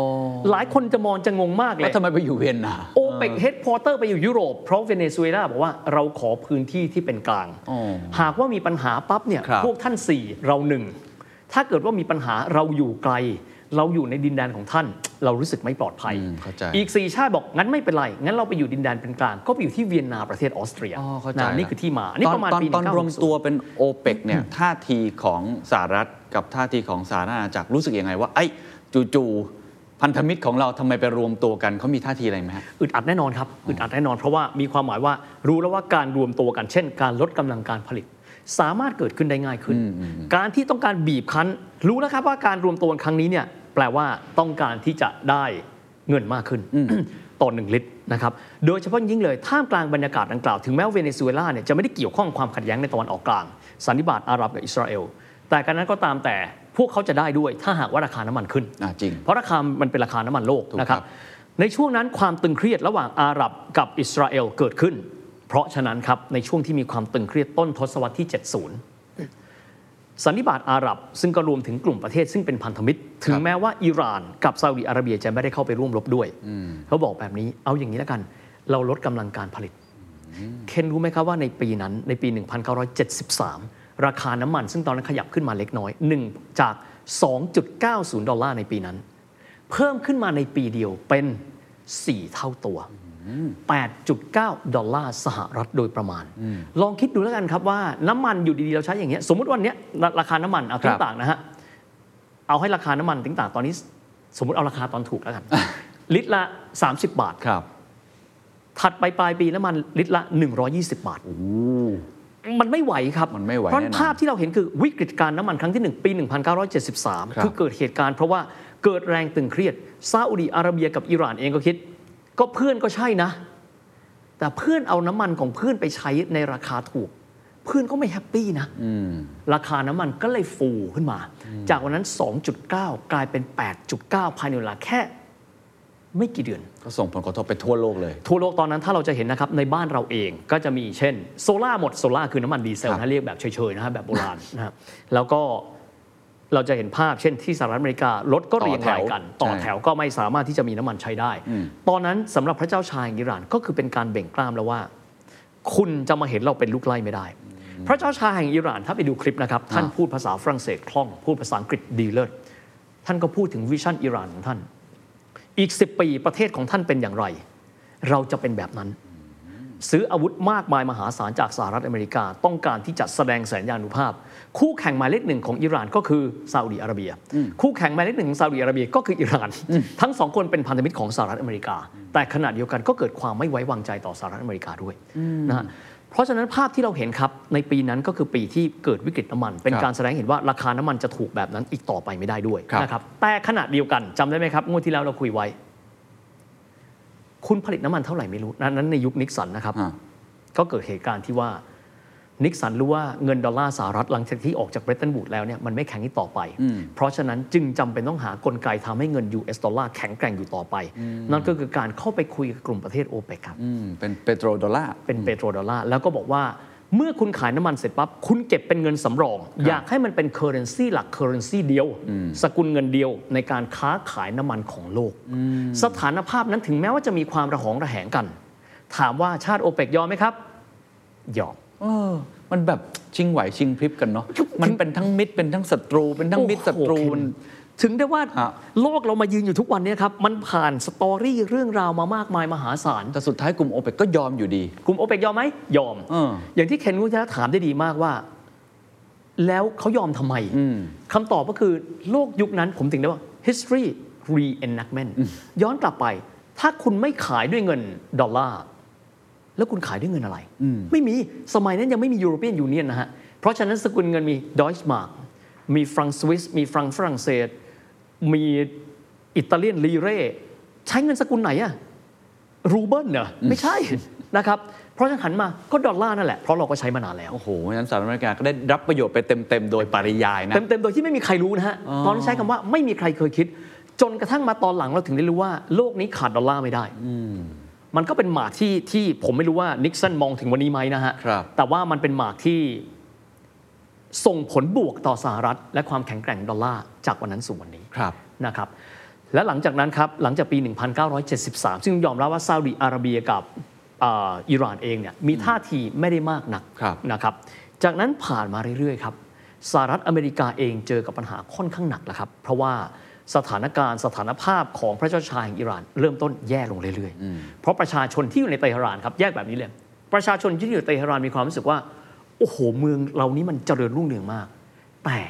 พอไปดูอิหร่านทั้งประเทศครับ ไม่ใช่แบบนั้น อ๋อมีความเหลื่อมล้ำ มีความเหลื่อมล้ำอย่างรุนแรงนะครับ แล้วก็พระเจ้าชานี่ก็มีความมุ่งมั่นในการสถาปนาให้อิหร่านเนี่ยใหญ่เหมือนสมัยเปอร์เซีย สมัยก่อนสมัยเปอร์ซิโพลิส มีการจัดงานใหญ่โต ยิ่งใหญ่มหาศาลต้องไปดูภาพนะฮะ ครบรอบ 3,000 ปีของกษัตริย์ไซรัสใหญ่โตมาก ทุกคนได้รับเชิญทั่วโลก ยกเว้นพลเมืองอิหร่าน อืม โอ้โห พลเมืองอิหร่านมองทีวีตาละห้อย อืม ทำไมดูหรูหราจังเลยอะ แต่บ้านเรายังหิวอยู่เลย พวกเราไม่ได้อยู่ในเตหะรานเราไม่ใช่เราไม่ใช่ชนชั้นนำเหรออเราได้แค่มองกษัตริย์ของเรา พระเจ้าชาของเราผ่านจอทีวีอย่างนั้นอ่ะเกิดก่อวอร์ดขึ้นมาครับ และผนวกกับการที่อาญาตัวล็อกโคเมนีต้องยอมรับว่าอิหร่านเองนะเวลานั้นทันสมัยฟังแล้วดูดีนะครับ แต่อีกด้านหนึ่งคนที่มีความรู้สึกว่าเราเป็นประเทศมุสลิมเราเรามีขนบของเรา เรามีประเพณี ไม่ควร ของ ไป เา ด้านตะวันตก เราจะเป็นแบบนั้นไม่ได้ ก็มีกลุ่มหนึ่งผนวกกับแนวความคิดของพระเจ้าชาที่ไปสุดกู่เลย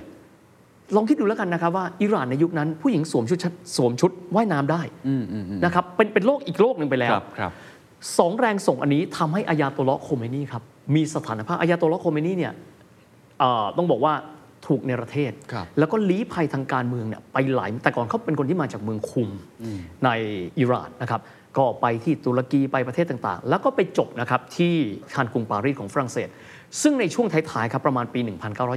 1977 คนดังจากหลากหลายประเทศไปให้กำลังใจอายาโตลลอฮ์โคเมนี เป็นเหมือนสภาพว่ารู้แล้วว่าในวันหนึ่งจะต้องเกิดการเปลี่ยนแปลงครั้งใหญ่กับประเทศที่ใหญ่ที่สุดประเทศหนึ่ง ในภูมิภาคตะวันออกกลาง และที่สุดครับ พระเจ้าชายแห่งอิหร่านตอนปี 1978 นะครับ ท่านเริ่มรู้สึกแล้วว่า สถานการณ์การประท้วงทุกวันไม่ไหวแล้ว เพราะฉะนั้น เตรียมการในการที่จะหาวิธีหาทางออก แล้วก็เหมือนดวงไม่ดีฮะเพราะว่าพบว่าตัวเองเป็นมะเร็งในช่วงปีนั้น ที่สุดออกโทรทัศน์ไม่เหมือนเดิมต่อไปแล้ว พูดว่าเราขอโทษ เราขอโทษ รู้แล้วว่าประชาชนไม่เอาพระองค์แล้วครับ ที่สุดเดือนกุมภาพันธ์ปี 1979 ครับ พระเจ้าชายอิหร่านก็เดินทางลี้ภัยไปยังตุรกี แล้วก็ไปอียิปต์ในขณะที่อายาโตลลอฮ์โคเมนี เดินทางกลับมาจากปารีส พร้อมนักข่าวอินเตอร์เนชั่นแนลเต็มลำ และก็ลงพื้นแผ่นดินมา และที่สุดอิหร่านก็เปลี่ยนแปลงไปจากพันธมิตรของสหรัฐอเมริกา กลายเป็น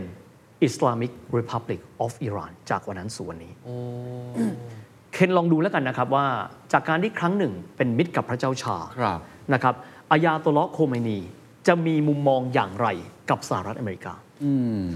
ไม่ดีแน่นอนไม่ ไม่ ใช่ เอา มิตร แน่นอน ไม่ใช่มิตรแน่นอน เพราะฉะนั้นสหรัฐอเมริกาเหมือนเทอร์โบเจ๊งเป็นหนึ่งเทอร์โบครับ คือเครื่องยนต์ปกติเนี่ยวิ่งด้วยเครื่องหลายเครื่อง ครับ เครื่องจักรเครื่องนี้คืออิหร่านทำให้เกิดวิกฤตการณ์น้ำมันไม่ว่าจะเป็นจากทางด้านของอังกฤษเองก็เสียวไหมฮะเสียวแน่ๆสหรัฐอเมริกาเสียวไหมครับ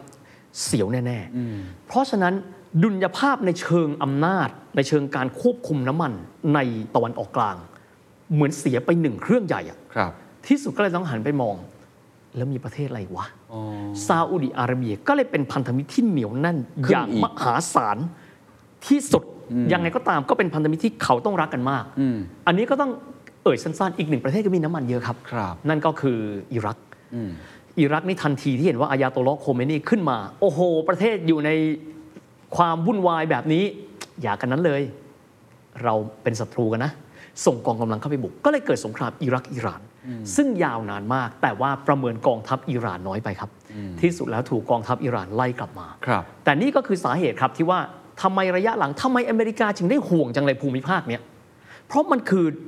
ถังน้ำมันใหญ่ของประเทศเขา มันคือเสบียงหลักของเขา โอ้โห คือ คือถ้าไม่มีเนี่ยแน่นอนว่าในอเมริกาเขามี ครับ ในซาอุดิอาระเบียเขามี ครับ แต่ตอนนี้เนี่ยเขาจำเป็นต้อง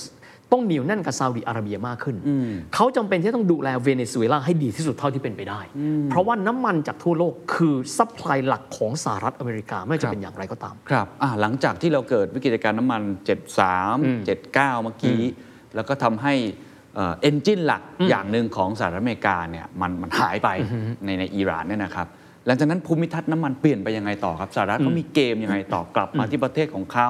หรือว่ามีวิธีการในการพัฒนาต่อไปยังไงครับ ต้องบอกแบบนี้นะเคนว่าตัวรักตัวน้ำมันที่แท้จริงที่ขุดออกมาอันนั้นอย่างหนึ่ง แต่ต้องไม่ลืมว่าสิ่งที่สำคัญไม่แพ้กันคืออะไรครับ บุคคลที่ทำหน้าที่ในการควบคุมซัพพลายน้ำมันโลก ครับ ไม่ใช่ผู้ผลิตใช่ไหมครับ ใช่ เป็นใครล่ะ อืม เป็นบริษัทยักษ์เจ็ดบริษัทนะคครั รับ บ ถึงแม้ว่าคุณจะขุดขึ้นมา แต่ถ้าเกิดว่าคุณไม่มีในหน้าที่ขายน้ำมัน และในหน้าที่ขายน้ำมันที่เขาเรียกกันว่า Seven Sisters ต้องอธิบายแบบนี้ครับว่า Seven Sisters เนี่ยใครเป็นคนเรียก คนที่ตั้งชื่อนี้เนี่ยมีชื่อว่าเอนริโกมัตเตเป็นรัฐมนตรีเศรษฐกิจนะครับของพรรคคริสเตียนเดโมแครตของอิตาลีนะครับเขามองก็เหมือนกับที่เดอโกลมองสหรัฐ หรือเหมือนกับที่เยอรมันมองสหรัฐว่า คุณมีอภิสิทธิ์มากมายมหาศาล เอนริโกมาเตอีคนนี้ก็มองในเรื่องน้ำมันครับ บอกว่า โอ้โห บริษัทน้ำมันคุณ ควบคุมซัพพลายทั่วโลกเลยอะแล้วพวกเราอะอิตาลีครั้งหนึ่งเคยเป็นเศรษฐกิจใหญ่ที่สุดอันดับที่ 4 ของโลก มีความหมายว่าพวกเขาผลิตรถอย่างเช่นเฟียสเนี่ยเกิดมาในยุคนั้น อย่างยิ่งใหญ่นะ คือเฟียสเกิดมานานละแต่มายิ่งใหญ่เนี่ยเป็นเอนจินในช่วงนั้น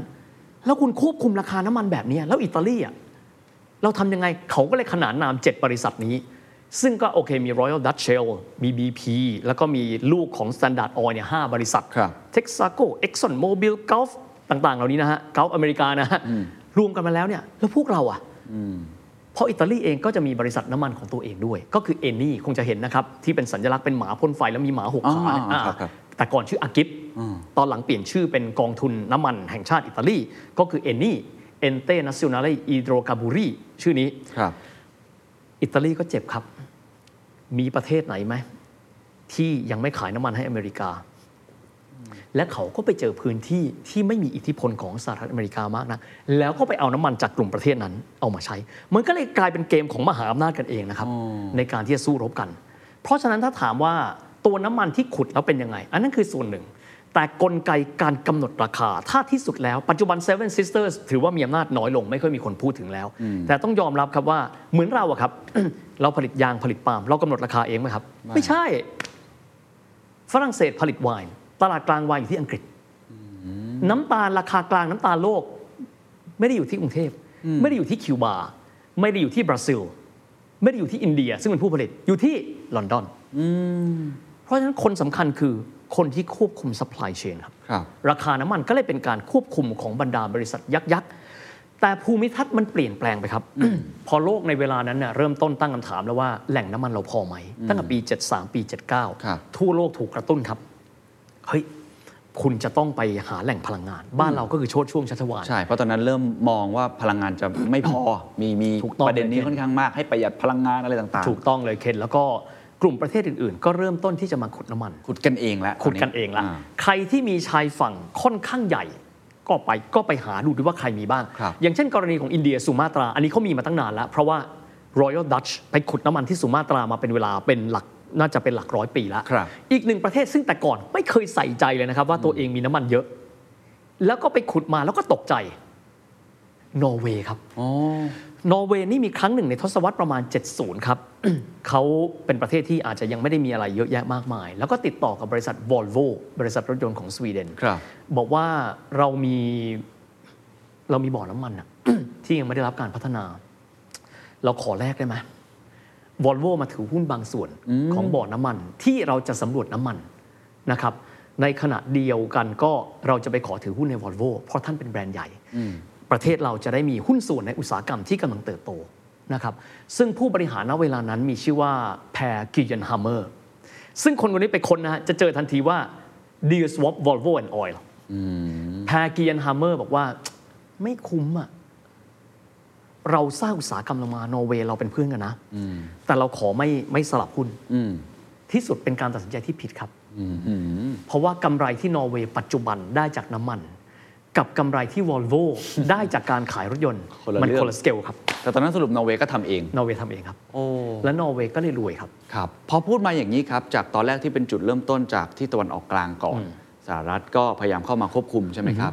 คนเริ่มมีความรู้และเห็นคุณค่าของไอ้ทองคำสีดำ อืม แล้วก็มีการใช้โลกก็มีการศึกษามากขึ้น มีนอร์เวย์อิตาลีพื้นที่ต่างๆเนี่ยพอโลกมันมีความเข้าใจมากขึ้นแล้วเนี่ยกระจายแหล่งขุดเจาะไป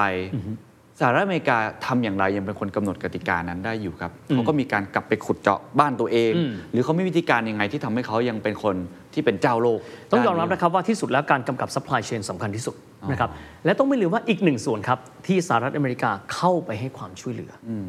นั่นคือรัสเซียนะครับ อ๋อ เราลืมเขาไม่ได้นะฮะ ครับ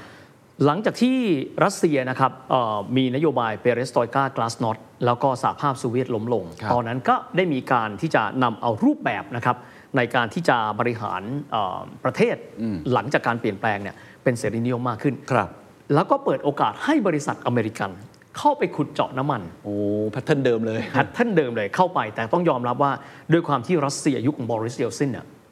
มีโอลิการ์คใช่ไหม ครับ เริ่มต้นมีความแข็งแรงมากขึ้น ตอนนี้พวกเขาเริ่มรู้แล้วว่าบ่อน้ำมันของเรา อย่าให้ใครมาแตะต้องเยอะจนเกินไป พวกเขาเอาเทคโนโลยีการขุดเจาะน้ำมัน ซึ่งขุดเจาะได้มากกว่าปกติที่รัสเซียทำเนี่ยสามเท่า พวกเขาเริ่มต้นรู้แล้วว่าเราจะไปขุดที่ไหน ไซบีเรีย แต่ก่อนเคยมีน้ำมันมากมายมหาศาลไม่ได้ขุด เพราะอะไรครับ ความต้องการในรัสเซียน้อย เทคโนโลยีการขุดเจาะน้อย เรียนรู้เทคโนโลยีมาจำได้ไหมครับ ตอนที่เราคุยถึงตอนรัสเซียเราจะ ครับ คุยถึงคนคนหนึ่งชื่อว่าวากิตอเล็กเปรอฟลูกออยล์คนนี้เคยเป็นวิศวกรขุดเจาะนะครับของบริษัทชื่อก่อนลูกออยล์จำไม่ได้ที่เป็นรัฐวิสาหกิจ หลังจากนั้นก็ทำงานร่วมกันกับบริษัทอเมริกันได้เทคโนโลยี แล้วก็ลูกออยล์ก็กลายเป็นบริษัทหนึ่งในบริษัทที่ใหญ่ที่สุด ครับ ของรัสเซีย ต้องยอมรับครับว่าอเมริกาเองไม่สามารถที่จะควบคุมซัพพลายน้ำมันได้เท่าเดิม ไม่มีอิทธิพลเหมือนเดิมแล้ว ไม่มีอิทธิพลเหมือนเดิม แต่เขายังคือเบอร์หนึ่ง ชนิดที่เรียกว่าเบอร์อื่น ๆ ยังไม่สามารถที่จะตามได้ทัน แต่นี่คือความยิ่งใหญ่ถ้าเกิดว่าเรามองตั้งแต่ต้นนะครับ ครับ ความมีวิสัยทัศน์ ความกล้าเสี่ยง อืม เคนลองดูแล้วกันว่าตลอดช่วงเวลาที่ผ่านมา สิ่งที่เกิดขึ้นมิได้เกิดขึ้น โดยความบังเอิญ ครับ แต่เกิดขึ้นจากการที่เรามองการไกลละ เช่น ตอนที่ไปขุดที่เอ่อซาอุดิอาระเบีย ใครจะไปคิดล่ะครับว่า พื้นที่ที่เห็นเป็นทราย อย่างเดียวไม่มีอะไรเลย ครับ ข้างล่างมันคือขุมทรัพย์มหาศาล นี่ไม่ได้นั่งเฉย ๆ นะครับ แต่จากการที่ฝ่ายกำกับนโยบายเขามีวิสัยทัศน์ที่ยาวไกล อืม Open Door Policy ไปสิ และจินตนาการด้วยการเดินหน้าขุดน้ำมันอย่างมหาศาล ในขณะที่น้ำมันเป็นยุทธปัจจัยอยู่ คือใช้สำหรับเรือดำน้ำใช้สำหรับ แค่ เรือรบ ทางการ เครื่องบิทนหารอืม เป็นหลักเพราะมีรถไม่กี่คันบนถนน โอ้โหต้องมีวิสัยทัศน์ที่ดีมากนะ เขามองแล้วว่ามองไกล อันนี้ ครับ ต้องยอมรับเลยว่าเขาไม่ได้มองแค่ขออนุญาตใช้คำนี้นะเขาไม่ได้มองแค่หัวแม่เท้าตัวเอง อืม บางคนยืนเห็นไหมไม่เห็นโลกกว้าง ครับ มองอย่างนี้ตลอด อืม โลกอยู่ที่ไหน มีทรัพยากรที่ไหน เราไป ครับ นี่คือความเก่งรวมถึงการใช้เปโตรดอลลาร์การควบคุมเรื่องของพื้นที่นี้เราต้องไปดูแลเป็นพิเศษ อืม ผมไม่ได้บอกอเมริกาดีนะ ครับ แต่เรากำลังจะพูดว่านี่คือการที่เขาขยายอิทธิพลของเขา ผ่านอีกหนึ่งในลมหายใจโลก นั่นคือน้ำมัน ครับอ่ะผมอยากถามต่อในมุมตรงนี้ เพราะว่าเวลาที่เราคุยกันในวันนี้เนี่ยถ้าเราคุยกัน 30 ปีที่แล้วหรือ 20 ปีที่แล้วเนี่ยก็คงจะจบที่ตรงนี้บทสนทนา แต่ตอนนี้ไอออกซิเจนน่ะ อืม หรืออาหารของอุตสาหกรรมที่เรียกว่าน้ำมันเนี่ยมันกำลังลดน้อยถอยลง ครับ เรากำลังอยู่ในช่วงที่เปลี่ยนผ่านคงไม่ได้เปลี่ยนเร็ววันแหละ แต่เราเห็นแล้วว่ามันเป็น transition ครับ บางคนบอกอาจจะ 10ถึง20 ปีที่พีคออยจะถึงแล้วก็ค่อยๆ ดีคลายลง แล้วก็ใช้พลังงานทางเลือก อืม ใหม่ๆ เกิดขึ้นเอ่อผมไม่แน่ใจว่าเฮียได้ได้ติดตามข่าวสารมากน้อยแค่ไหน อยากจะรู้เหมือนกันว่า ถ้าสหรัฐอเมริกาที่เคยเป็นเบอร์หนึ่งในการกำหนดกติกาเรื่องของพลังงานและการธรรมชาติอะไรพวกนี้นะฮะมันกำลังอยู่ในยุคเปลี่ยนผ่านอะ อืม เขาจะทำอย่างไรที่ยังคงครองบัลลังก์ตรงนี้ได้อยู่ฮะ เป็นคำถามที่แม่งสุดยอดมาก ฮะ เคนลองคิดดูนะครับว่าในช่วงที่โลกมองไม่เห็นว่าน้ำมันสำคัญอย่างไร อเมริกาปักหมุดไปแล้ว ครับ เพราะฉะนั้นสิ่งที่จะเกิดขึ้นอีก 30 ปีเฮียมั่นใจว่าเขาคิดเป็นที่เรียบร้อยแล้ว เขาไม่ใช่ว่าเขาจะคิดเมื่อไหร่ แต่ว่า they have thought about that เขาคิดไปแล้ว อย่างเช่นกรณีของ EV ครับ ครับอืม ถ้าดูคนที่เริ่มเกม บางคนจะบอกว่าจีนเริ่มเกม บางคนบอกไม่ใช่สิเยอรมันค่ายศรถเยอรมันเขามี แต่ต้องยอมรับว่าอเมริกาเขาก็มีมาพักใหญ่แล้วเขามีมาในยุคที่ชาติอื่นอาจจะคิดถึง fuel cell เซลล์เชื้อเพลิง คิดถึงไฮโดรเจนเหลว แต่อเมริกาคิดไปแล้ว เพราะฉะนั้นมีความหมายว่าสิ่งที่จะเกิดขึ้นอีก 30 ปีข้างหน้า ถ้าไปคิดเอาวันนี้อาจจะไม่ทันละ ครับ แล้วเฮียมั่นใจว่าเขาคิดไปแล้วว่า หลังจากน้ำมัน สิ่งที่เขาสิ่งที่จะเป็นอ็อบเจกต์ในการที่เขาจะจัดการกับโลกใบนี้ อืม มีอะไร วันนี้มันอาจจะแพลมออกมา แต่เราอาจจะคิดว่ามันไม่เห็นสำคัญเลย แต่วันหนึ่งเราจะพูดว่า เขาคิด 30 ปีที่แล้วคำว่าวิสัยทัศน์ที่ยาวไกลนะครับ คือมองโลกในช่วงที่เขาเห็นสิ่งที่มันเป็นแค่อากาศธาตุแล้วมีความสำคัญ แต่ในขณะที่พวกเรา เรามองเห็นสิ่งสำคัญเฉพาะสิ่งที่มันสำคัญเฉพาะหน้าของเราในเวลานี้ ครับ แต่ในขณะที่เฮียมั่นใจว่าเขาคงได้คิดไว้แล้วว่า ในอนาคตจะเป็นอย่างไร ครับ นอกเหนือไปจากนี้ เคนจำได้ไหมครับว่าช่วงที่เกิดวิกฤตน้ำมันเมื่อประมาณสักปี 2008 มั้ง ครับ นะครับ ในช่วงนั้นเนี่ยราคาน้ำมันพุ่งสูงสุดอยู่ที่ 147 ดอลลาร์สหรัฐต่อแบเรลลองเทียบกับตอน 2.9 กับ 1.9 นะ มันพุ่งขึ้นมาอย่างอัศจรรย์ใจ ฮะ ช่วงนั้นสหรัฐอเมริกาก็ออกผลิตภัณฑ์ใหม่จำได้ไหมครับ ฮะ Shale Oil อ่าใช่ช่ น้ำมันใน ช่ ร่องหิน เฮียไม่รู้เขาเรียกอย่างนี้ถูกปะนะ แต่ว่า ใต้ มัน ชั้นหินดินดาน เออก็ก็ก็คือพูดง่ายคือมันคือน้ำมันเหมือนกันนั่นแหละครับ แต่ว่า ขุดลงไปอีก ขุดลงไปปั๊บ แล้วก็จะใช้ท่องอเรียกว่า fracking technology นะครับแล้วเข้าไปแล้วก็เอาน้ำมันออกมา ซึ่งเป็นการถ่วงสมดุลกับราคาน้ำมัน ซึ่งใช้วิธีการขุดเจาะปกติ ครับ ทำให้ราคาน้ำมันตอนนั้นน่ะ147 ดอลลาร์ร่วงลงมาดิ่งพัสุธาเหลือ 60จนกระทั่งช่วงโควิดคือราคาน้ำมันไม่มีราคาแล้ว ทั้งหมดนี้มันไม่ใช่แค่เรื่อง supply น้ำมันนะครับ แต่มันเป็นเรื่องของการชิงไหวชิงพริบในเกินเชิงการบริหารจัดการ supply chain โลก เพราะฉะ และ นั้น ตอนนี้พอราคาน้ำมันสูงเขาก็บอกว่า อ๋อ พอดีไม่อยากขุดเชล l ออยแล้ว เพราะว่าเดี๋ยวมันเป็นการทำลายโลก โลกต้องเป็นสีเขียว เห็นไหมครับ ทุกอย่างมีการวางแผนเอาไว้เป็นขั้นเป็นตอน ครับ เขาเก่งต้องยอมรับ ต้องยอมรับว่ามีวิธีการในการบริหารจัดการชิงไหวชิงพริบกันตลอด เก่งมาก เพื่อให้ตัวเองเป็นผู้กำหนดกติกา ครับ นี่คือน้ำมัน นี่คือน้ำมัน ะเราขอไปอีกเรื่องหนึ่งที่เฮียบอกว่าก็สำคัญไม่แพ้กันในยุคหลังๆนี้ โดยเฉพาะตอนนี้แทบจะเป็นเมื่อกี้คือลมหายใจใช่ไหมอันนี่เหมือนเป็นเส้นเลือด เป็นเส้นเลือดละ เป็นเส้นเลือดหลักเลย แล้วทุกคนก็พูดตรงกันว่าในอีก 30 ปีข้างหน้าหลังจากนี้ มันจะเป็นยิ่งกว่าเส้นเลือดอีก ใช่ไหมฮะนั่นก็คืออินเทอร์เน็ต ใช่ ดิจิตอลอีโคโนมีอเมริกาก็มีวิธีการในการกำหนดกติกาเช่นเดียวกัน เขียนใช้คำว่าอันนี้ก็ใช้คำว่าวิสัยทัศน์เช่นเดียวกันนะครับ ในส่วนนี้เอ่อเขียนขอย้อนกลับไปงวดที่แล้วเราพูดถึงยุคคอมพิวเตอร์ ฟังคำนี้แล้วเชยมาก ๆ เลย แต่ถ้าเกิดว่ากลับไปนะครับ เรา enact ย้อนกลับไป re enact คือย้อนกลับไปทีหนึ่งแล้วเรามองในยุคที่เรายังไม่มีคอมพิวเตอร์ใช้ หรือมีคอมพิวเตอร์แค่ไม่กี่เครื่อ ครับงนะครับในยุคนั้นเนี่ยใครจะไปคิดครับว่าเบื้องต้นเลย ใครจะไปคิดว่าเฮียใช้ตอนนั้น Apple 8 บิต นะครับ Apple 8 บิตคือแต่ละเครื่อง เคนจะมีการโอนขายข้อมูลจากเครื่องหนึ่งไปเครื่องหนึ่งเคนใช้วิธีอะไรครับ เราใช้ floppy disk ไอแบบ 5 นิ้วอะ ฮะฮะ ไอแบบไอแบบ 5 นิ้วนะฮะ ฮะ แล้วก็ดึงมาแล้วก็เสียบ มี drive A กับ drive B หรือ C ผมจำไม่ได้แล้ว ใช่เฮ้ยใช่ใช่ใช่ผมผมลืมแล้ว ใช่ใช่ใช่มันจะเป็นไอพวกไดรฟ์แบบนี้ ไม่มีใครเคยคิดว่าวันหนึ่ง คอมพิวเตอร์มันจะคุยกันได้ครับ นี่มันคือสุดยอดแห่งก้าวกระโดด นะครับ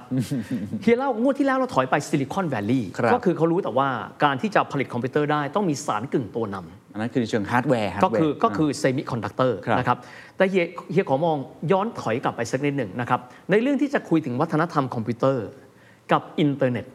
เฮียขอพูดคุยถึงคนสักสองคนนะครับ เราคุยถึงประวัติศาสตร์อเมริกา แต่ว่าเฮียขอพูดถึงคนสองคนนี้ คนแรกชื่อว่าอลันเทอริง อ๋อมีหนังของเขาอยู่ อ่ากับอีกคนก็คือทิมเบอร์เนอร์สลีนะครับท่านที่ฟังอยู่ตอนนี้จะบอกว่าเฮียเมาหรือเปล่า เพราะเฮียพูดถึงคนอังกฤษสองคน ถูกต้องครับกำลังพูดถึงคนอังกฤษสองคน และคนสองคนนี้เนี่ยเป็นผู้ที่ให้กำเนิดโลกที่เราเป็นอยู่ทุกวันนี้นะครับคนแรกอารันเทอริงเฮีย ครับ มั่นใจว่าเคนน่าจะได้ดูหนังเรื่องนั้นไปแล้ว ใช่ครับ ว่าเป็น imitation game ที่เบนดิกคัมเบอร์แบช อ่าใช่ใช่ใช่นะในหนังเรื่องนั้นนะครับ เป็นหนังเรื่องที่เดี๋ยวเฮียจะเล่าต่อไปว่ามันมีนัยสำคัญอย่างไร ครับ นะครับ แต่ว่า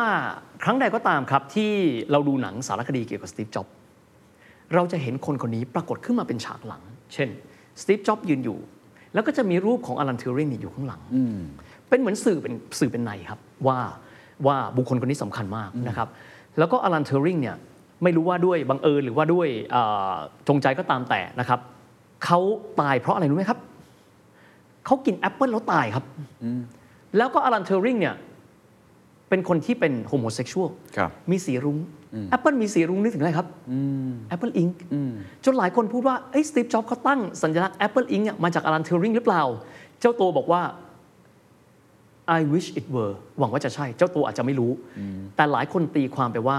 เพราะอลันทิวริงถูกขนานนามว่าเป็นบิดาแห่งคอมพิวเตอร์ครับ ที่น่าสนใจคืออะไรครับ คนให้กำเนิดคอมพิวเตอร์เป็นคนอังกฤษ แต่คนที่ทำให้มันสำเร็จ คนอเมริกันเนอะ ถูก ต้อง มันเกิดอะไรขึ้น อีกคนหนึ่งครับเคนทิมเบอร์เนอร์สลี ครับ เป็นคนอังกฤษเหมือนกัน จบจาก Emmanuel College ที่ออกซฟอร์ดนะครับแล้วก็ไปทำงานที่เซิร์นก็เป็นสถาบันวิจัยนิวเคลียร์ของสวิตเซอร์แลนด์ก็คือของยุโรปนะคครั รับบ แล้วก็ไปที่ MIT คนนี้ให้กำเนิดอะไรครับ อินเทอร์เน็ต World Wide Web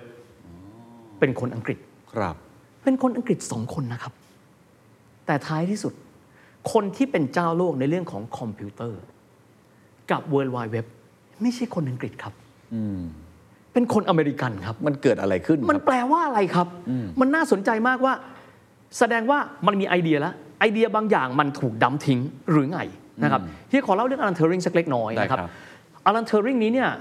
ก็เป็นคนที่ได้รับหน้าที่นะครับเป็นหนึ่งในนักเอ่อคณิตศาสตร์นะครับที่ถูกมอบหมายนะครับจาก Bletchley Park ก็คือเป็นฐานทัพของกองทัพอังกฤษในการที่จะถอดรหัส Enigma นะครับ Enigma นี่ผมเชื่อว่าหลายคนจะรู้เป็นอุปกรณ์สื่อสารของเยอรมัน ในการที่พวกเขาเนี่ยจะส่งโค้ดเข้าไป โดยที่ต้นทางจะไม่รู้เลยว่าไอ้ตัวอักษรที่มีเนี่ยมันคืออะไร แล้วก็ไปตีความอธิปลายทางนะครับ ทีนี้เนี่ยเครื่อง Enigma เนี่ยถือว่าแคร็กรหัสของมันเนี่ยยากมากนะครับ แล้วก็มีการตั้งหน่วยชื่อ Bletchley Park ซึ่งอยู่ที่ชานกรุงลอนดอนเนี่ย แล้วก็จะมีคนประมาณ 28-30 คน ในการเข้ามาแคร็กคนที่แคร็กได้ครับ ก็คืออลันเทอริงนะครับ การแคร็กได้เนี่ยเขาก็จะมีเพื่อนเขาอีกคนหนึ่งนะครับ ชื่อว่าทอมมี่ฟลาวเวอร์สในการที่มาคิด สิ่งที่เขาทำก็คือเครื่องที่มีชื่อว่า The Bomb The Bomb เนี่ยมันสามารถถอดรหัสได้ว่าถ้า Enigma ใส่รหัสเข้าไปปั๊บ ถูก Encrypt หรือถูกพรางตาด้วย 3-4 รอบแล้วเนี่ยมันถอดรหัสออกมาไว้อย่างไร ห้องมันก็ใหญ่โตมโหฬารมากนะคือคอมพิวเตอร์ยุคที่หนึ่ง ครับ แต่จากนั้นครับหลังจากที่เอิ่มสิ้นสุดสงครามโลกครั้งที่ 2 เป็นที่เรียบร้อย เขาคือวีรบุรุษสงครามนะครับ ครับ เขาบอกการแคร็กโค้ดอินิกมาได้เนี่ยมันสามารถทำให้สงครามโลกครั้งที่ 2 จบลงเร็วขึ้น 1 ปีครึ่ง และทำให้มีคนตายน้อยลงไปอีก 2 ล้านคน คนคนนี้ควรจะเป็นวีรบุรุษนะครับ และในปี 1966 ครับเดวิดไอเซนฮาวเวอร์ประธานาธิบดีสหรัฐอเมริกา กล่าวให้เกียรติและไว้อาลัยให้กับอลันทูริงว่าเขาคือหนึ่งในวีรบุรุษ อังกฤษคิดแบบนั้นไหมครับ ไม่ใช่ครับ แม้กระทั่งวันเฉลิมฉลองจบสงครามโลกครั้งที่สองหนึ่งหน่วยที่เป็นวีรบุรุษมากคือ Bletchley Park คือหน่วยงานที่ไปดูหน้าตานะครับ ท่านจะพบว่าหน้าตาคือตึกวิกตอเรียนเก่าๆนะฮะปรากฏข้างในก็จะเป็นการทำงานของนักคณิตศาสตร์ นักกลไกหลายหลายๆคนด้วยกัน ในงานปาร์ตี้นั้นไม่มีคนสองคนนี้ครับ ไม่มีอลันทิวริงไม่มีทอมมี่ฟลาวเวอร์สเพราะทางการอังกฤษมองว่าเป็นความลับสุดยอด เราจะให้คนรู้ไม่ได้ว่าใครเป็นคนถอดรหัสอินิกมา ครับ ใครคือคนที่เอาคณิตศาสตร์มาบวกกับกลไก แล้วมาบวกกับตรรกะทั้งหลาย เพื่อที่จะให้มีการพัฒนาออกไปจนกระทั่งกลายเป็นเครื่องเดอะบอมที่สามารถที่จะถอดรหัสอินิกมาได้นอกจากนั้นครับเขาเป็นต้องบอกว่าเขาเป็นวีรบุรุษสงครามนะครับ แต่ที่สุดครับเขาถูกพบได้ว่าเขาเป็นโฮโมเซ็กชวลเขาจับได้ว่าเขาไปมีสัมพันธ์กับชายอายุ 18 ที่แมนเชสเตอร์คือเขาเป็นคนที่บ้านเกิดเขาอยู่ใกล้ๆแมนเชสเตอร์นะฮะ ครับ จนกระทั่งเอ่อจะต้องถูกทำโทษนะครับถูกลงทันด้วยการที่ฉีดฮอร์โมน จนกระทั่งฮอร์โมนชายของเขาฟอนะครับเป็นการนี่คือวีรบุรุษสงคราม โอ้โห และระหว่างที่เขาทำงานหลังจากนั้นเขาทำงานที่ศูนย์วิจัย มีการทำแปลน ซึ่งเชื่อกันว่าน่าจะสามารถต่อยอดเป็นคอมพิวเตอร์ที่มีขนาดเล็กลงได้ รัฐบาลอังกฤษทำไงครับ ไม่ต่อยอด ทิ้งขยะมีความคิดแล้วครับ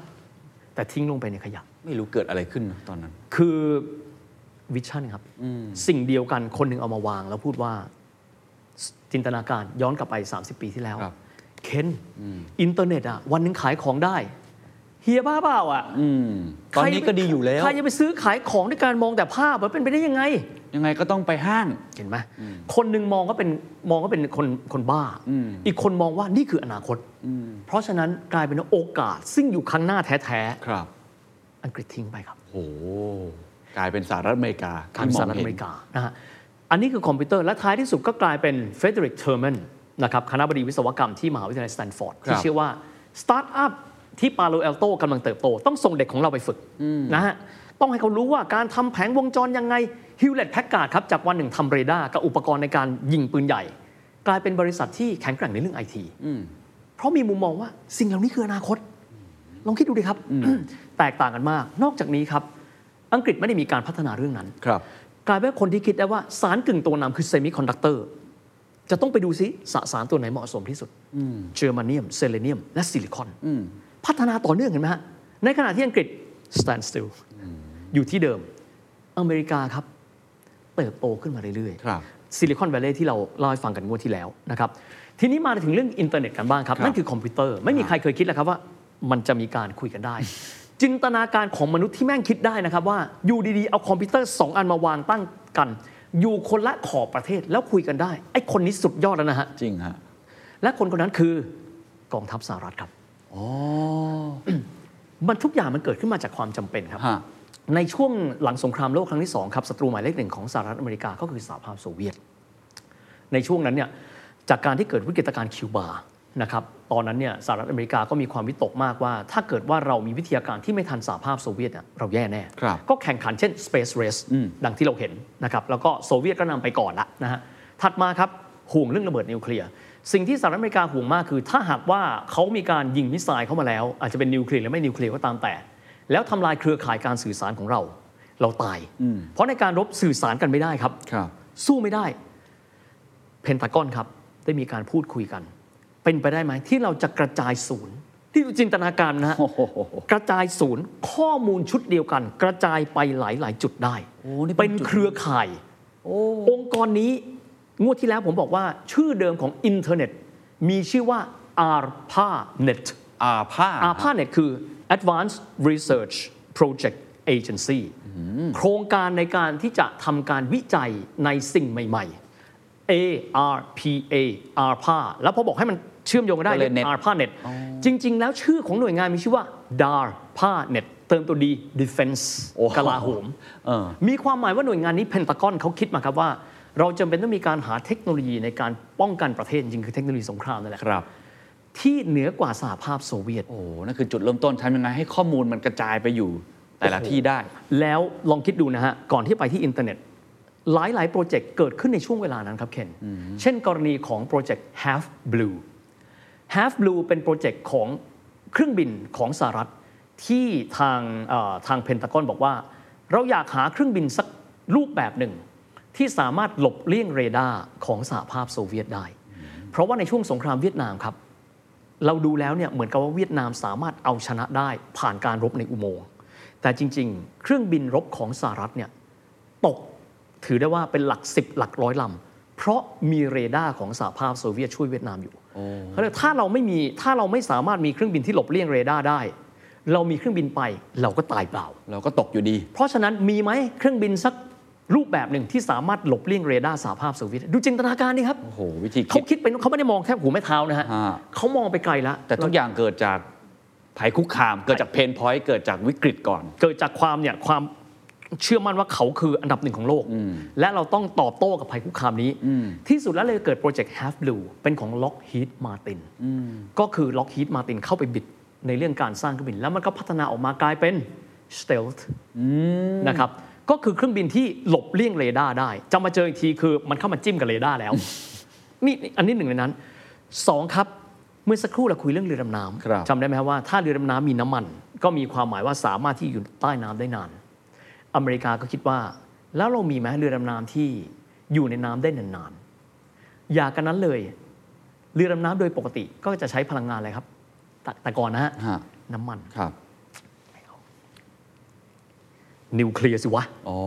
นะฮะ จะได้อยู่ได้นานขึ้น เรือดำน้ำพลังงานนิวเคลียร์หลายท่านจะไม่ทราบว่านิวเคลียร์คืออะไรนะฮะนิวเคลียร์ก็คือเป็นสสารที่ให้ความร้อน ครับ สมมุติว่าเราต้องใช้ถ่านหินปริมาณขนาดแบบ 1 ห้อง5คูณ5เมตรนะครับนิวเคลียร์จะใช้ก้อนแค่นี้ แต่ให้ความร้อนเท่ากันกับถ่านหิน ด้วยปฏิกิริยาทางเคมี ถูกต้อง เพราะฉะนั้นเนี่ย ถ้าเกิดว่าเรามีเตาปฏิกิริยาอยู่ในเรือดำน้ำ มันก็สามารถดำน้ำได้นานขึ้นถูกไหมฮะ โหดูวิธีคิด นี่ และเรือดำน้ำนะครับ ของเขาเอิ่มลำแรกที่เป็นเรือดำน้ำที่ใช้เตาปฏิกรณ์ปรมาณูที่อยู่ในนั้น มีชื่อว่า USS เอ่อ USS Nautilus อยู่ในน้ำได้หนึ่งเตาปฏิกรณ์ปรมาณูนะครับ ก็คือมีเรเดียเตอร์หรือว่ารีแอคเตอร์หนึ่งตัว ครับ ปัจจุบันครับ จากแพลตฟอร์มในส่วนนั้น มีเรเดเตอร์2ตัว ขอมองย้อนกลับไป เชอร์ชิลบอกว่าเรือดำน้ำของเออของเยอรมันเนี่ยอยากให้มันโผล่ขึ้นมา ครับ อันนั้นอยู่ได้เป็นหลักเดือน เคนรู้ไหมครับว่า เรือดำน้ำปัจจุบันผมจำไม่ได้ว่าเป็นเอิ่ม South Carolina Class หรือว่า Los Angeles Class ปัจจุบันสามารถดำน้ำได้นานเท่าไหร่ เคนลองเดาดู ให้เดา เดาฮะ เดาเอาเดาล้วนๆเลยฮะเดาล้วนๆเพ อัน ราะ นั้นคือได้หนึ่งเดือนแล้วใช่ไหม อันนั้นประมาณน่าจะเป็นหลักเดือนแล้วครับดำอยู่ได้ เพราะมันโผล่ปั๊บนี่มันตาย อ่าสัก ลองเดาดู อ่าหกเดือนอะ อ่ะผมไปดูข้อมูลผมตกใจมาก ถ้าไปดูข้อมูลอย่างเป็นทางการ ใช้คำว่า as long as people in there doesn't need food supply พูดง่าย คือเมื่อคนหิวก็แน่นอนว่าคือคุณมีปฏิกิริยาปรมาณูแต่ถ้าคุณไม่มีอาหารคุณก็ตายอะ ครับ as long it it doesn't need food supply เอาง่ายๆคำนี้ ความเป็นจริงคือเท่าไหร่รู้ไหมครั ครับ บ 45 ปีครับ อยู่ในนั้นสี่เดือ เคน นดูจินตนาการเขาดิ ครับ เคนดูจินตนาการเขามีความหมายว่า วิทยาศาสตร์เขาต้องแอดวานซ์สุดๆกระจายโครงการพวกอาร์ตผ้า ดาดผ้าที่อยู่ได้นาน ครับ ๆ 45 ปีมีความหมายว่าถ้าเกิดว่าข้างในเนี่ยมีอาหารกินคุณก็อยู่ไปได้เรื่อยๆ แต่คนไปอยู่เนี่ยคงเหมือนอยู่ในคุกอะนะ ฮะ แต่จินตนาการว่าสิ่งที่เขาคิดเขาคิดไปไกล ครับ อินเทอร์เน็ตเองครับเขาคิดมีไหมเราสามารถถ่ายโอนข้อมูล สมมติระเบิดมิสไซล์ลงข้อมูลทั้งหมดเราหาย เราสู้ไม่ได้ แต่ถ้าเกิดว่ามันอยู่ในหนึ่งที่แล้วมันสามารถก๊อปปี้ไปอยู่หลายที่ หรือมันสามารถส่งได้ เราก็ไม่ต้องห่วงตรงนั้น อืมดูจินตนา โจ การ มตีจุด A ข้อมูลเราจุด B ยังอยู่เรายังเดินได้ เก่งไหม เก่งมากฮะ นะครับ ก็เลยเกิดโครงการที่เรียกว่า ARPANET ARPANET เกิดขึ้นมาแล้วก็จะมี 4 มหาวิทยาลัยอย่างที่บอกเป็นเป็น nodes NODE nodes นะครับ ในการที่จะเป็นตัวกลางในการลองศึกษาดูสำหรับการที่จะส่งอีเมลของสถานศึกษา แน่นอนว่ากองทัพก็เกี่ยวข้อง ครับ สี่มหาวิทยาลัยที่ว่าถึงก็เคยเล่าให้ฟังว่าที่แล้วคือ Stanford Utah UCLA UC Santa Barbara มีอยู่สี่แห่งนะฮะ เพราะฉะนั้นเนี่ยแคลิฟอร์เนียเลยเป็นฐานที่มั่น จากนั้นก็สามารถที่จะเชื่อมโยงได้ทั้งหมด ครับ แต่ไม่แค่นั้น สื่อสารในอเมริกาไม่พออแหมเราเจ้าโลกใช่ไหม ต้องสื่อสารได้ทั่วโลกทำอะไรมาก่อนครับ อีเมล1,960 กว่าผมไม่แน่ใจว่าปีไหน ครับ อีเมลเกิดขึ้น แล้วก็ 75%ของ a r p a n e t คือการส่งอีเมล แต่ก่อนการที่เราจะส่งข้อมูลเฮียจะส่งให้เคน ครับ เฮยอยู่บอสตัน เคนอยู่แคลิฟอร์เนียมันไกลกันมาก แต่ก่อนเครื่องบินเร็วขนาดไหน ก็ใช้เวลาเป็นหลายชั่วโมง ครับ ครั้งนี้เฮียส่งให้เคนได้ เรียบร้อยแล้วเรดบายนักคารินทร์แต่ว่านี่รวดเร็วมาก จากนั้นปั๊บเท่านี้ไม่พอ เราต้องมีอะไรที่มันเป็นโครงข่ายเก็บข้อมูลของเราได้ ก็คือต้นแบบของคลาวด์นั่นแหละครับนั่นคืออะไรครับ อินเทอร์เน็ต และอินเทอร์เน็ตต้อง worldwide เพราะฉะนั้นต้องเกิดสิ่งที่เรียกว่า World Wide Web และคนที่คิด World Wide Web เป็นคนอังกฤษที่มีชื่อว่า Tim Berners-Lee แต่กลายเป็นอเมริกา เอามาใช้มันให้เกิดผลประโยชน์ เอามาใช้ สูงสุด เพราะฉะนั้นจินตนาการและ ครับ การมองไกล แต่เฮียว่าอันนั้นคือเป็นเรื่องที่ส่วนหนึ่ง สิ่งที่เหนือไปกว่านั้นครับ ทศวรรษ 90 ครับ ครับ คนในเพนทากอนหันหน้ามองกันและมองภาครัฐ เทคโนโลยีที่ดีแบบนี้ไม่ควรจะถูกจำกัดแต่เพียงวงการทหารและกลาโหม เราจะต้องเอาเทคโนโลยีที่ดีแบบนี้นำมาใช้ในเชิงการพาณิชย์และการตลาด มนุษย์แบบไหนจึงคิดได้อย่างนี้ เฮียบอกแบบนี้เฮียไม่ได้เป็นคนโปรอเมริกานะ ฮะ แต่ต้องพอมองย้อนกลับไปประวัติศาสตร์ มีสองอย่างอะมองด้วยอคติไม่เห็นเก่งเลยใครคิดได้ อืม กับมองอีกด้านหนึ่ง เอาแค่ว่าเริ่มต้นจากสิ่งที่เราไม่เคยเห็นมาก่อน ครับ ถึงได้ว่า reenactment กลับไป จินตนาการภาพที่มันไม่มี คอมพิวเตอร์สองเครื่องคุยกันได้ครับ แชร์ข้อมูลชุดเดียวกัน ครับ สมมุติจะดูข่าวจากสำ นักข่าวดี ๆ ที่ชื่อ The Standard ไม่ต้องนะครับ กดปรึ้งขึ้นมาได้ อานิสงส์มันเริ่มต้นจากวันนั้นแหละครับ ที่เขาบอกว่าทุกอย่างสามารถที่จะทำได้ ครับ และกลายเป็นตอนนี้มันกลายเป็นลมหายใจมันกลายเป็นทุกเซลล์ของร่างกายมนุษย์ในยุคปัจจุบัน อืมครับตอนนั้นจะสรุปบทเรียนกันสักเล็กน้อยเรื่องของอินเทอร์เน็ตว่าจุดกำเนิดของมันเนี่ยไม่ใช่ชาติ อืม อเมริกัน ถ้าเราจะโยงไปถึงน้ำมันก็จะเห็นได้ว่า พื้นที่ที่มีน้ำมันเยอะมากๆ ก็ไม่ใช่อยู่แค่อเมริกา ถู เช่น ก เดี ต้ ย อง ว ค กั รั น บเคน เพราะฉะนั้นไอ้ความเป็นชาติมหาอำนาจของสหรัฐอเมริกา ที่เฮียบอกว่าเรื่องของวิสัยทัศน์แล้วเนี่ยจริง ๆ แล้วดูเหมือนมีองค์ประกอบอื่น ๆด้วย ที่ไม่จำเป็นที่ตัวเองจะต้องมีทรัพยากร แต่ทำอย่างไรที่จะได้สิ่งเหล่านั้นมา แล้วต่อยอดมันให้กลายเป็นนวัตกรรม แล้วตัวเองเป็นคนกำหนดกติกาได้ ถูกต้อง อยากให้เฮียช่วยสรุปสักเล็กน้อยเรื่องของอินเทอร์เน็ตครับว่าทุกวันนี้เราก็เห็นแล้วว่าโอ้พอพูดถึงโลกของอินเทอร์เน็ตเนี่ย ฮาร์ดแวร์ ซอฟต์แวร์ ทุกอย่างเนี่ยต้องยอมรับว่าสหรัฐอเมริกาก็เป็นอันดับหนึ่งของโลก แม้ว่าตอนนี้จีนกำลังจะพยายาม ครับ ขึ้นมาแย่งชิงในตรงนี้นะครับ จากเส้นทางวันนั้นตั้งแต่อลันทัวริงนะฮะจนมาถึงการเกิดขึ้นของอินเทอร์เน็ตเวอร์ไวเว็บจนในถึงปัจจุบันเนี่ยเยีว่าสหรัฐอเมริกามีบทเรียนอะไรที่พวกเราน่าจะเรียนรู้ได้บ้างครับ โอ้เคียว่าข้อแรกเลยนะครับ การมีจินตนาการก่อน จินตนาการคือมันสามารถทำอะไรได้บ้าง มันจะคุยกันได้ไหม ยังจินตนาการถึงเรื่องของการที่คอมพิวเตอร์มันคุยกันนะครับ ครับ เคนใครจะไปเคยคิดว่า แต่ก่อนที่เราต้องกด drive A drive B เนี่ยกลายเป็นมันคุยกันได้นี่คือจินตนาการสองนะครับ คือการทำให้จินตนาการนั้นเป็นจริงครับ ด้วยการที่มีการศึกษาวิจัยและวิทยาศาสตร์ คิดได้ แต่ execute ต่อไม่ได้ มันก็ไปต่อไม่ได้ ถูกไหมครับ ครับ ทั้งหมดคือมันมาเรื่องแบบนี้ แล้วก็อีกส่วนหนึ่งคือเฮียเชื่อว่า การที่คนในสังคมนะครับ เขามีระบบนิเวศ อืม ที่เอื้ออำนวยกัน เอื้ออำนวยกันนะครับเฮียขออนุญาตยกตัวอย่างแบบนี้ขอเฮียขอไปที่อีกหนึ่งบุคคลที่ไม่ใช่คนอเมริกันครับ ครับ แต่ว่าคิดว่าน่าสนใจที่จะพูดคุยนะครับ ทุกคนคงจะรู้จักว่าคนที่รวยที่สุดในโลกในเวลานี้ มีชื่อว่า อีลอนมัส คนคนนี้เกิดที่ไหนครับ แอฟริกาใต้อะ ถูกต้องนะครับ คนคนนี้ต้องบอกชีวิตเขาเนี่ยอยู่มา 3 ประเทศนะครับอีลอนมัสเป็นคนที่แอฟริกาใต้เขาเกิดในปีค1971รับ นะครับ แล้วก็เดี๋ยวจะค่อยมาเล่าบริบทนะครับว่าทำไมเฮียถึงต้องเล่าตรงนี้ เขาเกิดที่แอฟริกาใต้ แม่เขาเป็นชาวแคนาเดียน จากนั้นตอนที่เขาอายุ 17 ครับ เขาย้ายไปที่แคนาดา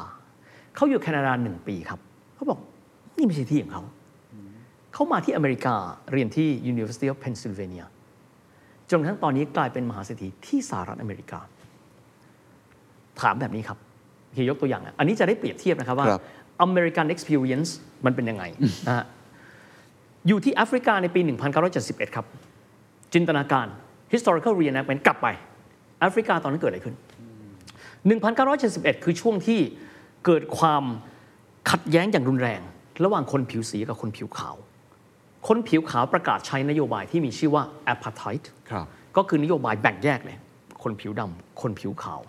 สังคมแอฟริกาทั้งหมดสังคมแอฟริกาใต้ทั้งสังคมเลย คิดแต่เรื่องนี้ คนผิวสี คนผิวขาว แต่อีลอนมัสชอบอะไรครับ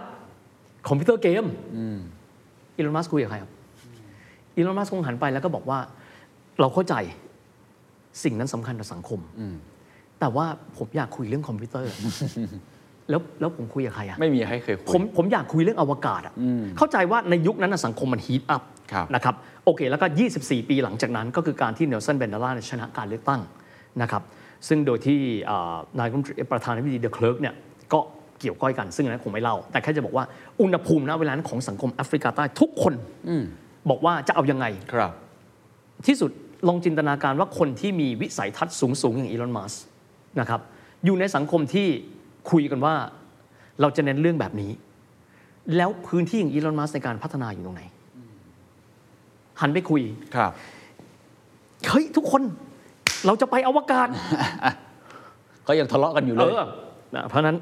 จินตนาการก็เป็นแบบนั้นอีลอนมัสย้ายไปที่แคนาดาครับ ครับ เจริญไหม อืมเจริญ แคนา มา ดาก เป็นประเทศเจริญมากครับ น่าอยู่มากอืม อีลอนมัสบอกว่าสังคมแคนาดาทุกคนมีความสุขละเลยไม่ได้คิดอะไรที่ไปไกลกว่านั้น